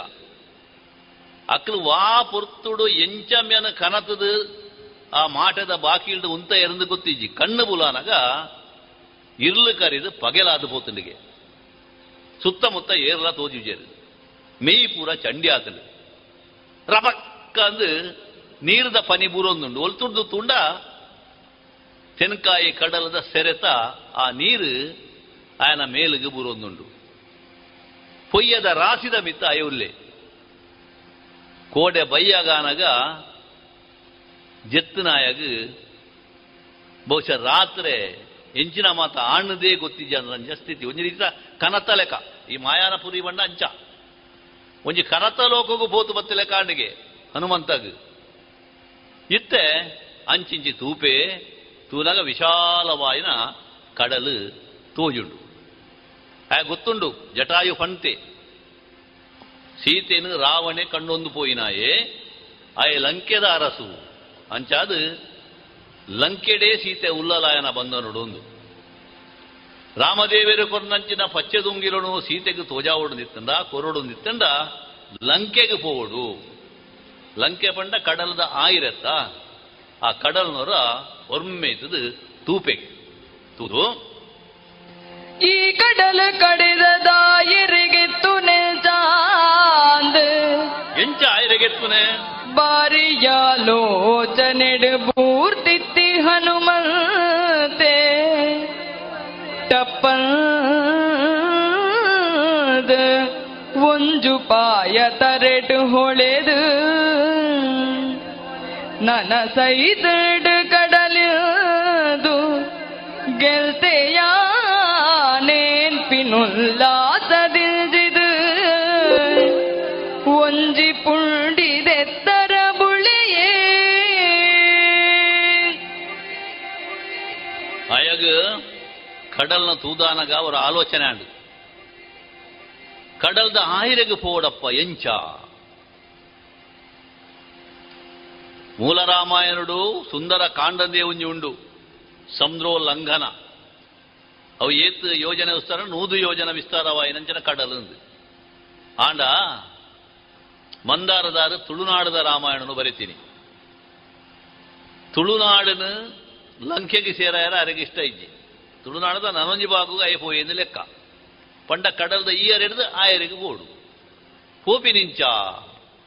ಆಲೋಚನೆ ಮಲ್ಪುಣಗ ಆಯಗೊಂದು ಯೋಚನೆ ಬತ್ತಂಡಿಗೆ. ಮಂಗೇರು ಪಂಡ ಸಾಮಾನ್ಯ ಮಂಗೇರ ಲತ್ತು ಒಂತೆ ಸಿದ್ಧಿ ಇತ್ತು ನಕಲು. ಎಲ್ಲಿಯ ಮಲ್ಯ ಆಯರ ಮತ ಆಗ್ಲಿ ಗೊತ್ತುಂಡು. ಹನುಮಂತಗ ಅಣಿಮಾದಿ ಅಷ್ಟ ಸಿದ್ಧಿಲು ಗೊತ್ತುಂಡು ಬಂಡದು ನಂಗೆ ಪುರಾಣ ಪನ್ಪುಡು ಆ ಹನುಮಂತನೇ ಎಂಬಿ ಆಯನಿಡ್ದಾವರ ಇತ್ತೆ ಯಾನಿತ್ತಿನ ಒಡ್ಡರೊಡು, ಈ ಸಮುದ್ರಡು ಕಡಪೆರ ಸಾಧ್ಯ ಇಜ್ಜಿ. ದಯಪಣ್ಣ, ನಿಲೆದಾಂತಿನ ಕಡಲು ಒಂದು. ನೆಟ್ಟು ಜತ್ತದು ಆಮೈಕ್ ಪೋಡು ನಾಡ, ಎನ್ನ ಸರ್ರವಂತೆ ಬಲ ಪೋಡು. ಪಂಡದು ಇತ್ತು ಅಲ್ಪಡ್ದೆ ಆಯ ತನ್ನ ಆಕೃತಿನ ಮಲ್ಲೆ ಮಲ್ತೊಂಡೆ. ಜಾತಿ ಎತ್ತರ ಬಲತಿ. ಬಲತಿನ ದಾನೆ ಮಲ್ದೆ. ಆಯ ಸಮುದ್ರ ಉಲ್ಲಂಘನ ಮಲ್ದಿನ ಅತ್ತು. ನಡತೋದೆ ಬೈದು ಎಂಚ ಬಂಡ ಸಮುದ್ರ ಮುರ್ಕಿ.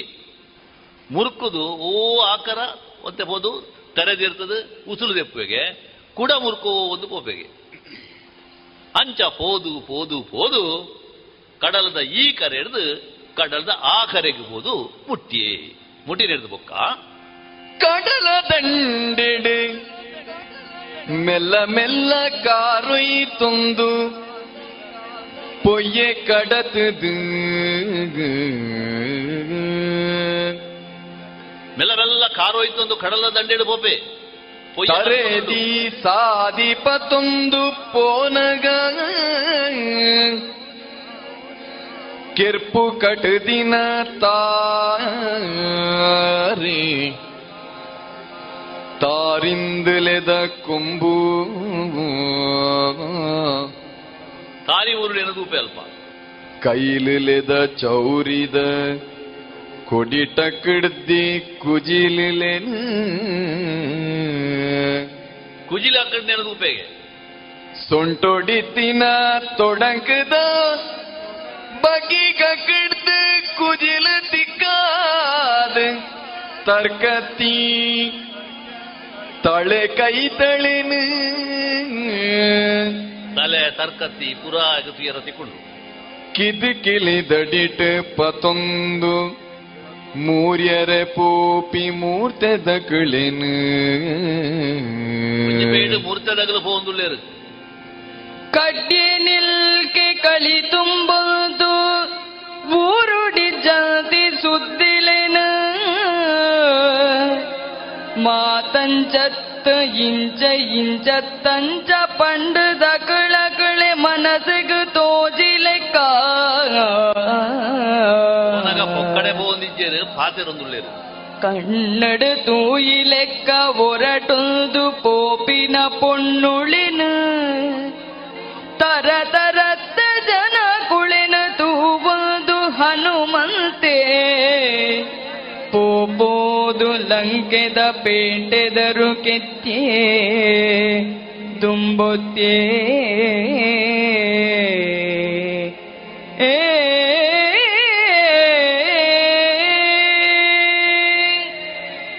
ತುಳುನಾಡು ಕಡಲ ಬರಿತೆ ಪೋನಗ ಓ ಮಾತ ನಂಗೆ ತುಯ್ಯರ ತಿಕ್ಕೊಂಡು.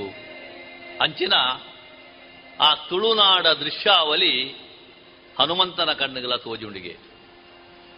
ಆಯ ಸಮುದ್ರಡು ಮುರ್ಕುತು ಮೀಂದದು ಆ ಬರಿಕ ಬತ್ತಿನಾಯೆ ನನೊಂಜಿ ಕರೆಟ್ ಲಕ್ಕದುಂತುದು ಮೆಲ್ಲ ಕಡಲ ದಂಡೆಡು ನಡತೊಂದು ಪೋನಗ ಬೇತೆ ಬೇತೆ ರೀತಿಯ ಕಸುವುದಗಲಾಗಿ ತಿಕ್ಕಿರು. ವಿಶೇಷವಾದ ತಾರಿ ಮೂರು ನಂಚಿನ ಮೂರ್ತೆದಗಲು ಅಗಲು ಸೊಂಟೊಡು ಸೊಡಂಕದಿ ಒಂದೇರು ಕೈಟರಡ್ಡು ಕುಜಿರು ಬತ್ತೊಂದೇರು ತಾರು ಮೂರ್ಯರ ಪೋಯಿನಂಚಿನ ಪುರ್ತುಡು ಮನಿಪದ್ದೆ ಪೋಪುಜರು ನಲೈದು ಜನ ಒಟ್ಟಿಗೆ ಪಾತೆರಗತೆ ಮಲ್ತೊಂದು ಪೋಂದುಳ್ಳೇರು ಒಂಜಾತ್ ತಾರಿಗಲೇಟ್, ತಾರೆಗಲೇಟ್ ಮಾತ ಕುಜಿಲಿನ ಲೇಲ್ಪಡಾದಿರು ಪಂಡ, ಮೂರ್ದು ಐಟ್ ಕಲಿ ಇಂಜರ ಬಡಾದು ಅಂಚನೆ ನನೊಂಜಿ ಇಟ್ಟು ಮೀನು ಬತ್ತು ನಗರುಳ್ಳೇರು.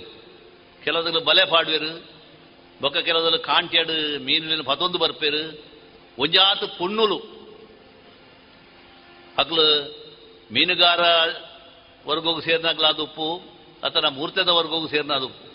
ಆಂಜನಗಳಿಗೆ ಒಟ್ಟಿಗೆ ಸಾಕಾಯ ಕೊರಿಯರ ಬಡದು ಅಕುಲ್ಲ ಒಂಜಾತು ಉಳ್ಳಿರ ಅಕಲ್ನ ಕಸುಬು ಮಲ್ತೊಂದು ಅಂಚ ಬಣ್ಣದ ಕೆಲಸ ಮಲ್ತೊಂದು ಉಪ್ಪನಾಗ ಒಂಜನಗಳಿತ್ತಿನಲ್ಲಿ ಬಂದೆ ಪಟ್ಟಾಗ ಹೆಚ್ಚಿಗೆ ಆತ. ಅಕಲು ಅಕಲು ದಾದನ ಮಾತ ಸೋಗಲೆ ಪಾತಿರೊಂದು ಪಾತಿರೊಂದು ಮಾತ ಇತ್ತೆರಿಗೆ. ಮುಂದಕ್ಕೆ ಮಾತ ಕೆಬಿಕೊರೊಂದು ಜನಮಾಲಿನ ಮಾತ ತುಗೊಂದು, ಹನುಮಂತೆ ದುಂಬು ಪೋಪೆ. ಆಯ ಪೋಪಿನಂಚಲ್ಲ ಅಂಕೆ ಅವು ರಕ್ಕಸೆರಲ ಅಂಕೆ ಅತ್ತು ಅವು ತುಳುನಾಡು. ಅಲ್ಪ ಆಗಿ ತಿಕ್ಕನಗಲು ತುಳುವ ಜನಕುಲು. ಅಂಚಾದ ರಕ್ಕಸೆರು ಅಂಚಿನ ಒಂಜಿ ಅನುಭವನೇ ಆಗ ಆಪುಜಿ. ಅಕಲು ಮಾತ ಸಾಧುಲಿಗಳು ನರಮಾನಿಗಳು ಪನ್ಪುನಂಚಿನ ಒಂಜಿ ಭಾವನೆ ಹನುಮಂತಗೆ ಬರ್ಕೊಂಡು ಅಕಲೇನು ತುವೊಂದು, ಅಕಲ ಪಾತ್ರೆಯನ್ನು ಏನೊಂದು ಅಂತೆ ಅಂಚಿ ಅಂಚಿ ಅಂಚಿ ಅಂಚಿ ಲಂಕೆ ಓಲು ಉಂಡು ನಾಡೊಂದು ಕೋಪೆ. ಹನುಮಂತೆ ಮುಟ್ಟ ಬದದು ಪಡಿತಡ್ಡದ ಕರಿಕ್ ಕೈ ಕೊರ್ದು.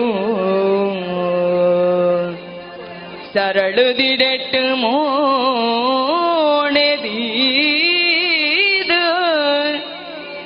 ಆ ಮೈಟದಾದ ತೂಜುಡುದು ತೂದು. ಬಾಕಿಲು ನೋತೆ ದುಂಬು ಪಿರ ಪಂದಾಯೇ.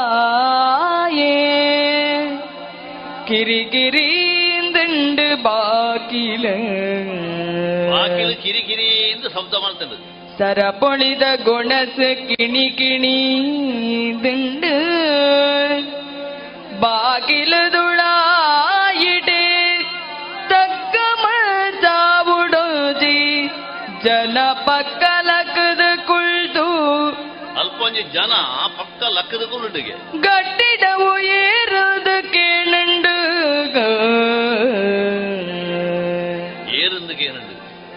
ಯಾನಿಂದು ಹನುಮಂತಿ ತೂನಗಿಂಚಿನ ರಡ್ಡು ಕೋಲಗಿಲಾಗ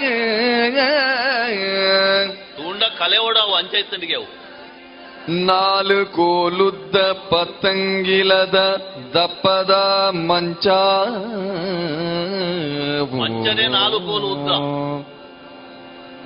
ನಡುಬಾವು ಬೈದಿಂಡು ಕುಲ್ದಿತ್ತಿ ಬಾದಿ ಗುಂಜಿ ತಲೆಂಬು ಕೋಲೆತ್ತರದ. ಬರಿಟೊಂಜಿ ಕಡ್ಪತಿ ಮಿಟ್ಟ ಮಿಟ್ಟದೊಂಜಿ ನೇಲ್ಯ ಗುರ್ಕಿ. ಕುಲ್ದಿತ್ತಿ ಜನ ತುತುದಿ ಕುಂಟುನು ತೂಂಡ. ಪೊಣ್ಣು ನಾಲಿದ ಮುರಳು ರಟ್ಟೆ ತಿಗಲಿನ ಕಾರ್ದ ಪೊಟ್ಟೆಲೆನು ತೂಂಡ. ஆனத்துந்து ஒன்னா ஆனாந்து சந்தேக ಕಣ್ಣೆತ್ತಿನಾಯೇ ಏರ್ಲಪ್ಪನಾಯಿ ಹನುಮಂತೆ ಲಂಕೆ ಓಲುಂಡು ನಾಡೊಂದು ಪೋನಗ ಲಂಕೆದ ಅರಂತಡೆ ಉಂಜಾದ ದೂರಡು ತೋಜುಣಿಗೆ ಐತ ಉಲಯ ಆಗ ಪೋಡು ಪೋಡುದು ಪಂಡ ಎದುರಿಡು ಮಲ್ಲ ಒಂಜಿ ತಟ್ಟಿ ಪಾಡ್ದೆ ತಟ್ಟಿ ಪಂಡ ಕರ್ಬೋದವು, ಬಾಕಿಲು. ಆ ಬಾಕಿಲ್ದ ಗೊಣಸ ಇತ್ತಿತ್ತು ತೋರ, ಕರ್ಬೋದ ತೋರ.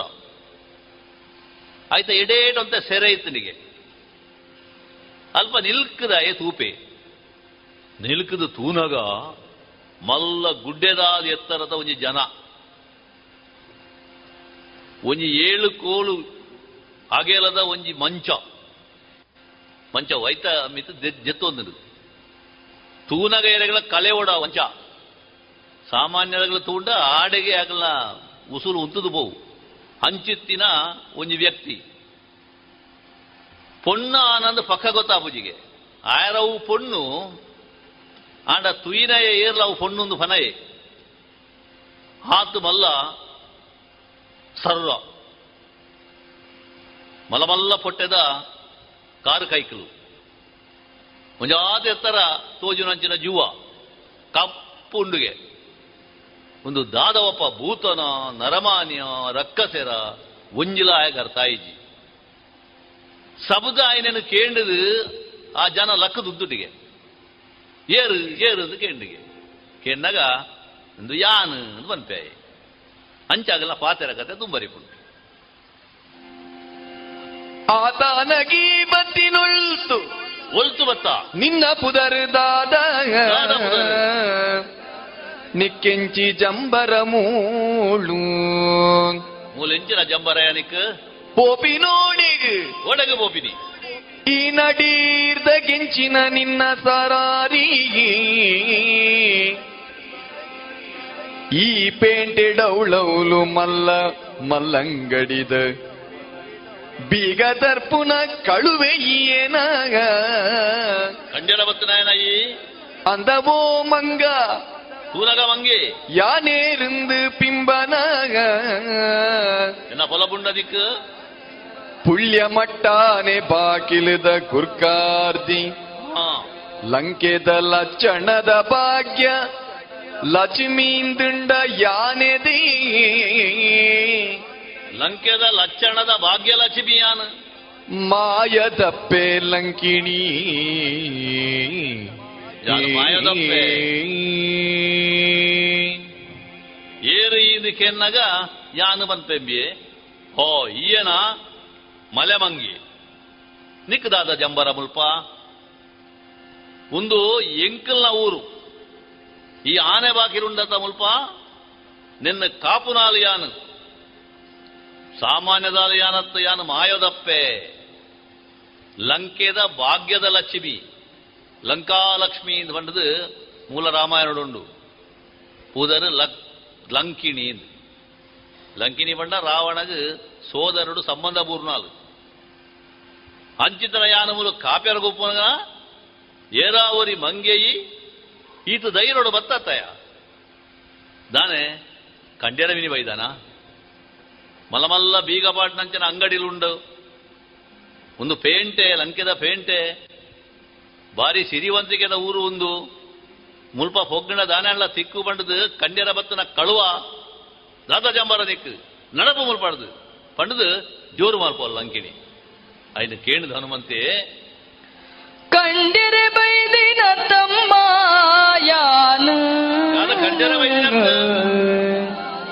ಮುಳ್ಪದ ಕಳುವೆದಾದಮ್ಮ.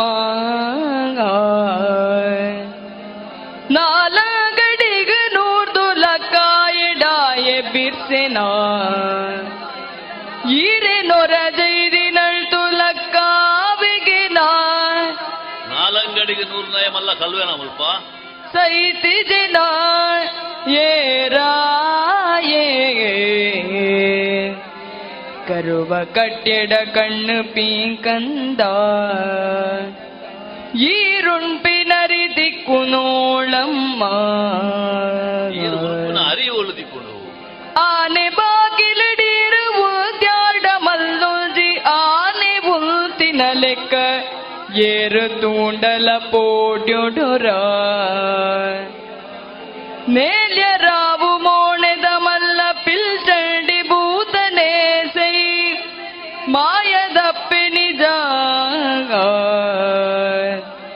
ಕೀರೆ ಕೈ ಪತ್ತಿ ಕಂಡಾನಿಯೇರಮ್ಮ ಏರು ಕಂಡಾನಿ ಸೈದೆಡು ಅಪ್ಪೆ ಪೆದ್ದಿ ಮಗೆ ಅಂದಾಂಡ ಬದ್ಕಾಯೇ ಅಪ್ಪೆ ಬೇದಿ ಮಾಗಿ ಎಡ ಬದುಕಾಯಿ. ಸತ್ಯಮ್ಮ. ಹನುಮಂತೆ ಒಂತೆ ಹುಷಾರಡು ಪಾತಿರುವೆ. ಮಲ್ಲ ಭೂತದ ಲೆಕ್ಕ ಉಳ್ಳಲಾಲು ಯಾನು ಭಾಗ್ಯಲಕ್ಷ್ಮಿ ಇದೆ ಮನೊಂದುಳ್ಳಾಲು. ಅಂದ ಇದು ಮುಲ್ಪದಾರೆನಾ ತೂನಾಗ ಗೊತ್ತಾಪಡಿರು ಮಾಯದಪ್ಪೆ ಅಂದು. ಮಲ್ಲ ಪಿಲ್ಚಂಡಿ ಇದು ಉಂಡು ಅಲ್ಪ. ಎಂಗಳು ನಮ್ಮನ ಭೂತ.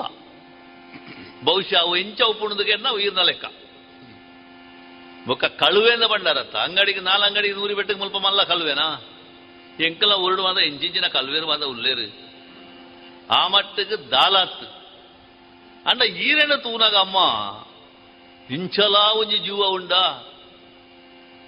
ಆ ಪಣ್ಣ ಪಣ್ಣಂತ ತಮಾಷೆ. ಅಲ್ಪ ಅಲ್ಪ ಈ ಕಾವ್ಯಡು ಕೇಶವ ಭಟ್ರು ಒಂತೆ ಓದರಗೊಂತೆ ಖುಷಿ ಆಪಿಲಕ್ಕ ಆ ಕವಿತೆಯನ್ನು ಮುಡಿತೇರು.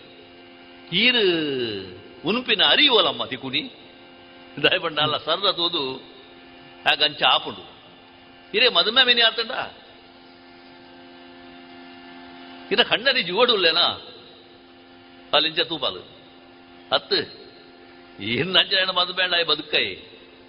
ಐಕಿ ಅನ್ನು ಇಂಚ ಇಂಚಾಲಿಗೆ ಕೋಪ ಬರ್ಪಿಲೆಕ ಮೆತ್ತ ತಮಾಸರು ಸಮಾಧಾನಡು ಪಾತಿರಂದುಲ್ಲರಿಗೆ ದುಂಬೆ ಏರಾವರಿ ಮಧ್ಯರಾತ್ರಿ ಬತ್ತು ನಿದ್ರೆನ ಹಾಳು ಮಾಡ್ತದೆ ಅಲ್ಲಿಗೆ ಒಂದು ಒಂಜಿ ರೀತಿ ಕೋಪ ಒಯ್ದದು.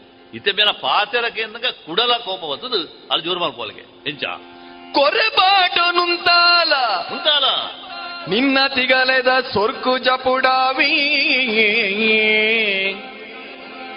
ಇತ್ತನೆ ತೂಲಾಂದ್ ಬೇಗ ಬಾಕಿಲು ದಂಡೆ ಬೀಗ ಜತದು ಸರಪೊಳಿದ ಕೊಂಡಿ ತಪ್ಪಾದು. ಸರಪೊಳಿದ ಕೊಂಡಿ ಅಯಲು ಬಾಕಿಲದ ಪಡಿ ನೊಂಜೆ ಒಂದಾದು. ಕಡ್ಪತ್ತಿ ಪತೊಂದು ಚೀರೊಂದು ಬತ್ತಿನೆನು ತೂದು ಹನುಮಂತಿ. ಲಂಕಿನಿನ ಕತ್ತಿದ ಕೈತ ಮಣಿಗಂಟು ಗೊಂಜಿ ಕೈ ಕೊರ್ತು. ಪತದು ಕುಡೊಟೊಂಜಿ ನಾಲಿನ ಪತದು ಓಂಟೆ ನಾಲಿನ ಬಿರೆಲೆಡು ಬಿಗಿತು ಅಮತಿ. ಒಂಟೆ ನಾಲಿನ ಬಿಗಿತೆ ಪೀಂಟಾಯಿ ಲಂಕಿನಿನ ಜೀವ ಪೂಂಟೆ ಬಾಗಿಲು ಕಡತದು ಪೋಯಿ. ಸಾಮಾನ್ಯ ಒಂಜಿ ಮಂಗೇಂದು ಎನ್ನದು ಕೋಪಡು ಲಂಕಿನಿ ಪನ್ಪೆಲೆಗೆ ಹೊರ నా ಕೊರಪಾಟ. ಯಾವ ಬಾರಿ ತೂತಯಾನು ಮಧ್ಯರಾತ್ರಿ ಬತ್ತಿನ ತಂದೆ ಮಲ್ಲ ಮಲ್ಲ ಬಾತ ನಿನ್ನ ಪೊಕ್ಕಡೆ ಬಿಡ್ಪುಜಿ ಪಂಡದು ಆ ಬಾಕಿಲ್ದ ಪಡಿನ ಒಂತೆ ನೂಕುದು ಐತ ಗೊಣಸುಂಡತ್ತ ಬೀಗ. ಅವೇನು ದೆತ್ತದು? ಪಿದಾಯಿ ಬತ್ತಲಿಗೆ. ಬತ್ತದು ಅಲ್ಪನೆ, ಅಲ್ಲಿ ಜೆತ್ತದ ಅಲ್ಪ ಒಂಜಿ ಕಡುಪತ್ತಿದ್ರು ಆ ಕಡುಪತ್ತಿನ ಕೈತ ಪತ್ತೊಂದು ಎತ್ತ ನಿನ್ನ ನಾಳಿನ ಕಡುಪ ಎಂದು ಹೊಡೆದು ಬತ್ತಲ್ದು. ಹಾತು ಬರ್ತದು ಹನುಮಂತೆ ಎಂಚ ಲಾಗಿಯ ನಿಜ್ಜಿ ಒಂಜಿ ಕೈಟ್ ಕಡಪತಿ ಬತ್ತದ ಕೈತ ಮಣಿಗಂಟು ಬತ್ತೊಂಡೆ ನಾನೊಂಜಿ ಕೈಟ ಅಲ್ಲ, ನಾಲಿನ ಒತ್ತುದು ಬತ್ತೊಂದುಲ್ಲೆ. ಒಂಟೆ ನಾಲಿ ಪುಲಿವನ ಲೆಕ್ಕ. ಆತನಡ ಮಾಡೋದಿತ್ತು ಶಬ್ದ ಶಬ್ದನೆ ಬಿದಾಡುಜಿ ಆಡೆಗೆ ಪಾತದು ಸುಲಭಡು ಆತ ಮಲ್ಲ ರಕ್ಕ ಸೆತ್ತ ಹನುಮಂತಕ್ಕೆ ಲೀಲಾಜಾಲ. ಅಲ್ಲ ಆ ಪತ್ತಿನಂಜನ ಕೆಕ್ಕಲ್ಲ, ಬುಕ್ ಕೈತು ಬುಡ್ಜೆ ಬುಕ್ಕ ಒಂಜಿ ಮಂಗ ಬತ್ತದುಂಡುದುಲೆ ಮಂಗ ಗಿಂಚ ಪುಂಡಿ ಬತ್ತಿರಣ್ಣ ಬುಡ್ರಗ ಪೂಜೆಗೆ. ಅಂಚ ಆ ಲಂಕಿನ ನಾಲೆಡು ಪತ್ತದು ಆಡೆಗೆ ಪುಜಂಕದು ಬುಡಿಯೇ ನಾಲೆ ಅಡ್ಡ ಪಾಡ್ಯಾಲು ಮಲ್ಲ ಪರ್ವತ ಮಗರ ಲೆಕ್ಕ ಮಗರ್ದು ಬುರಿಯಾಲು ಲಂಕಿನಿ ಸಾಯಿತು ಪೋಯಾಲು ದಾಲ ಒಂದಿ ಲೆಕ್ಕ ಬಾಕಿಲಿಂಚಿಲ ದೆತ್ತದುಂಡತ್ತ ಹನುಮಂತೆ ಉಲೈ ಬತ್ತೆ ಆ ನಗರದ ಅಂಚಿಗೆ ಪೋವೊಂದುಲ್ಲೇ. ಬೊಲ್ ಇಂದು ರಾತ್ರಿ ಜನ ಸಂಗತಿ. ಬೊಲ್ಪಾನಗ ಲಂಕೆದ ಅರಂತಡೆದ ಆನೆ ಬಾಕ್ ಬಾಕಿರಡು ಮಲ್ಲ ಪುನಃ ಬುರ್ದಡು ಜನಕ್ಕೂ ಮತ ಬತ್ತ ಸೇರ್ದೇರು ಲಂಕಿನಿ ಸೈತು ಪೋತಾಲು ಅಯ್ಯಯ್ಯ, ಒಂದು ಏರು ಮಾಡ್ತೇನೆ ಅಂತ ಏರು ಹೇಳಿ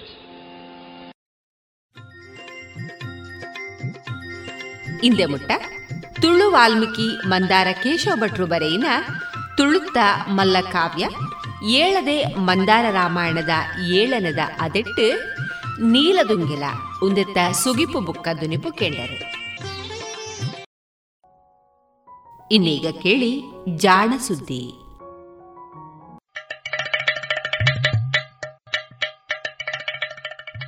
ಕೇಳು ಕೇಳು ಕೇಳು ಜಾಣ ಜಾಣ ಸುದ್ದಿಯ ಕೇಳು ಕೇಳು ಕೇಳು ಜಾಣ.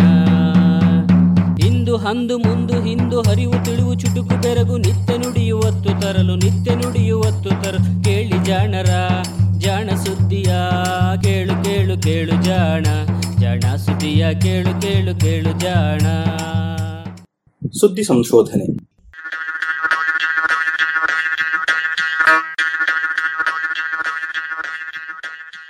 ನೆರವು, ಪ್ರಗತಿ ಟ್ರಸ್ಟ್, ಕೋಲಾರ.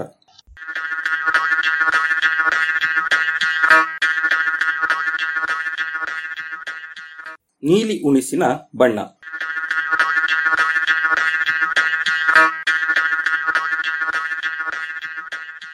ನೀಲಿ ಬಣ್ಣ ಒಂದು ವಿಶೇಷ ಬಣ್ಣ. ಆಕಾಶವೂ ನೀಲಿ, ಸಾಗರವೂ ನೀಲಿ, ದ್ರಾಕ್ಷಿಯೂ ನೀಲಿ, ಕೆಲವರ ಕಣ್ಣು ನೀಲಿ. ಈ ಬಣ್ಣವನ್ನು ಇಷ್ಟಪಡುವವರ ಸಂಖ್ಯೆಯನ್ನು ಕಡಿಮೆ ಇಲ್ಲ. ನೀಲಿ ಬಣ್ಣವನ್ನು ಮೆಚ್ಚುವವರ ವ್ಯಕ್ತಿತ್ವ ಶಾಂತ, ಬುದ್ಧಿವಂತ, ಸ್ಥಿರವಾದ ಹಾಗೂ ಇತರರಿಗೆ ಪ್ರೇರಣೆಯಾಗುವಂತಹದ್ದು ಎಂದು ಬಣ್ಣದ ಜ್ಯೋತಿಷಿಗಳು ಹೇಳುವುದುಂಟು. ಇದಕ್ಕೆ ಪುರಾವೆ ಇದೆಯೋ ಇಲ್ಲವೋ ಆ ಮಾತು ಬಿಡಿ. ಆದರೆ ನೀಲಿ ಬಣ್ಣ ಇಲ್ಲದ ಒಂದು ಸ್ಥಾನವಿದೆ ಎಂದರೆ ಅದು ನಮ್ಮ ಊಟದ ತಟ್ಟೆ. ನಾವು ಬೇಯಿಸಿ ತಿನ್ನುವ ಯಾವ ಆಹಾರದ ಬಣ್ಣವೂ ಅಚ್ಚ ನೀಲಿಯದಲ್ಲ. ನೀಲಿಯ ಬಣ್ಣವನ್ನು ನಾವು ಆಹಾರದಲ್ಲಿ ಮೆಚ್ಚದೆ ಇರುವುದರಿಂದ ಅದನ್ನು ಬಳಸುವುದಿಲ್ಲವೋ ಅಥವಾ ಅದು ಸಿಗುವುದಿಲ್ಲ ಎಂದು ಹೆಚ್ಚು ಬಳಸುವುದಿಲ್ಲವೋ ಹೇಳುವುದು ಕಷ್ಟ.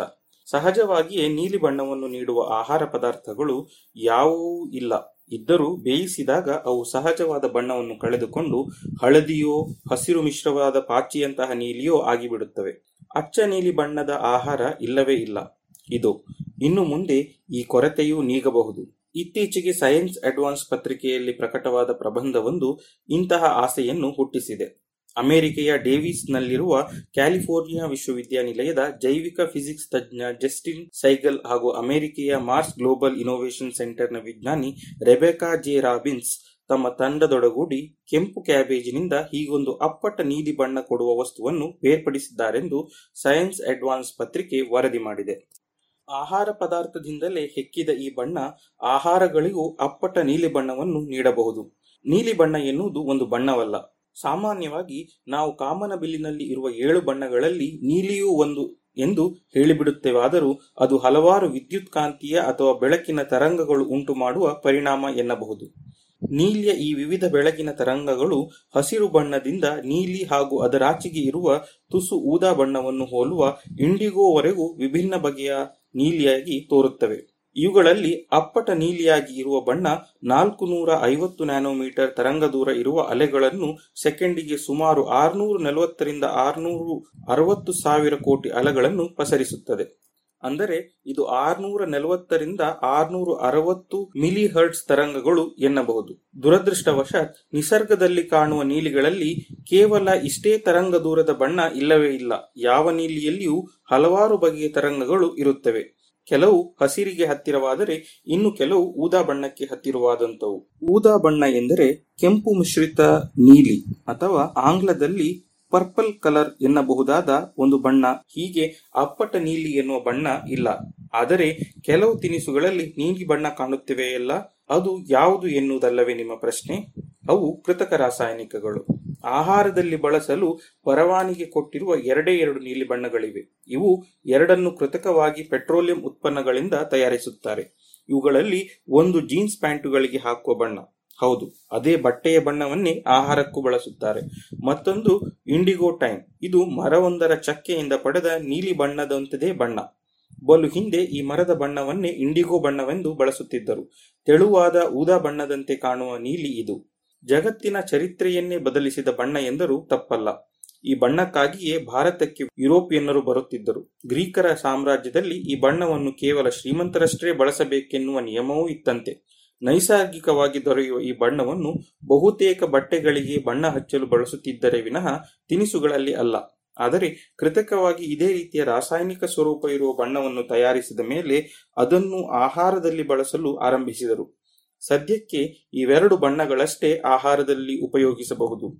ಏಕೆಂದರೆ ಕೆಲವರಲ್ಲಿ ಅಲರ್ಜಿಯನ್ನುಂಟು ಮಾಡುವುದನ್ನು ಬಿಟ್ಟರೆ ಇವುಗಳ ಸೇವನೆ ಅಷ್ಟೊಂದು ಹಾನಿಕಾರಕವಲ್ಲ.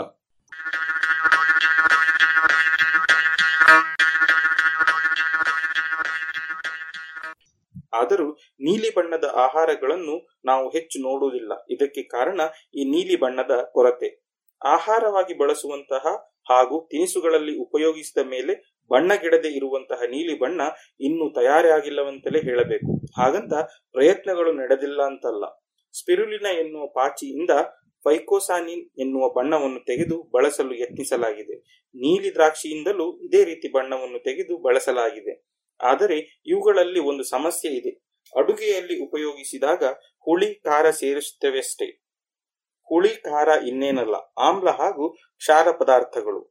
ದ್ರಾವಣದ ಆಮ್ಲೀಯತೆ ಅಥವಾ ಕ್ಷಾರತೆ ಬದಲಾದಾಗ ಅದರಲ್ಲಿರುವ ಬಣ್ಣದ ರಂಗು ಬದಲಾಗುತ್ತದೆ. ಇದನ್ನೇ ಆಮ್ಲೀಯತೆಯ ಪರೀಕ್ಷೆಯಲ್ಲಿಯೂ ಉಪಯೋಗಿಸುತ್ತಾರಷ್ಟೇ ನಿಸರ್ಗ ಸಹಜವಾದ ಅರಿಶಿನದ ಹಳದಿ ಬಣ್ಣ ಆಮ್ಲ ದ್ರಾವಣದಲ್ಲಿ ಕೆಂಪಾಗುತ್ತದೆ. ಹಾಗೆಯೇ ಫೈಕೋಸಾಯನಿನ್ನ ನೀಲಿ ಹಸಿರಾಗಿ ಬಿಡುತ್ತದೆ. ಇದಾಗದೆ ಸ್ಥಿರವಾಗಿ ಇರುವ ರಂಗನ್ನು ಹಾಗೆ ಉಳಿಸಿಕೊಳ್ಳುವ ವಸ್ತುವೂ ಇಲ್ಲ. ಅದನ್ನು ತಯಾರಿಸಿದರೆ ಅಡುಗೆಯ ಬೇಳೆ ಬಣ್ಣಗಳು ಹಾಗೆಯೇ ಉಳಿಯುವಂತೆ ಮಾಡಬಹುದು. ಆಹಾರಗಳಲ್ಲಿ ಬಳಸುವ ಬಣ್ಣಗಳಲ್ಲಿ ಹೀಗೆ ಸ್ಥಿರವಾಗಿರುವ ನಿಸರ್ಗ ಸಹಜವಾದ ಬಣ್ಣಗಳಿಗಾಗಿ ಹುಡುಕಾಟ ನಡೆದಿದೆ. ಇವು ಸಹಜವಾಗಿ ಹಾನಿಕಾರವಿರಲಿಕ್ಕಿಲ್ಲ ಎನ್ನುವ ಆಶಯ ಒಂದೆಡೆಯಾದರೆ ಕೃತಕ ರಾಸಾಯನಿಕಗಳಂತೆ ದೀರ್ಘಾವಧಿ ಬಳಕೆಯಲ್ಲಿ ಅಪಾಯವನ್ನುಂಟು ಮಾಡಲಿಕ್ಕಿಲ್ಲ ಎನ್ನುವ ವಿಶ್ವಾಸದಿಂದಾಗಿ ಈ ಹುಡುಕಾಟ ನಡೆದಿದೆ. ಇಂತಹ ನಿಸರ್ಗ ಸಹಜವಾದ ಕೆಂಪು ಹಾಗೂ ಹಸಿರು ಬಣ್ಣಗಳು ಬಹಳಷ್ಟು ಇವೆಯಾದರೂ ನೀಲಿ ಇರಲಿಲ್ಲ. ಈಗ ಕೆಂಪು ಕ್ಯಾಬೇಜ್, ಅರ್ಥಾತ್ ಹೂಕೋಸಿನಿಂದ ಅಪ್ಪಟ ನೀಲಿ ತಿನಿಸಿನ ಬಣ್ಣವನ್ನು ತಯಾರಿಸಬಹುದು ಎನ್ನುವುದು ರೆಬೆಕ್ಕಾ ಅವರ ಅಂಬೋಣ. ಇಂತಹದೊಂದು ಬಣ್ಣವನ್ನು ಇವರು ಕೆಂಪು ಕ್ಯಾಬೇಜಿನಲ್ಲಿ ಪತ್ತೆ ಮಾಡಿದ್ದಾರೆ. ಕೆಂಪು ಕ್ಯಾಬೇಜಿನ ಬಣ್ಣಕ್ಕೆ ಅದರಲ್ಲಿ ಇರುವ ಆಂಥೋಸಯಾನಿನ್ ಎನ್ನುವ ಒಂದು ವಸ್ತು ಕಾರಣ. ಆಂಥೋಸಿಯಾನಿನ್ಗಳನ್ನು ಹಲವು ಹಣ್ಣುಗಳು ಹಾಗೂ ತರಕಾರಿಗಳಲ್ಲಿ ದೊರೆಯುತ್ತವೆ. ಇವು ಒಂದು ಬಣ್ಣದ ವಸ್ತುವಲ್ಲ, ಅಲ್ಪ ಸ್ವಲ್ಪ ವ್ಯತ್ಯಾಸ ಇರುವಂತಹ ರಾಸಾಯನಿಕಗಳು. ಆಮ್ಲೀಯತೆ ಅಥವಾ ಕ್ಷಾರತೆ ಇಲ್ಲದ ಪಿಎಚ್ ಏಳು ಇರುವಂತಹ ಶುದ್ಧ ನೀರಿನಲ್ಲಿ ಕರಗಿದಾಗ ಇವು ನೀಲಿಯಾಗಿ ಕಾಣುತ್ತವೆ. ಆದರೆ ಈ ದ್ರಾವಣ ಸ್ವಲ್ಪ ಆಮ್ಲೀಯವಾಯಿತು, ಬಣ್ಣ ಬದಲಾಗಿ ಬಿಡುತ್ತದೆ. ಇದನ್ನು ನೀಲಿ ಎನ್ನುವುದಕ್ಕಿಂತಲೂ ಊದಾ ಎನ್ನುವುದೇ ಸರಿ. ಈ ಹಿಂದೆಯೂ ಕ್ಯಾಬೇಜಿನ ಬಣ್ಣಗಳನ್ನು ಪರೀಕ್ಷಿಸಲಾಗಿತ್ತು. ಕ್ಯಾಬೇಜಿನಲ್ಲಿ ಹತ್ತಾರು ಬಗೆಯ ಬಣ್ಣದ ಆಂಥೋಸಯಾನಿನ್ಗಳಿವೆ. ಅವುಗಳೆಲ್ಲ ರಾಸಾಯನಿಕ ರಚನೆಯಲ್ಲಿ ಒಂದು ಸಮಾನ ಗುಣವಿತ್ತು. ಅವೆಲ್ಲದರಲ್ಲಿಯೂ ಸಯಾನಿಡಿನ್ ಎನ್ನುವ ಬಣ್ಣದ ವಸ್ತುವಿನ ಹಂದರವಿದೆ ಈ ಹಂದರದಲ್ಲಿ ವಿಜ್ಞಾನಿಗಳು ಮೂರನೆಯ ಸ್ಥಾನ ಎಂದು ಗುರುತಿಸಿರುವ ಕಾರ್ಬನ್ನಿನ ಜೊತೆಗೆ ಇರುವ ರಾಸಾಯನಿಕ ಹಾಗೂ ಐದನೇ ಸ್ಥಾನದಲ್ಲಿ ಅಂಟಿಕೊಂಡಿರುವ ಸಕ್ಕರೆಯ ಅಣುಗಳ ಸ್ವರೂಪ ವಿಭಿನ್ನವಾಗಿರಬಹುದು. ಆದರೆ ಈ ರಾಸಾಯನಿಕಗಳ ಮೂರನೇ ಸ್ಥಾನದಲ್ಲಿ ಹೈಡ್ರಾಕ್ಸಿಸಿನಾಮಿಕ್ ಆಮ್ಲ ಎನ್ನುವ ರಾಸಾಯನಿಕ ಕೂಡಿದ್ದರೆ ಹಾಗೂ ಐದನೇ ಸ್ಥಾನದಲ್ಲಿ ಇರುವ ಸಕ್ಕರೆ ಅಣುಗಳ ಸ್ವರೂಪ ಈ ಬಣ್ಣ ನೀಲಿ ರಂಗಾಗಿರುವುದನ್ನು ನಿರ್ಧರಿಸುತ್ತದೆ. ಇಷ್ಟು ತಿಳಿದಿದ್ದ ಮೇಲೆ ಇಂತಹ ರಾಸಾಯನಿಕಗಳನ್ನೇ ಪ್ರತ್ಯೇಕಿಸಿ ಅವುಗಳೆಲ್ಲವೂ ಎಂತಹ ರಂಗಿನ ತರಂಗಗಳನ್ನು ಸೂಸುತ್ತವೆ ಎಂದು ಪರೀಕ್ಷಿಸಿದರು. ಇಂತಹ ಹಲವು ರಾಸಾಯನಿಕಗಳಲ್ಲಿ ಒಂದು ಅತ್ಯಂತ ಪ್ರಖರವಾದ ಆರ್ನೂರ ನಲವತ್ತು ನ್ಯಾನೋಮೀಟರ್ ತರಂಗ ದೂರದ ನೀಲಿ ಬಣ್ಣವನ್ನು ಸೂಸುತ್ತಿತ್ತು.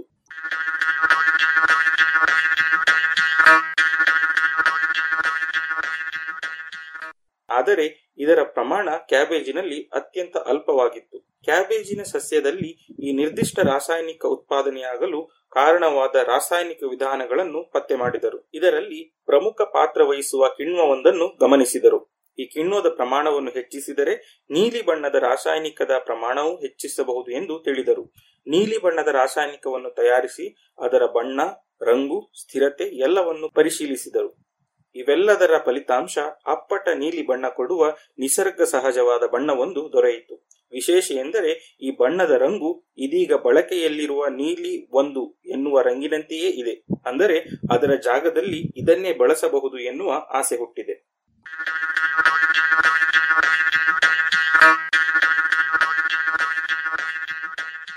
ಇದು ಇಂದಿನ ಸುದ್ದಿ ಸಂಶೋಧನೆ. ರಚನೆ ಕೊಳ್ಳೇಗಾಲ ಶರ್ಮಾ, ಜಾಣಧ್ವನಿ ಶರತ್ ಬಿಜೂರು.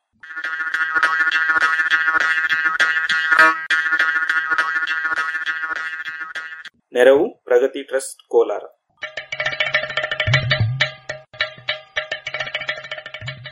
ಜಾಣ ಸುದ್ದಿಯ ಬಗ್ಗೆ ಸಲಹೆ ಸಂದೇಹಗಳು ಇದ್ದಲ್ಲಿ ನೇರವಾಗಿ ಒಂಬತ್ತು ಎಂಟು ಎಂಟು ಆರು ಆರು ನಾಲ್ಕು ಸೊನ್ನೆ ಮೂರು ಎರಡು ಎಂಟು ಈ ನಂಬರಿಗೆ ವಾಟ್ಸಪ್ ಮಾಡಿ ಇಲ್ಲವೇ ಕರೆ ಮಾಡಿ.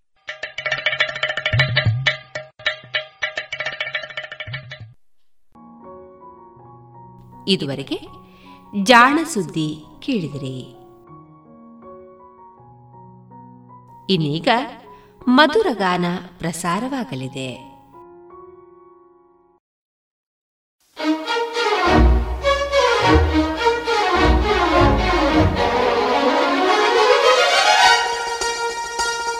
ಓ ಚಿಲಿಪಿಲಿಗಳ ಪದ ನುಡಿಸುವ ಗಿಳಿಗಳ ಕೇಳಿ.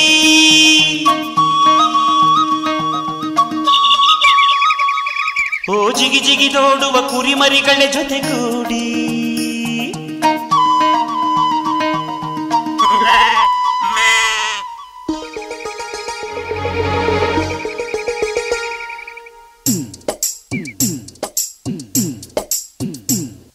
ನನ್ನಾಸೆ ಮಲ್ಲಿಗೆ ಬರ್ತಾಳಮ್ಮ.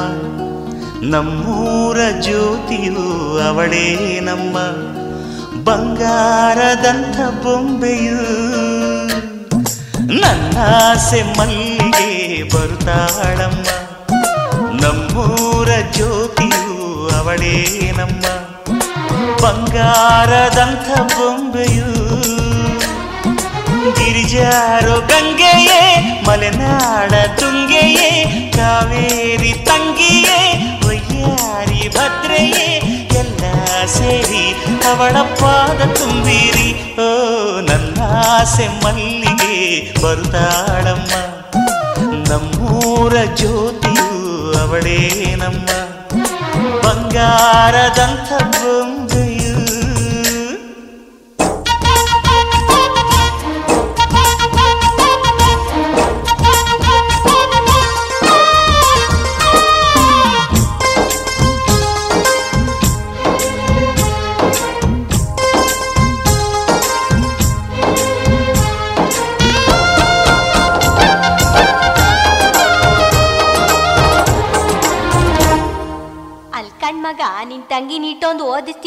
ಅವಳಿಗೆ ಎಂತ ಗಂಟತಿಯಪ್ಪ?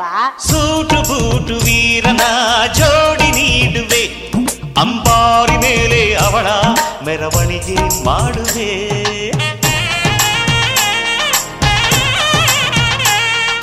ತೆಂಗು ಬಾಳ ಚಪ್ಪರ ಊರ ಬೀದಿಗೆ. ಕಂಸಾಳೆಗಳು ತಾಳ ಓಲಗವ ತರಿಸುವೆ. ಅವಳ ಪಾದ ಭೂಮಿಗೆ ಸೋಕದಂತೆ ಕಾಯುವೆ. ನಡೆವ ದಾರಿಗೆಲ್ಲವೂ ಹೂವ ರಾಶಿ ಚೆಲ್ಲುವೆ. ನಗೆ ಚೆಲ್ಲು ನನ್ನ ಬಂಗಾರಿಗೆ. ನನ್ನ ಸೆಮ್ಮಲ್ಲಿಗೆ ಬರ್ತಾಳಮ್ಮ ನಮ್ಮೂರ ಜ್ಯೋತಿಯು ಅವಳೇ ನಮ್ಮ ಬಂಗಾರದಂಥ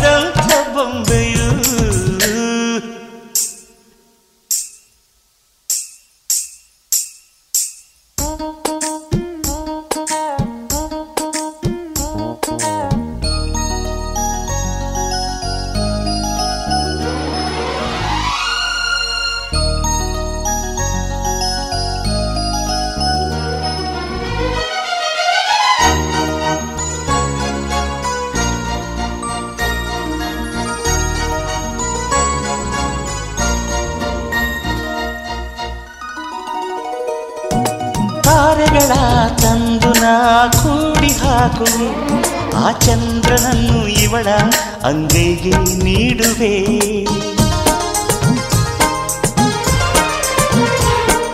ಜೋಗುಳವ ಹಾಡುತ್ತ ತುತ್ತ ನೀಡುವೆ. ನಾ ಕೂಸಿನಂತೆ ಆಗ ಸಿಹಿ ಮುತ್ತ ಬೇಡುವೆ. ಕರುಳ ಗೆಳತಿಯಾದರೂ ಇವಳೆ ನನಗೆ ತಾಯಿಯು. ಮಮತೆ ಬಳ್ಳಿಯಾದರೂ ನನ್ನ ಉಸಿರ ದೇವಿಯು ಬದುಕೆಲ್ಲ ನನ್ನ ಬಂಗಾರಿಗೆ. ನನ್ನ ಆಸೆ ಮಲ್ಲಿಗೆ ಬಂದಾಳಮ್ಮ ನಮ್ಮೂರ ಜ್ಯೋತಿಯು ಇವಳೇ ನಮ್ಮ. ಬಂಗಾರದಂಥ ಬೊಂಬೆಯು ಗಿರಿಜಾರೋ ಗಂಗೆಯೇ, ಮಲೆನಾಡ ತುಂಗೆಯೇ, ಕಾವೇರಿ ತಂಗಿಯೇ, ಕೊಯ್ಯಾರಿ ಭದ್ರೆಯೇ ಎಲ್ಲ ಸೇರಿ ಇವಳ ಪಾದ ತುಂಬಿರಿಯೋ ನನ್ನ ಆಸೆ ಮಲ್ಲಿಗೆ ಬಂದಾಡಮ್ಮ ನಮ್ಮೂರ ಜ್ಯೋತಿಯು ಇವಳೇ ನಮ್ಮ ಬಂಗಾರದಂಥ ಬೊಂಬೆಯು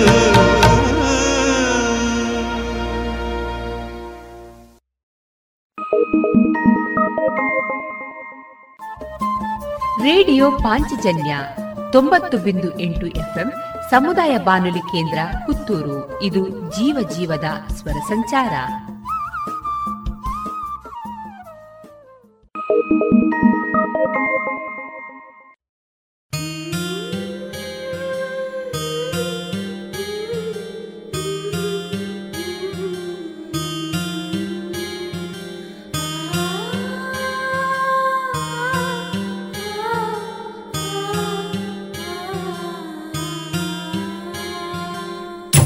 ಹೆತ್ತವಳು ಯಾರಮ್ಮ?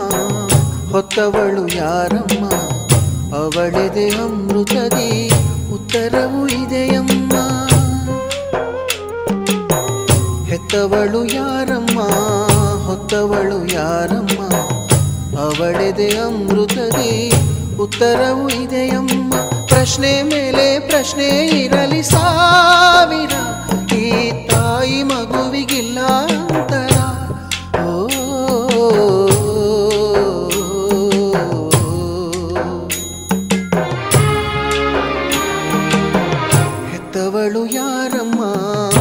ಕೊಟ್ಟವಳು ಯಾರಮ್ಮ? ಅವಳಿದೆ ಅಮೃತದೇ ಉತ್ತರವು ಇದೆಯಮ್ಮ?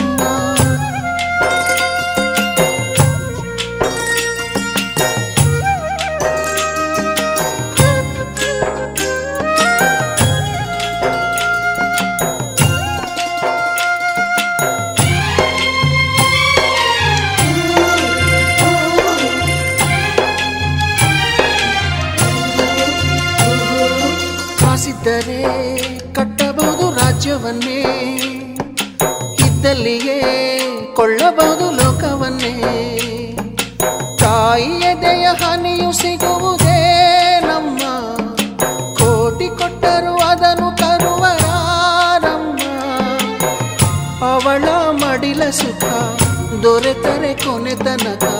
ಎಂಥ ಭಾಗ್ಯ ಕಂದ ಈ ನಿನ್ನ ಬಾಳಿಗೆ.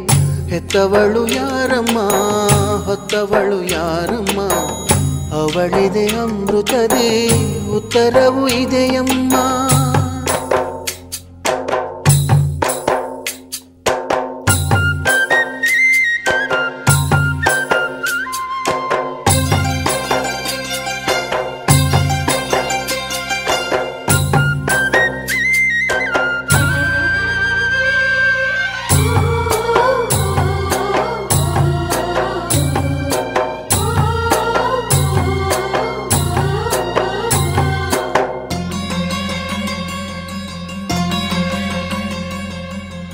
ಮಮತೆಯೇ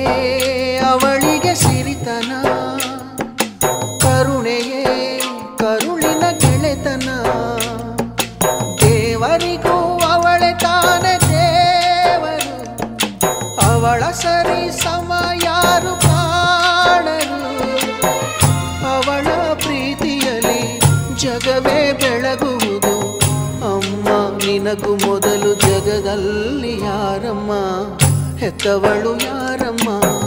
ಹೊತ್ತವಳು ಯಾರಮ್ಮ? ಅವಳಿದೆ ಅಮೃತದೇ ಉತ್ತರವು ಇದೆಯಮ್ಮ.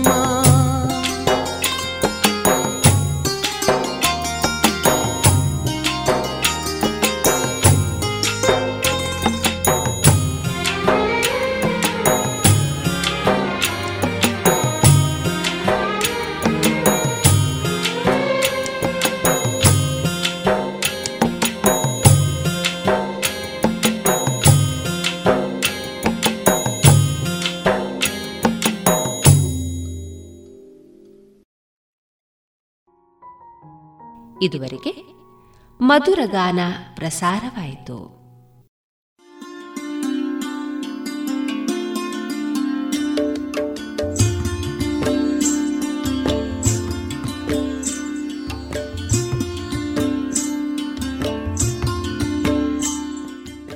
ರೇಡಿಯೋ ಪಾಂಚಜನ್ಯ ಸಮುದಾಯ ಬಾನುಲಿ ಕೇಂದ್ರದಿಂದ ನಿಮ್ಮ ಕಾರ್ಯಕ್ರಮಗಳು ಪ್ರಸಾರವಾಗಬೇಕೆ? ಹಾಗಿದ್ದರೆ ನಮ್ಮನ್ನು ಸಂಪರ್ಕಿಸಿ. ನಮ್ಮ ದೂರವಾಣಿ ಸಂಖ್ಯೆ ಸೊನ್ನೆ ಎಂಟು ಎರಡು ಐದು ಒಂದು, ಎರಡು ಒಂಬತ್ತು ಎಂಟು ನಾಲ್ಕು ಒಂಬತ್ತು ಒಂಬತ್ತು.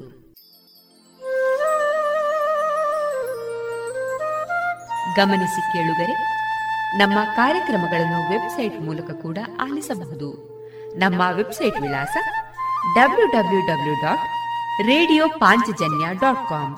ಇಲ್ಲಿ ಆರ್ಕೈವ್ಸ್ನ ಭಾಗಕ್ಕೆ ಹೋಗಿ ಕ್ಲಿಕ್ ಮಾಡಿದರೆ ಹಳೆ ಕಾರ್ಯಕ್ರಮಗಳನ್ನು ಕೂಡ ಆಲಿಸಬಹುದು. ಜೊತೆಗೆ ನಮ್ಮ ಪ್ರಸಾರವನ್ನು ಆಪ್ ಮೂಲಕವೂ ಕೇಳಬಹುದು.